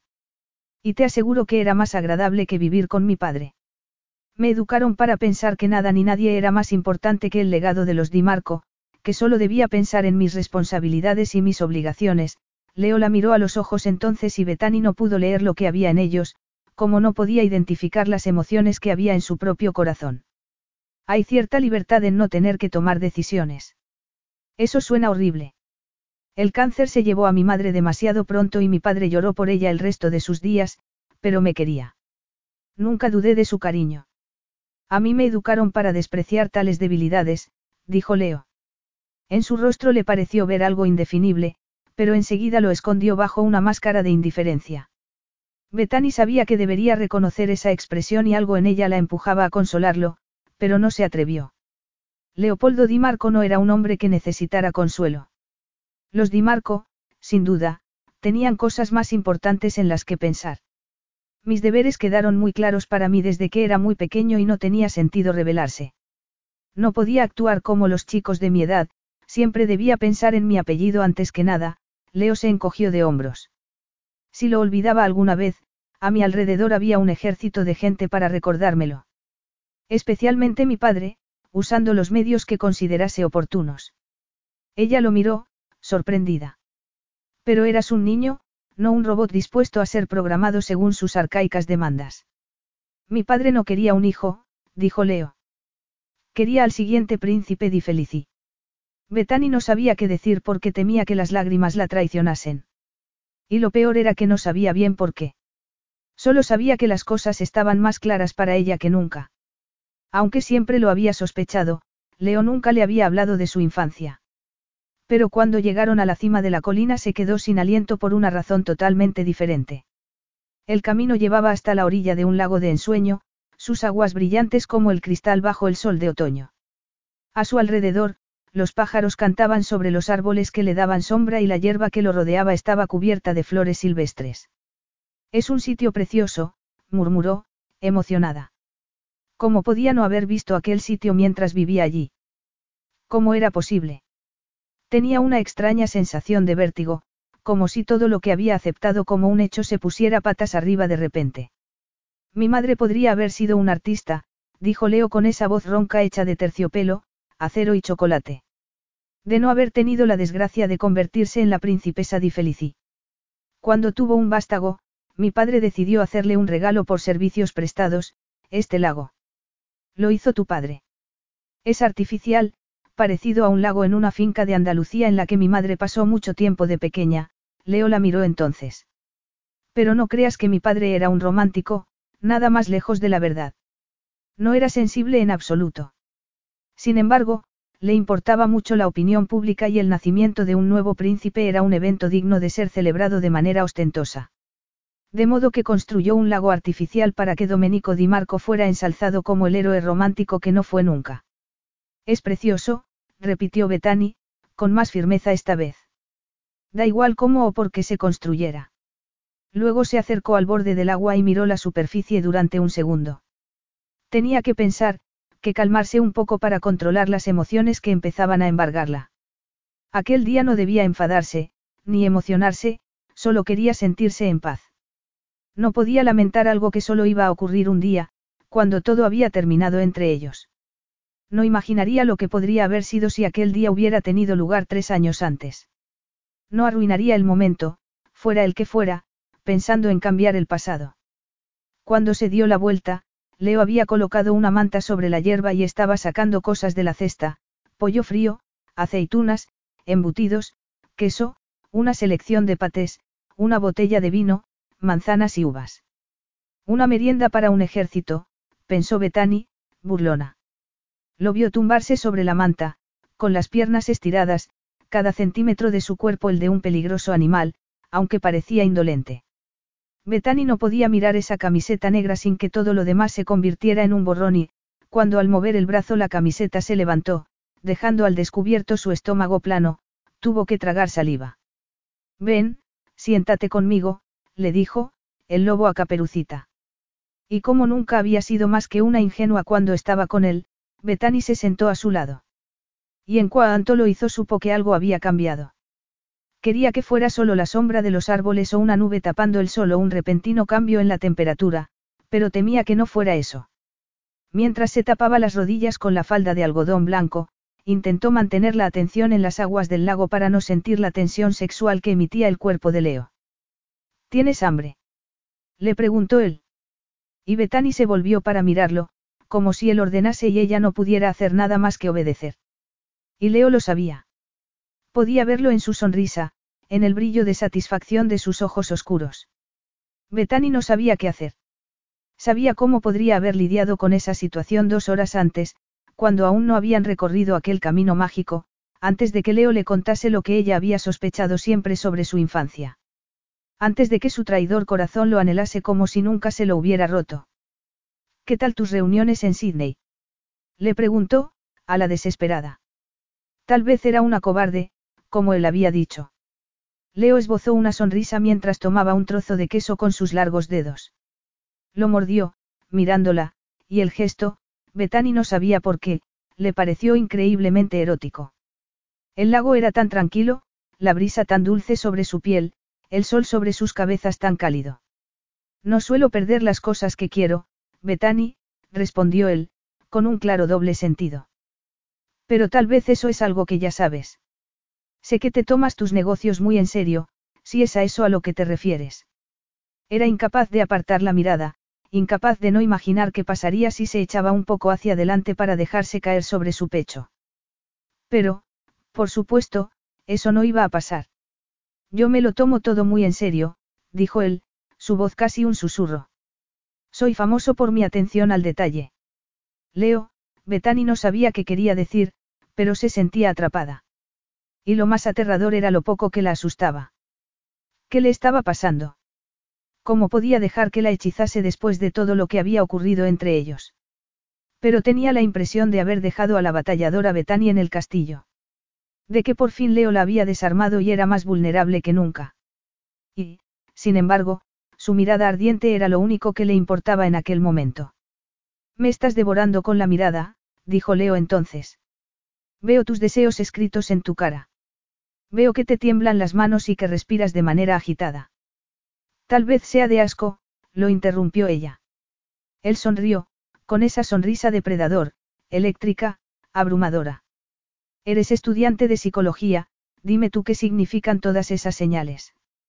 Betania apartó la mirada, pero la palabra, psicología, había roto la niebla en la que parecía estar perdida. Tienes otra vida, una vida diferente, ya no eres la misma persona, se dijo a sí misma fieramente, intentando respirar con normalidad. Aquello solo era un sueño, en un lago que no debería existir. No hay que ser psicólogo para saber que tocarte sería un error monumental, respondió por fin, volviendo a mirar al lago para no mirarlo a él. Si tú lo dices, murmuró Leo. No parecía ofendido o molesto. Betani supo sin mirarlo cuando tomó un trozo de prosciutto y cortó un trozo de pan con las manos para untarlo con tapenade de aceitunas. Supo cuando apoyó un codo en la manta, cuando se chupó los dedos, cuando volvió a mirarla. ¿Por qué no me habías traído nunca aquí? Le preguntó cuando la tensión se volvió insoportable. Era peor imaginar lo que estaba haciendo o verlo directamente. Tantos años y seguía sin saberlo. Este nunca fue un sitio con gratos recuerdos. No me parecía apropiado traer a mi esposa a un sitio creado por el ego de un hombre y a pesar de las lágrimas de una mujer. Betani tragó saliva. ¿Y ahora? ¿Por qué lo preguntaba? ¿Qué quería de él? Pero ella sabía lo que quería. Siempre lo había sabido, todo. Por eso, lo poco que había recibido le había dolido tanto. Por eso había seguido en la casa de Toronto durante tanto tiempo, esperando que Leo volviera, aunque se odiaba a sí misma por esa debilidad. ¿Qué quieres que te diga? ¿Qué debo decir para que me toques como deseas hacerlo, Betani? Como los dos deseamos. Dime lo que quieres que diga y lo diré. Cualquier cosa. Fue como si, de repente, hubiera un terremoto bajo sus pies, como si la tierra se hubiera soltado de su eje. Aunque eso sería más sencillo que lo que sentía de verdad, aquella pena profunda, aquel anhelo. El innegable deseo y el miedo de que, si no ponía la mano sobre él, Leo desaparecería para siempre, como si no hubiera existido nunca. ¿Por qué no debería haber existido?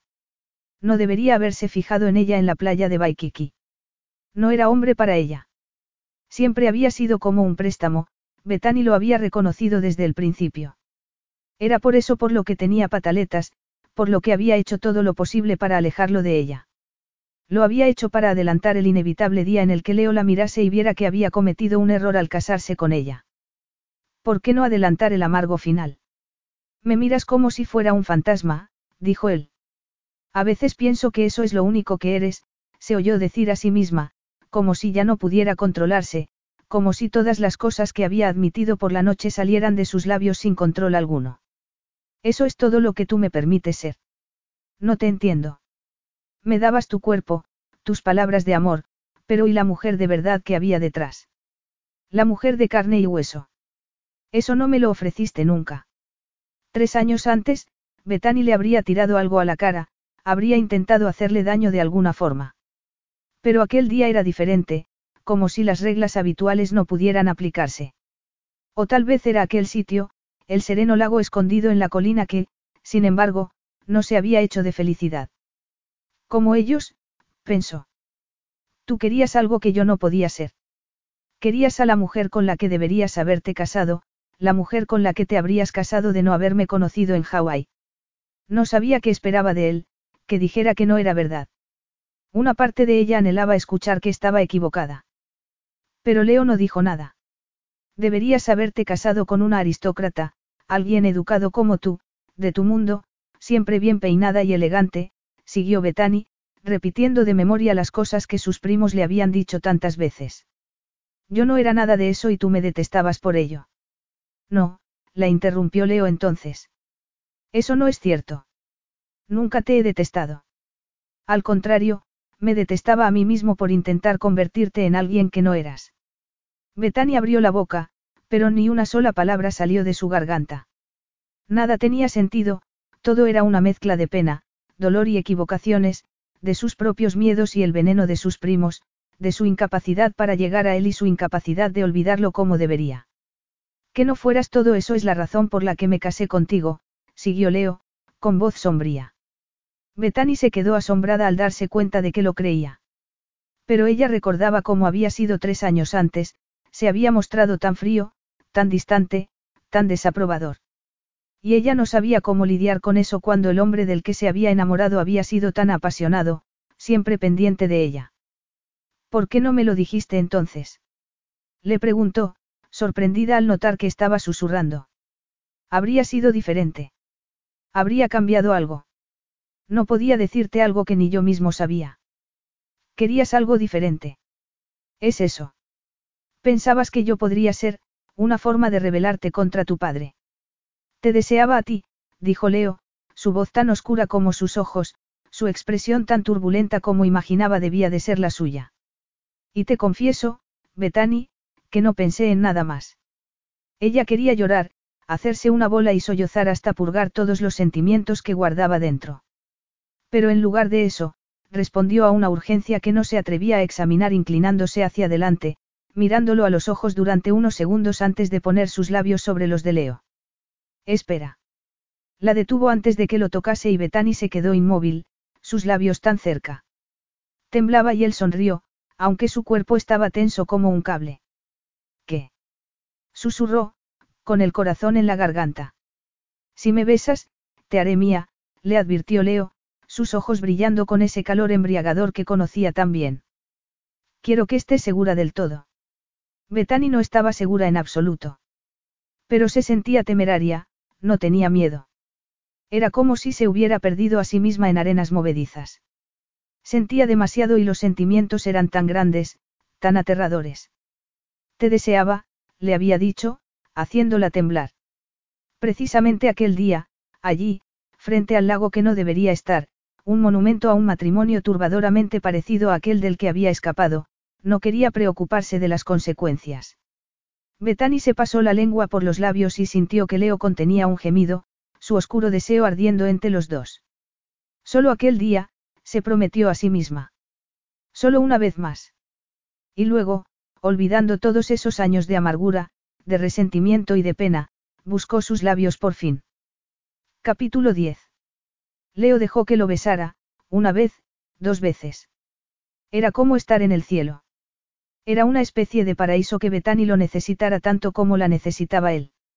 Si aquella era una rebelión, no sabía cómo iba a hacer otra cosa que dejarse vencer.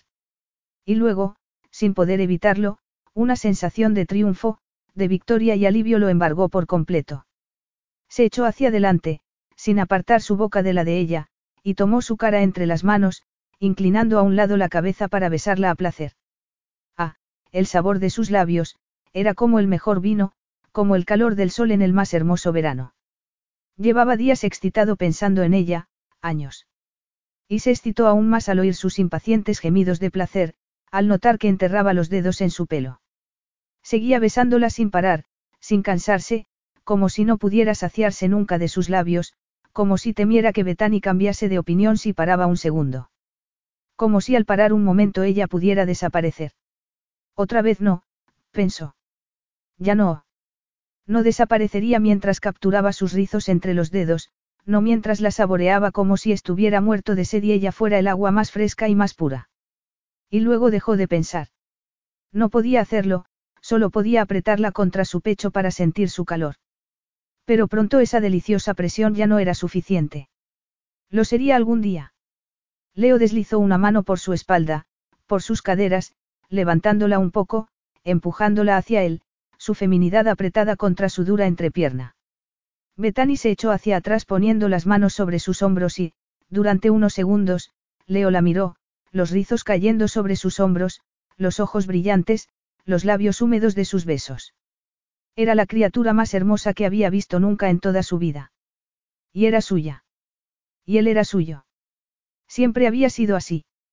Incluso cuando había querido que fuera alguien que no era había sabido esa simple verdad. Cada curva, cada suspiro, cada gemido, toda ella le pertenecía. Quería seguir besándola hasta que admitiera la verdad, hasta que gritase, hasta que sollozase su nombre como una plegaria a la que solo él podía responder. Y lo haría. Di que me deseas, le ordenó, su voz la de un extraño mientras la apretaba más contra él. Tú sabes que es así, musitó ella, más un gemido que una frase mientras acariciaba sus hombros, los tensos músculos de su espalda, la suave piel de sus bíceps. Leo acarició sus pechos con una mano, rozando los tensos pezones con la punta de los dedos a través de la tela de la camisa mientras la veía cerrar los ojos. Dilo, repitió. Era una necesidad, por razones que no podía entender y no quería examinar.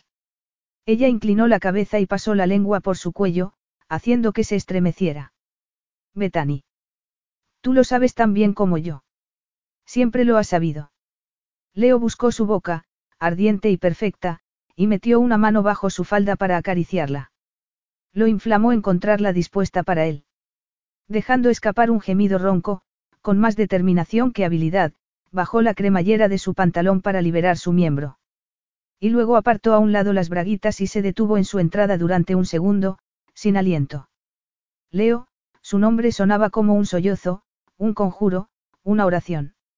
Dímelo, murmuró él, con voz torturada. Betani movió las caderas para apretarse contra él, desesperada. Quiero oír esas palabras, insistió. De tu boca. Quiero que lo digas. Ella le echó los brazos al cuello, sus pechos aplastados contra su torso, torturándolos a los dos. Cuando habló, fue como si le arrancasen las palabras, como si fuera tan impotente ante la pasión como él. Y a Leo le encantó. ¿Cómo le encantó? Te deseo, dijo Betani por fin, con voz rota, mareada, deseándolo como no había deseado nada en toda su vida. ¿Cuánto te deseo, Leo? Se enterró en ella hasta el fondo, tan estrecha y perfecta como siempre, como si estuviera hecha para él, expresamente para su pasión.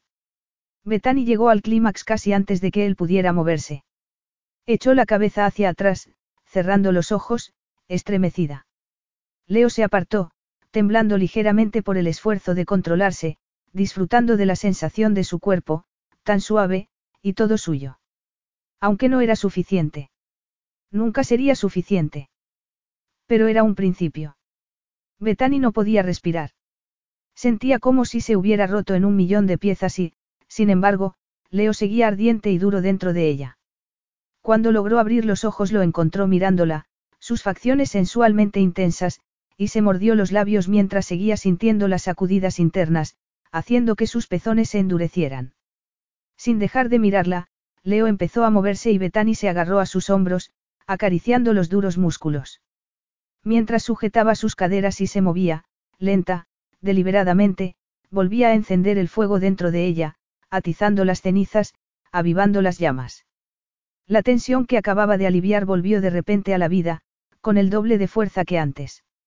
Sus embestidas eran largas, lentas, poderosas, haciéndole perder la cabeza por completo. No podía pensar, solo podía sentir. Sentir la boca de Leo sobre la suya, su aliento en el cuello. Sus pechos apoyados sobre el duro torso masculino, sus fuertes brazos rodeándola. Se perdió en su exigente ritmo hasta que lo único que podía sentir era su posesión. Lenta, devastadora.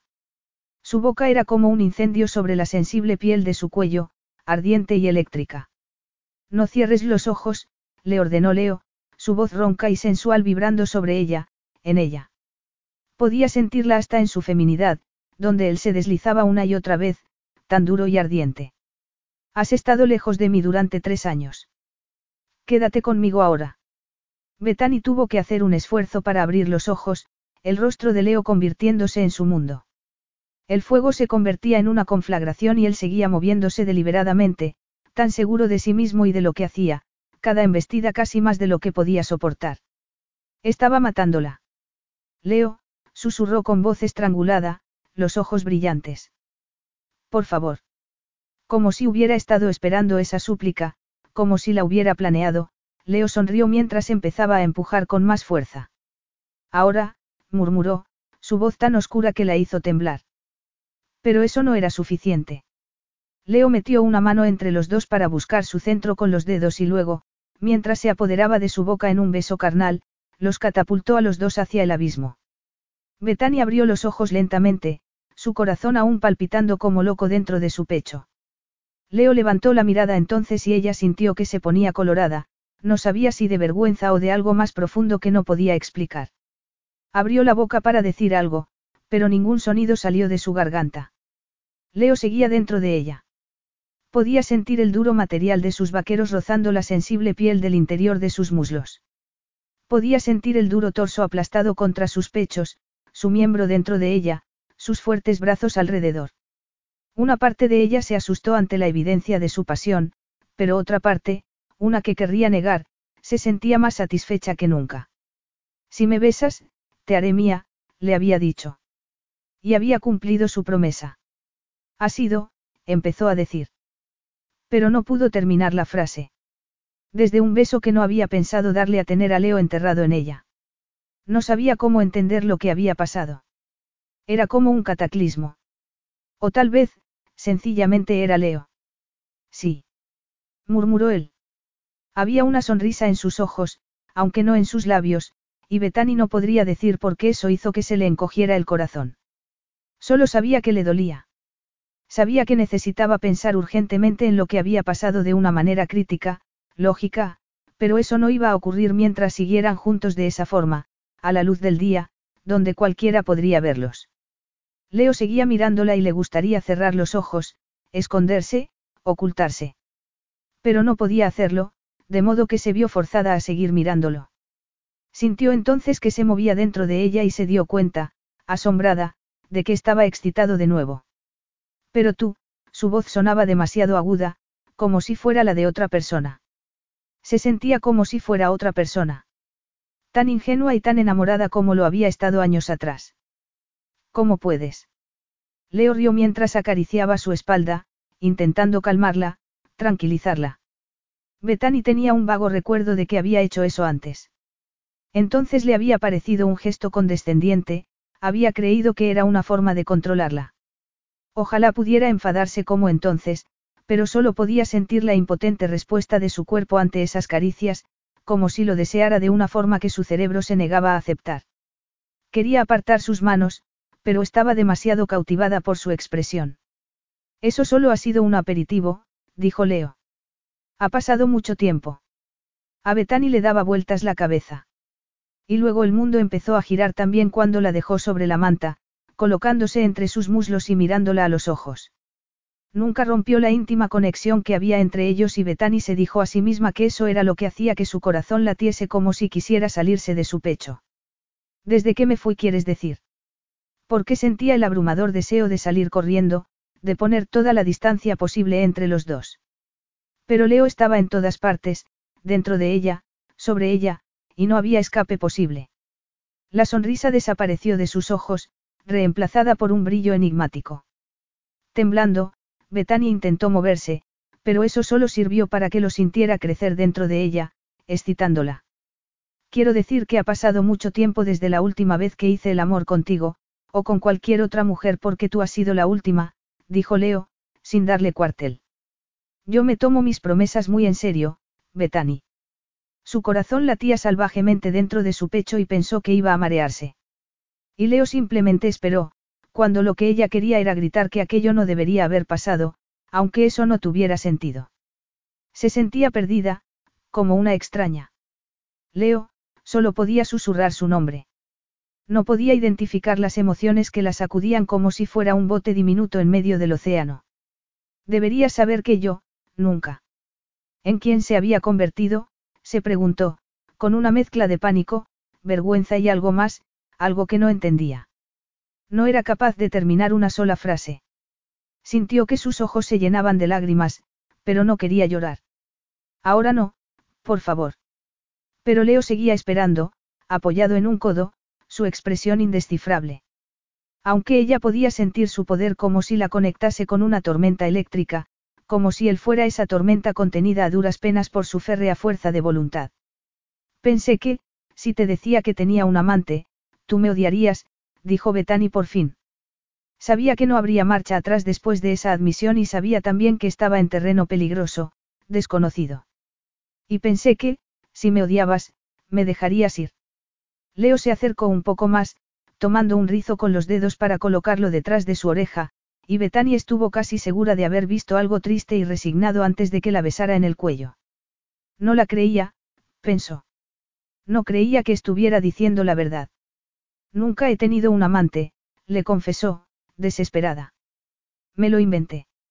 Leo levantó la cabeza entonces, con un brillo de satisfacción en los ojos mientras esbozaba una sonrisa que la hizo temblar de nuevo.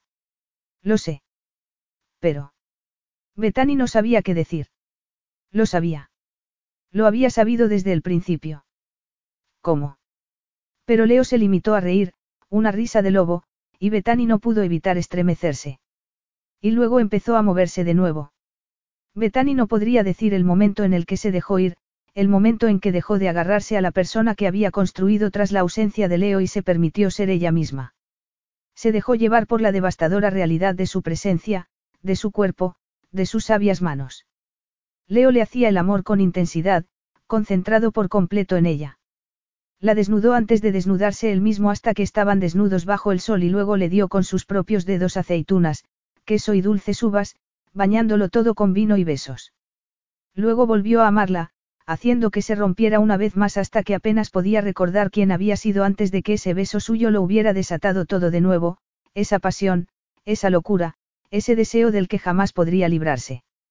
Cuando las sombras empezaron a extenderse sobre el lago, Leo la llevó de vuelta al castillo por el mismo camino que habían recorrido por la mañana. Bethany tenía la sensación de que habían pasado años y no horas desde entonces. No sabía, pensó mientras Leo tomaba su mano, si sería capaz de reconocer a la mujer que había iniciado ese paseo si se la encontrase de frente. Había estado tan decida a jugar a ese juego, tan segura de que cambiaría a Leo, jamás se le hubiera ocurrido soñarlo profundamente que iba a cambiarla a ella. Pero apartó de sí ese pensamiento porque no tenía más remedio. Él era demasiado exigente, demasiado tentador y ella no podía evitar responder a sus caricias, a sus miradas. Y, si era sincera consigo misma, no quería parar. En algún momento, cuando el encanto de los viñedos y los campos interminables hubiera desaparecido y Leo ya no estuviera a su lado, se preocuparía de eso. Pero no aquel día, se dijo a sí misma, repitiéndolo como una letanía. Cuando regresaron al castillo, Betani no se sorprendió en absoluto de que Leo fuese apartado de ella por un ejército de criados y ayudantes, todos ellos ansiosos de hablar con él. Suspirando, subió a su habitación y llenó la bañera. Sintiéndose como en un sueño, se quitó la ropa que tan recientemente Leo le había vuelto a poner, con las manos temblorosas al recordar cómo la había acariciado, cómo había explorado cada curva, cada secreto. Estaba temblando, pero no de frío. Sabía que era por él, la fiebre de Leo Di Marco seguía calentando su piel. Era la misma brujería que siempre había ejercido sobre ella, convirtiéndola en su esclava. Debería sentirse horrorizada consigo misma por lo que acababa de pasar. Lo sabía, podía verlo de manera objetiva, como a distancia. Desnuda, echó sales en el agua de la bañera. Entendía que debería estar avergonzada de que no hubiera un centímetro de su cuerpo que Leo no hubiera tocado, que no hubiera hecho suyo bajo el sol italiano. Cuando levantó los brazos para apartarse el pelo de la cara sintió un ligero escozor en sus partes más íntimas, pero era más excitante que doloroso y la hizo experimentar una emoción que ya no podía controlar o negar. Que no quería controlar o negar. Acababa de meterse en el agua, apoyando la cabeza en el borde de la bañera, cuando le pareció sentir una brisa en la piel. Y cuando abrió los ojos, no le sorprendió ver a Leo en la puerta, sus ojos oscurecidos.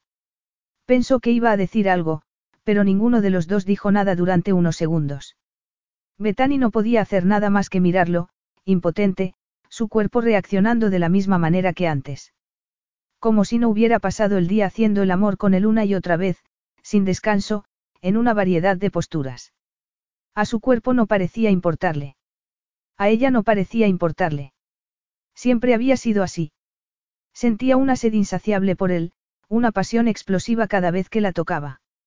Recordaba esa vergonzante noche en Toronto, la noche que durante años había visto como el momento más bajo de su vida, y se dio cuenta de que había tenido que pensar eso no porque los dos estuvieran furiosos, sino porque había tenido que demonizar la conexión sexual entre ellos para averiguar quién sería sin ella. Porque cuando Leo estaba cerca perdía la capacidad de pensar en absoluto.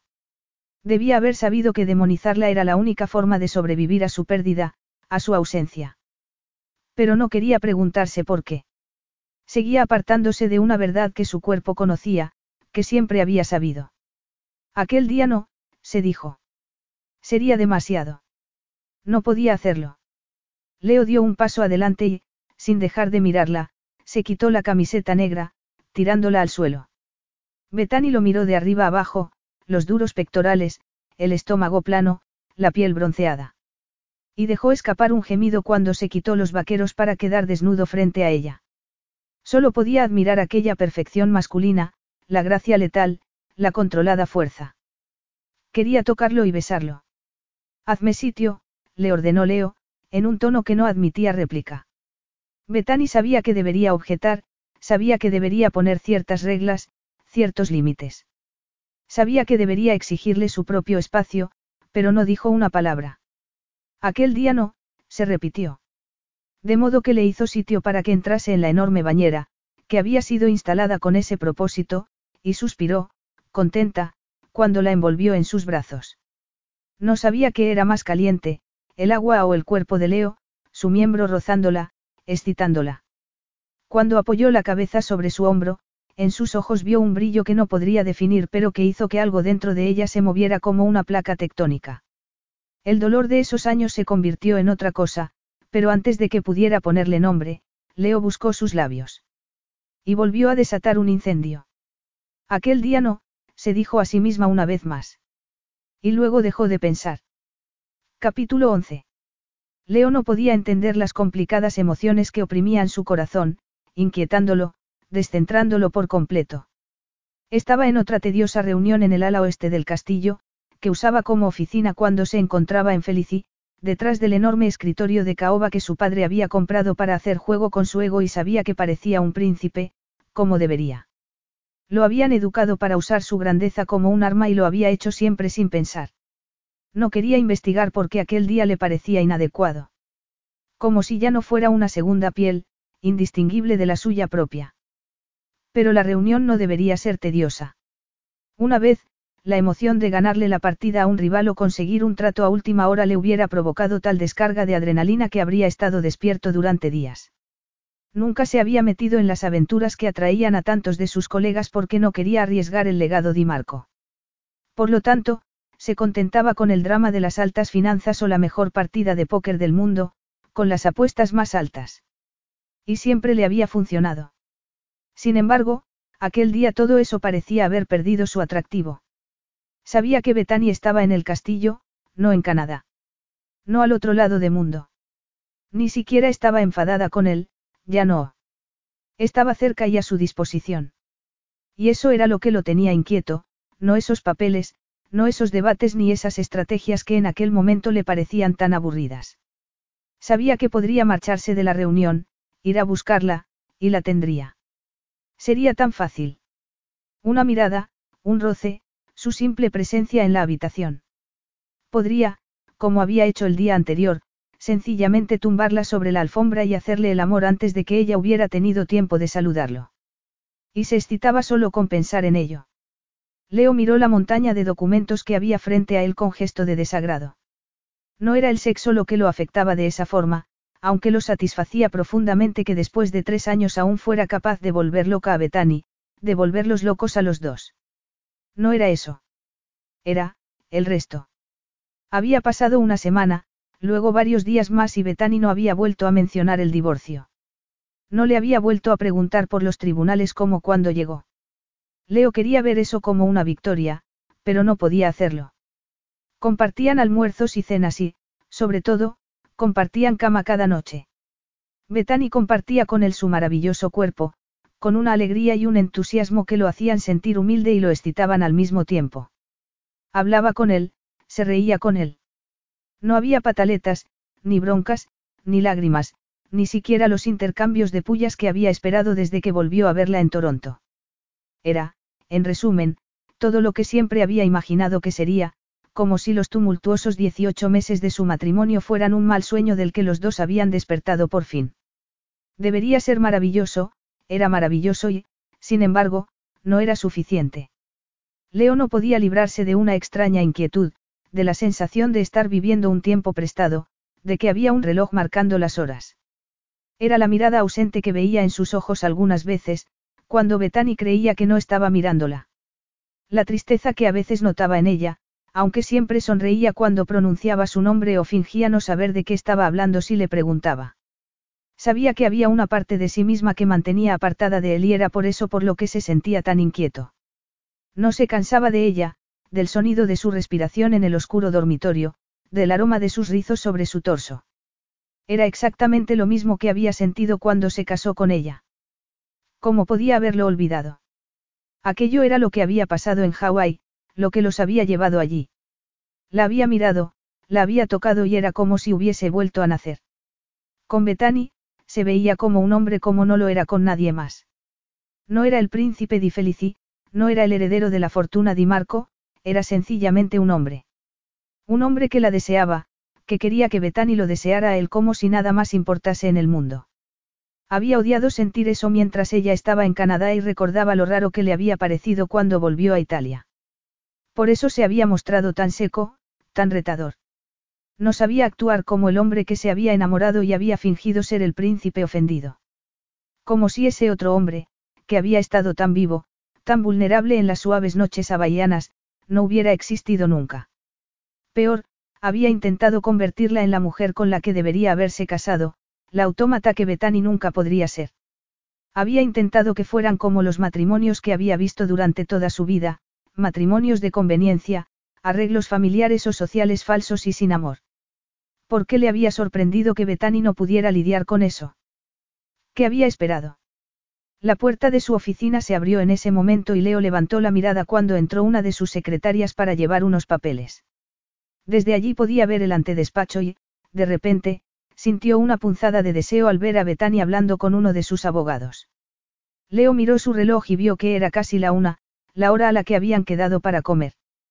Tenía un aspecto fresco, limpio, sus rizos sujetos en una coleta que caía sobre el pálido jersey de cachemir color melocotón. Los pantalones marrones se ajustaban a sus curvas como un abrazo y, de repente, Leo pensó que tal vez debería haber elegido un sitio más privado para el almuerzo que la excursión al pueblo que habían planeado. Pero, de repente, ella se volvió hacia el despacho y sus miradas se encontraron antes de que su secretaria cerrase la puerta de nuevo. Y ese segundo había sido suficiente. Leo sentía la fuerza de su mirada como si la puerta siguiera abierta, una mirada torturada, amarga, desesperada. Furiosa. Y supo que acababa de ocurrir lo que tanto había temido.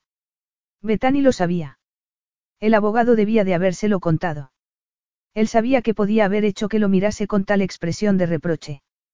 Se había arriesgado demasiado, pensó, y a juzgar por esa expresión, Leo Di Marco había perdido la partida. Había perdido y no podía tolerarlo. No lo haría. Perdonen, señores, se disculpó, interrumpiendo al asesor que hablaba en ese momento. Tengo que salir de la reunión. Y luego, con una sensación que se negaba a llamar pánico, fue tras ella. Era un mentiroso. Seguía siendo un mentiroso. Betani no podía respirar mientras corría por el histórico pasillo, que parecía encogerse más y más. Opresivo, no hermoso. Oscuro, no alegre. Una prisión, no un castillo. Otra vez. ¿Cómo podía haber olvidado lo despiadado que era Leo? ¿Cómo podía haber caído en sus brazos de nuevo? Era como si la tocara y, de inmediato, ella contrajera algún tipo de amnesia. Leo le había mentido. Cuando por fin llegó a su suite, se llevó una mano al corazón, intentando respirar. Era una tonta, una ingenua. No era su juventud o su inexperiencia esta vez.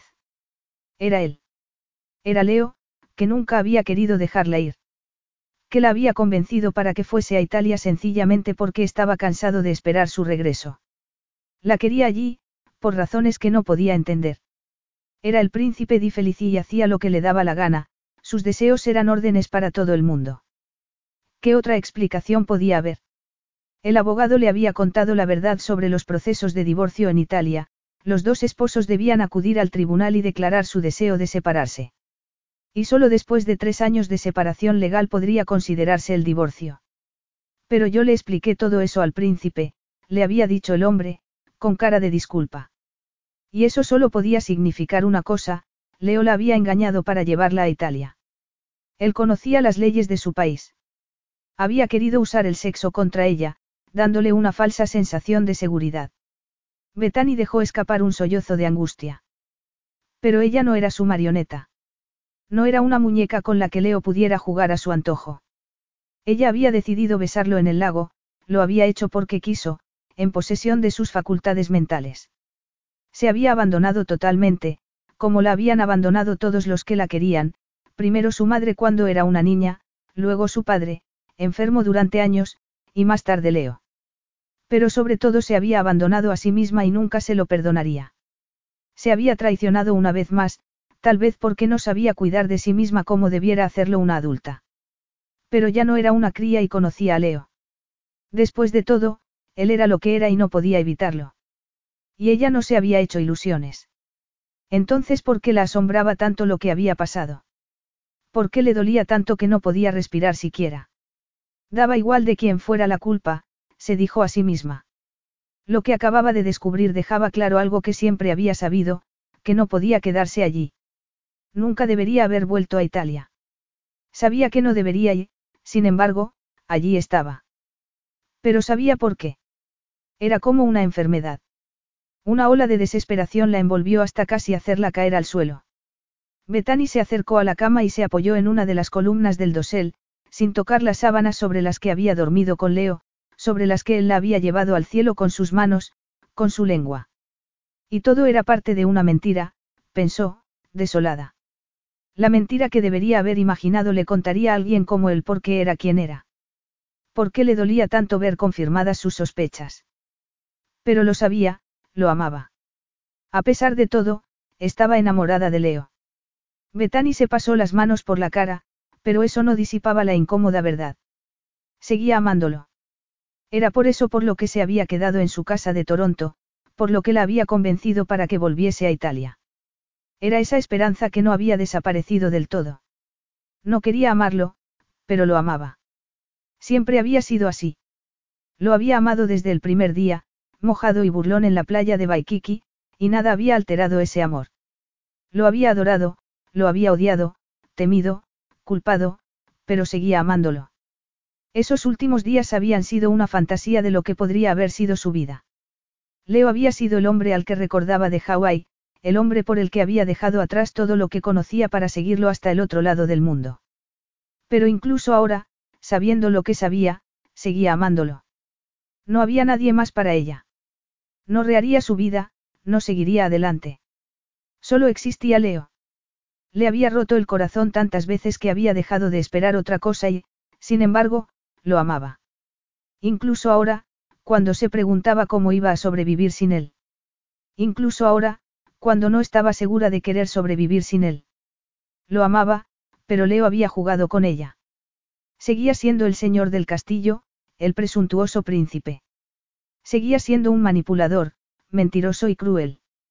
Había dejado de cuestionarse porque amaba a un hombre así, que a veces parecía ser tan noble, tan bueno. Pero no lo era. Y en cualquier caso, daba igual. Lo amaba.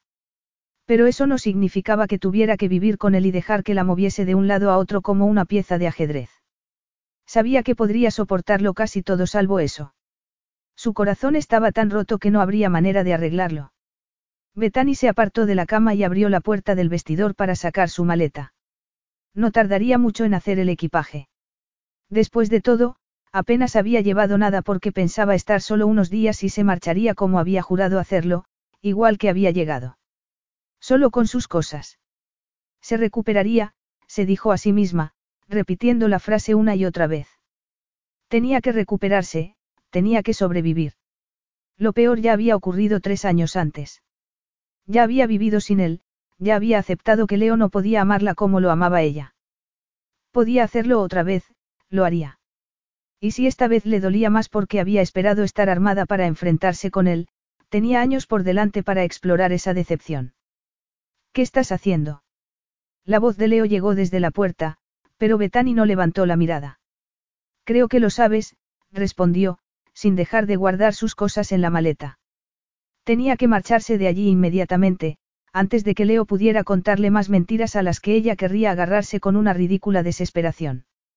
Antes de que se traicionase a sí misma de nuevo. Te marchas, dijo él, como si no pudiera creerlo, como si no diera crédito a sus ojos. Como si ella fuera la mala de esa película. ¿Te marchas otra vez? Bethany se volvió entonces, sorprendida al ver un brillo de dolor en sus ojos oscuros. ¿Lo sabías? Le espetó, furiosa, negándose a dejarle ver el dolor que le estaba causando y mucho menos ese terrible, aciago amor que la hacía actuar como una idiota. Sabías que deberíamos registrar nuestra separación y luego esperar durante tres años. Bethany. Me has hecho venir aquí, haciéndome creer que solo tendría que firmar unos documentos, que todo estaba solucionado. Me has manipulado de esa forma vergonzosa, Leo. Él apretó los labios, pero no dijo nada. Y Betani no sabía cuánto había esperado una explicación hasta que él no le ofreció ninguna. Muy bien, dijo por fin. No hay nada más que decir. Te he traído aquí contra tu voluntad, Betani. Te dije que no quería venir a Italia, pero tú me contaste que debía hacerlo, que todo estaría solucionado en unas semanas cuando sabías que no era verdad. Te he secuestrado, te he obligado a venir a punta de pistola como el salvaje que quieres creer que soy. Te he tocado siquiera antes de que lo hicieras tú. Me has engañado. Eres mi mujer, dijo Leo. ¿Y qué significa eso? No tienes ningún derecho a tratarme como si fuera un objeto que puedes mover a tu antojo. Soy una persona, Leo, tengo sentimientos. Y estoy cansada de que tú los pisotees cuando te apetece. Tienes sentimientos. La interrumpió él, furioso. ¿Te atreves a decir eso con la maleta en la mano, con un pie en la puerta? Tú hablas de sentimientos. No quiero que me construyas un lago el día que por fin cumpla con mis obligaciones, le espetó ella, intentando contener las lágrimas. Pero no pudo hacerlo, las lágrimas rodaban por su rostro, y podía ver su expresión, como si lo hubiera golpeado. No quiero el matrimonio de tus padres, no voy a hacerlo, Leo. Te quiero. Gritó él entonces. Betani no sabía qué era más asombroso, esa frase o el tono en el que había sido pronunciada. Leo gritando. Leo pálido como un cadáver, con los ojos fuera de las órbitas. La quería. No había mencionado la palabra amor desde esos días, cinco años atrás. No tenía sentido, no iba a creerlo. Aunque una traicionera parte de ella aún albergase esperanzas. Te quiero, repitió él, esta vez en voz baja pero con el mismo poder que la anterior versión. La frase parecía rebotar contra ella como una bala, haciendo el mismo daño. Cuando Leo entró en el vestidor, Betani vio que no era el príncipe que conocía. El hombre que estaba delante de ella parecía sin aliento y ligeramente despeinado, como si hubiera ido corriendo tras ella. Lo cual era imposible. Como si, por fin, le estuviera diciendo la verdad, le dijo una vocecita. Y su corazón empezó a latir dolorosamente contra sus costillas. Tú, pero no podía repetir lo que había dicho. Le dolía demasiado. Le hacía anhelar cosas que no iban a ocurrir. Si me quisieras, no intentarías manipularme. Imagino que lo sabes. Deja que te cuente lo que yo sé del amor, dijo él con voz ronca, una voz que Betani no reconocía y que parecía tocar directamente su corazón. Nada. No sé absolutamente nada del amor. Nadie se ha molestado en enseñarme algo que, supuestamente, no debería haber experimentado nunca. Ella quería acercarse, abrazarlo, consolarlo por lo que le habían hecho, pero no podía hacerlo. Le dolía el corazón por él, por los dos, pero no podía moverse. Tus padres te trataron de una forma abominable, consiguió decir. Pero eso no te da derecho a tratarme a mí de la misma forma. No puedes creer que eso está bien. Si hubieras pensado que hacías bien, no me lo habrías escondido. Nunca se me ocurrió hacer algo que no fuera mi deber, siguió él, con ese tono ronco desconocido. Y entonces apareciste tú. No eras la mujer que todo el mundo esperaba que eligiese como esposa. Eras demasiado joven, cálida, viva y esperabas lo mismo de mí. Me veías como a un hombre, nada más. Y yo te amaba cuando nunca había sabido que pudiese amar. Y mira lo que hemos hecho con ese amor, dijo Betani, su voz tan ronca que no la reconocía. Mira en qué nos hemos convertido. Betani, murmuró él entonces con tono de súplica, aquel hombre que no sabía suplicar, aquel hombre que solo sabía dar órdenes. La realidad era que le había mentido, pero también ella se había mentido a sí misma. No podía controlarse con aquel hombre, nunca había podido hacerlo. ¿Cuántas veces tenía que fracasar con él para reconocerlo de una vez?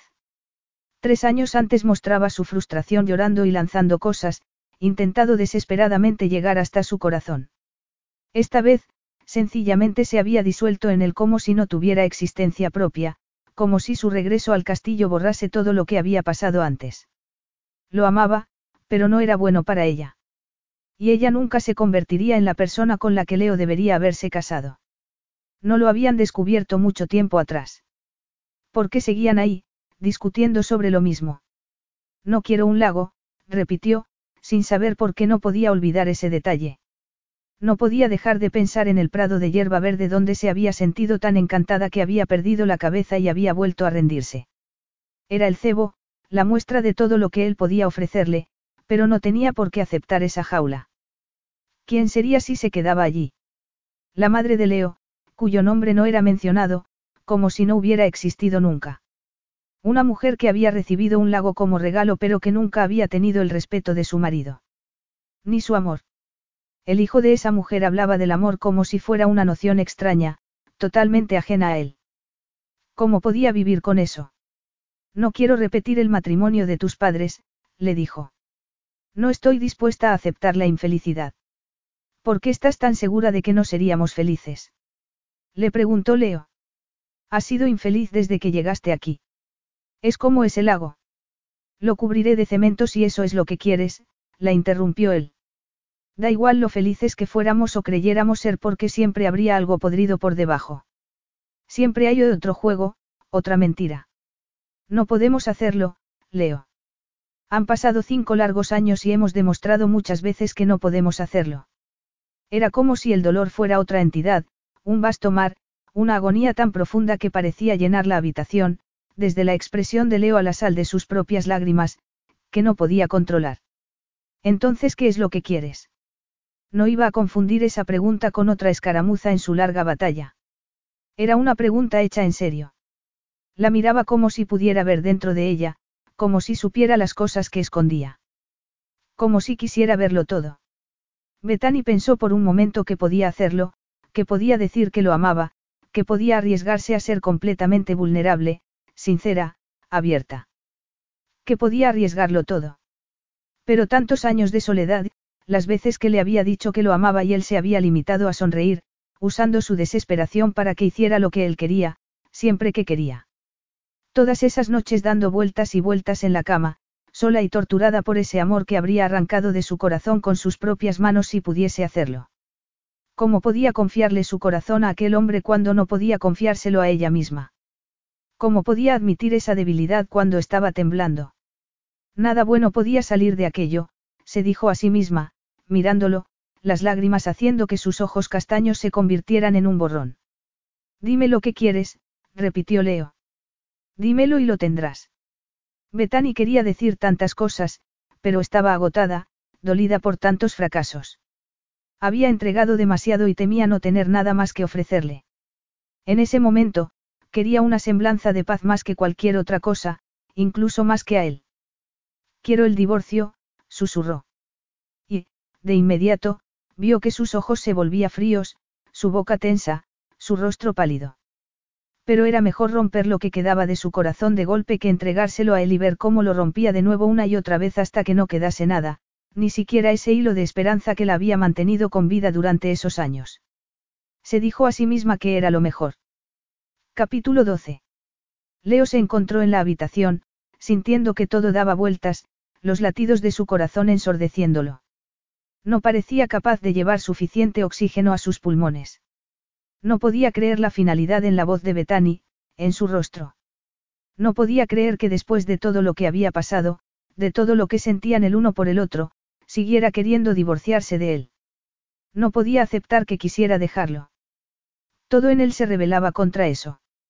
Le había dicho que la amaba, pero Bethany no se había conmovido en absoluto cuando esas mismas palabras la habían emocionado una vez por completo, haciéndola sonreír y brillar por dentro. Y no sabía dónde poner esa triste realidad, cómo evitar que lo rompiese por dentro. Si me quisieras, no intentarías manipularme, le había dicho. Esas palabras seguían repitiéndose en su cerebro como una incómoda verdad. Mira en qué nos hemos convertido. Leo apretó los puños. Ella no quería el lago y él no quería ser un hombre como su padre, que construía un monumento a algo que nunca había sentido. No quería que se sintiera atrapada y miserable, infeliz. No quería que esa mujer que le rompía el corazón y lo emocionaba, a veces con la misma sonrisa, se convirtiera en su madre y tampoco que se convirtiera en la clase de mujer con la que supuestamente debería haberse casado. No quería la vida de sus padres. ¿Era eso lo que deseaba para sus hijos? No, no lo era. Y también sabía, aunque desearía no saberlo, que era su orgullo lo que había hecho que quisiera retenerla. Su orgullo, sin pensar en los deseos de Bethany. Podía no creer que ella quisiera decirle adiós para siempre, pero lo creía por orgullo, por soberbia. Había vivido su vida al servicio de su orgullo durante demasiado tiempo, pensó entonces. Porque una vez que lo dejaba a un lado, lo único que podía ver era el rostro de Bethany, pálido y cubierto de lágrimas. La amaba tan poco que quería mantenerla allí, su prisionera, cuando evidentemente ella quería marcharse. La quería a su lado más de lo que quería verla feliz. Se detestó a sí mismo por lo que tardó en responder a esa pregunta, por lo agónico que le resultó llegar a la única conclusión posible. Él era esa clase de hombre, pensó amargamente, la clase de hombre que ella lo había acusado de ser. Eso era para ella y siempre lo había sido, un ser autocrático, manipulador. Pero él había inventado excusas porque se decía a sí mismo que era su obligación, su deber, cuando en realidad sencillamente la quería a su lado. Ahora y para siempre. La había visto en esa playa de Baikiki y no había vuelto a mirar a otra mujer. No había deseado a nadie más. Solo a Betani. Sencillamente, la quería a su lado porque sin ella temía desparecer para siempre bajo el peso de su historia, del legado de su familia. Leo suspiró, aceptando por fin la verdad contra la que tanto había luchado. Ella era la única persona que lo había visto simplemente como un hombre, pero no podía ser feliz estando con él. Eso había quedado bien claro y no quería hacerle daño. Tenía que dejarla ir. No sabía cómo iba a hacerlo cuando todo en él le urgía a impedirlo de cualquier forma, pero sabía que no tenía alternativa. Betani no sabía que se había sentado en el suelo del vestidor hasta que levantó la mirada y vio a Leo a su lado, mirándola con una expresión indescifrable. Le había dicho que quería el divorcio, él había salido del vestidor y, todo había terminado. Sabía por instinto, un instinto primitivo que parecía nacer de ella, que cualquier esperanza había muerto para siempre. Todo se había roto entre ellos por fin y era libre. Libre para irse, libre para vivir. Y, sin embargo, sentía como si estuviera muriendo. ¿Te has caído? Le preguntó él, con una voz que sonaba como la de un extraño. O tal vez se había convertido en un extraño, tal vez al romperse ese fino hilo de esperanza que era lo único que los unía, ya no conocía a Leo. Betania intentó pasarse la lengua por los labios, hablar, decir algo, pero no le salía una palabra. ¿Te encuentras bien? Ella tuvo que parpadear y solo entonces se dio cuenta de que las lágrimas seguían rodando por su rostro. Quiero irme, consiguió decir, con un sollozo en la garganta. Quiero ser libre, de todo esto. Pensaba que no podía dolerle más, que no era físicamente posible. Te he dicho que te quiero y lo digo de corazón, Betani, Leo hablaba en voz baja, con los ojos nublados. Y te amo lo suficiente para dejarte ir si eso es lo que quieres. Parecía, vencido.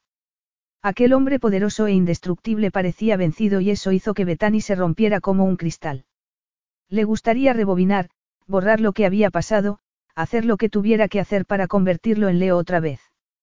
Su Leo. Si es lo que quieres, lo haré, siguió él. La frase quedó colgada en el aire como una promesa y Betani lo creyó. La dejaría ir. Unos minutos antes había sabido que eso era lo que quería. Le rompía el corazón, pero era lo que quería y por fin Leo aceptaba esa realidad. Y esta vez sabía que no estaba jugando. Esta vez lo decía en serio y eso significaba que podía levantarse y marcharse de allí con la cabeza bien alta, el corazón roto quizá pero libre, como había deseado durante tanto tiempo. Lo único que tenía que hacer era levantarse y empezar el resto de su vida. Levántate, se ordenó a sí misma. Pero no era capaz de hacerlo. No sé cómo dejarte ir, dijo Leo, su voz ronca de pena y de dolor. Pero lo haré, Betani, te lo prometo. Esa promesa pareció reverberar en su corazón, haciendo que se quedara pegada al suelo, pesada como una roca, cuando sabía que debería sentirse más ligera, que debería volar. Era así como todo iba a terminar entre ellos. No podía apartar los ojos de su cara y ni siquiera sabía si estaba respirando. El tiempo parecía haberse detenido y lo único que sentía era un profundo dolor en el corazón que parecía reflejarse en la mirada de Leo. Ya no había ninguna esperanza de retomar la relación y Betani supo con una extraña certeza que ella tenía tan poco sentido sin Leo como Leo sin la larga historia de su familia. Él era su historia. Estaban unidos para siempre y no sabía cómo existir sin él. Sería como existir sin aire. No soy capaz de dejarte, dijo por fin. Llevo años intentando hacerlo y esta vez, ni siquiera me responden las piernas. Yo te llevaré donde quieras ir, murmuró él. Y Betani se dio cuenta de que lo decía en serio. Aquel hombre tan difícil, tan orgulloso, se ponía a su disposición aunque no quisiera dejarla ir. Lo haría porque era honrado, aunque ella hubiera querido creer lo contrario. No era su padre, no era un monstruo. Estaba, tal vez, tan desconcertado y confundido como ella. Pero no sabía qué podían hacer, no había nada que pudieran hacer y un sollozo escapó de su garganta. Ven, murmuró Leo, acercándose. Betani seguía llorando como si no pudiese parar, como si no fuera a parar nunca, como si solo pudiera entender los últimos cinco años a través de esas lágrimas. Betani, musitó él, tomándola en brazos y besando su cara. Por favor, luce mía, no llores así. Te lo suplico. Pero Betani no podía parar. Ni cuando empezó a hablarle en italiano ni cuando la llevó frente a la ventana de la habitación y la sentó sobre sus rodillas, murmurando palabras cariñosas en su oído. Lloraba y lloraba y no era capaz de parar como no había podido levantarse del suelo. Esto es culpa mía, dijo Leo unos minutos después, cuando Betania empezó a calmarse un poco. Ella echó la cabeza hacia atrás para mirarlo a los ojos. Estaba apretada contra su pecho, pero no le preocupaba sentirse como una niña. Los rítmicos latidos de su corazón, la fuerza de sus brazos, todo eso era tan consolador. Si alguien tiene la culpa, me temo que es de los dos, le dijo con voz ronca, los ojos enrojecidos.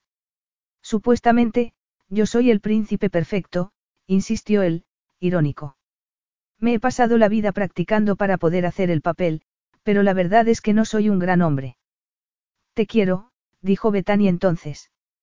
El miedo había desaparecido y solo quedaba la verdad, brillando dentro de ella como un faro.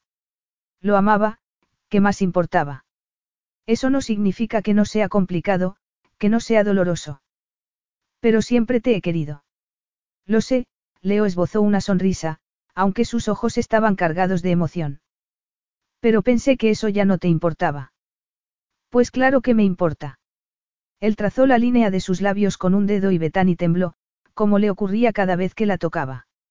Cuando apartó el dedo, lo miró durante largo rato sin decir nada, como si pudiera encontrar la respuesta a sus problemas tatuada en su rostro. No sabía lo que sentía, lo único que sabía era que no daría el paso que lo separaría de él. No podía hacerlo.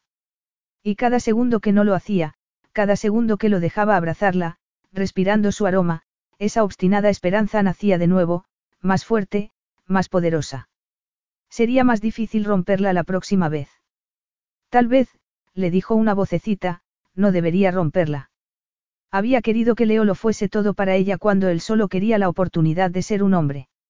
Había querido que cuidase de ella, sentirse segura, pero no había nada seguro en amar así, de una manera tan profunda que la alteraba por completo, cambiándola, convirtiéndola en alguien a quien no reconocía. Lo había temido durante tanto tiempo. Había luchado contra ello, contra él, desesperada para no desaparecer. Porque eso era lo que temía que pasara si sucumbía al poder de ese sentimiento. Leo era mucho más de lo que había soñado nunca y había pensado que se la tragaría. Pero ¿y si no pasaba eso? Aquel día había visto a un Leo diferente. Tal vez siempre había sido así y ella no había querido verlo, pero aquel día se había dado cuenta de que podía hacerle tanto daño como él a ella. Y cuando lo miró de nuevo volvió a sentir que algo se movía, esa falla tectónica sobre la que parecían estar sentados, como si la tierra estuviera reajustándose debajo de ellos. Si Leo no tenía todo el poder, eso significaba que solo desaparecería si ella dejaba que así fuera.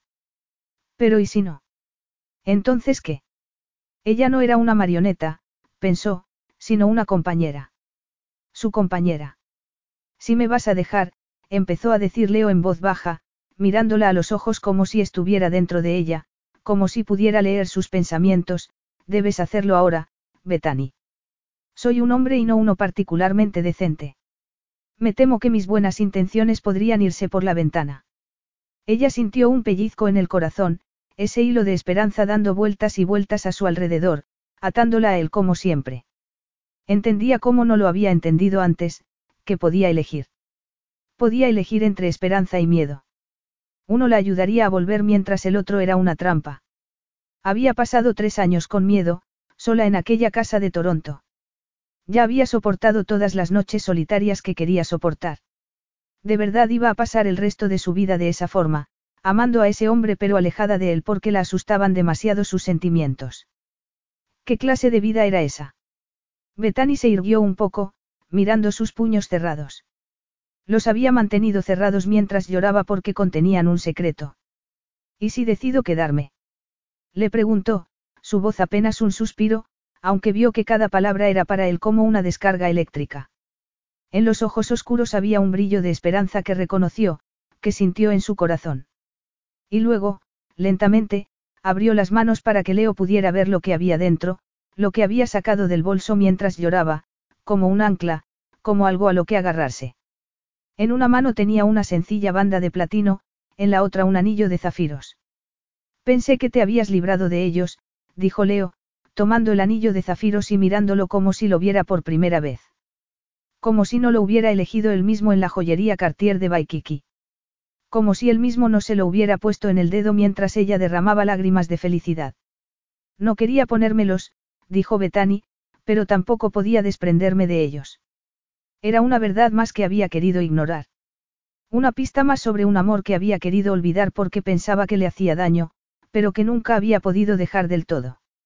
Sus ojos se encontraron y Bethany sintió exactamente lo mismo que había sentido cuando se casaron en esa playa privada en Hawái cinco años antes, feliz, completa.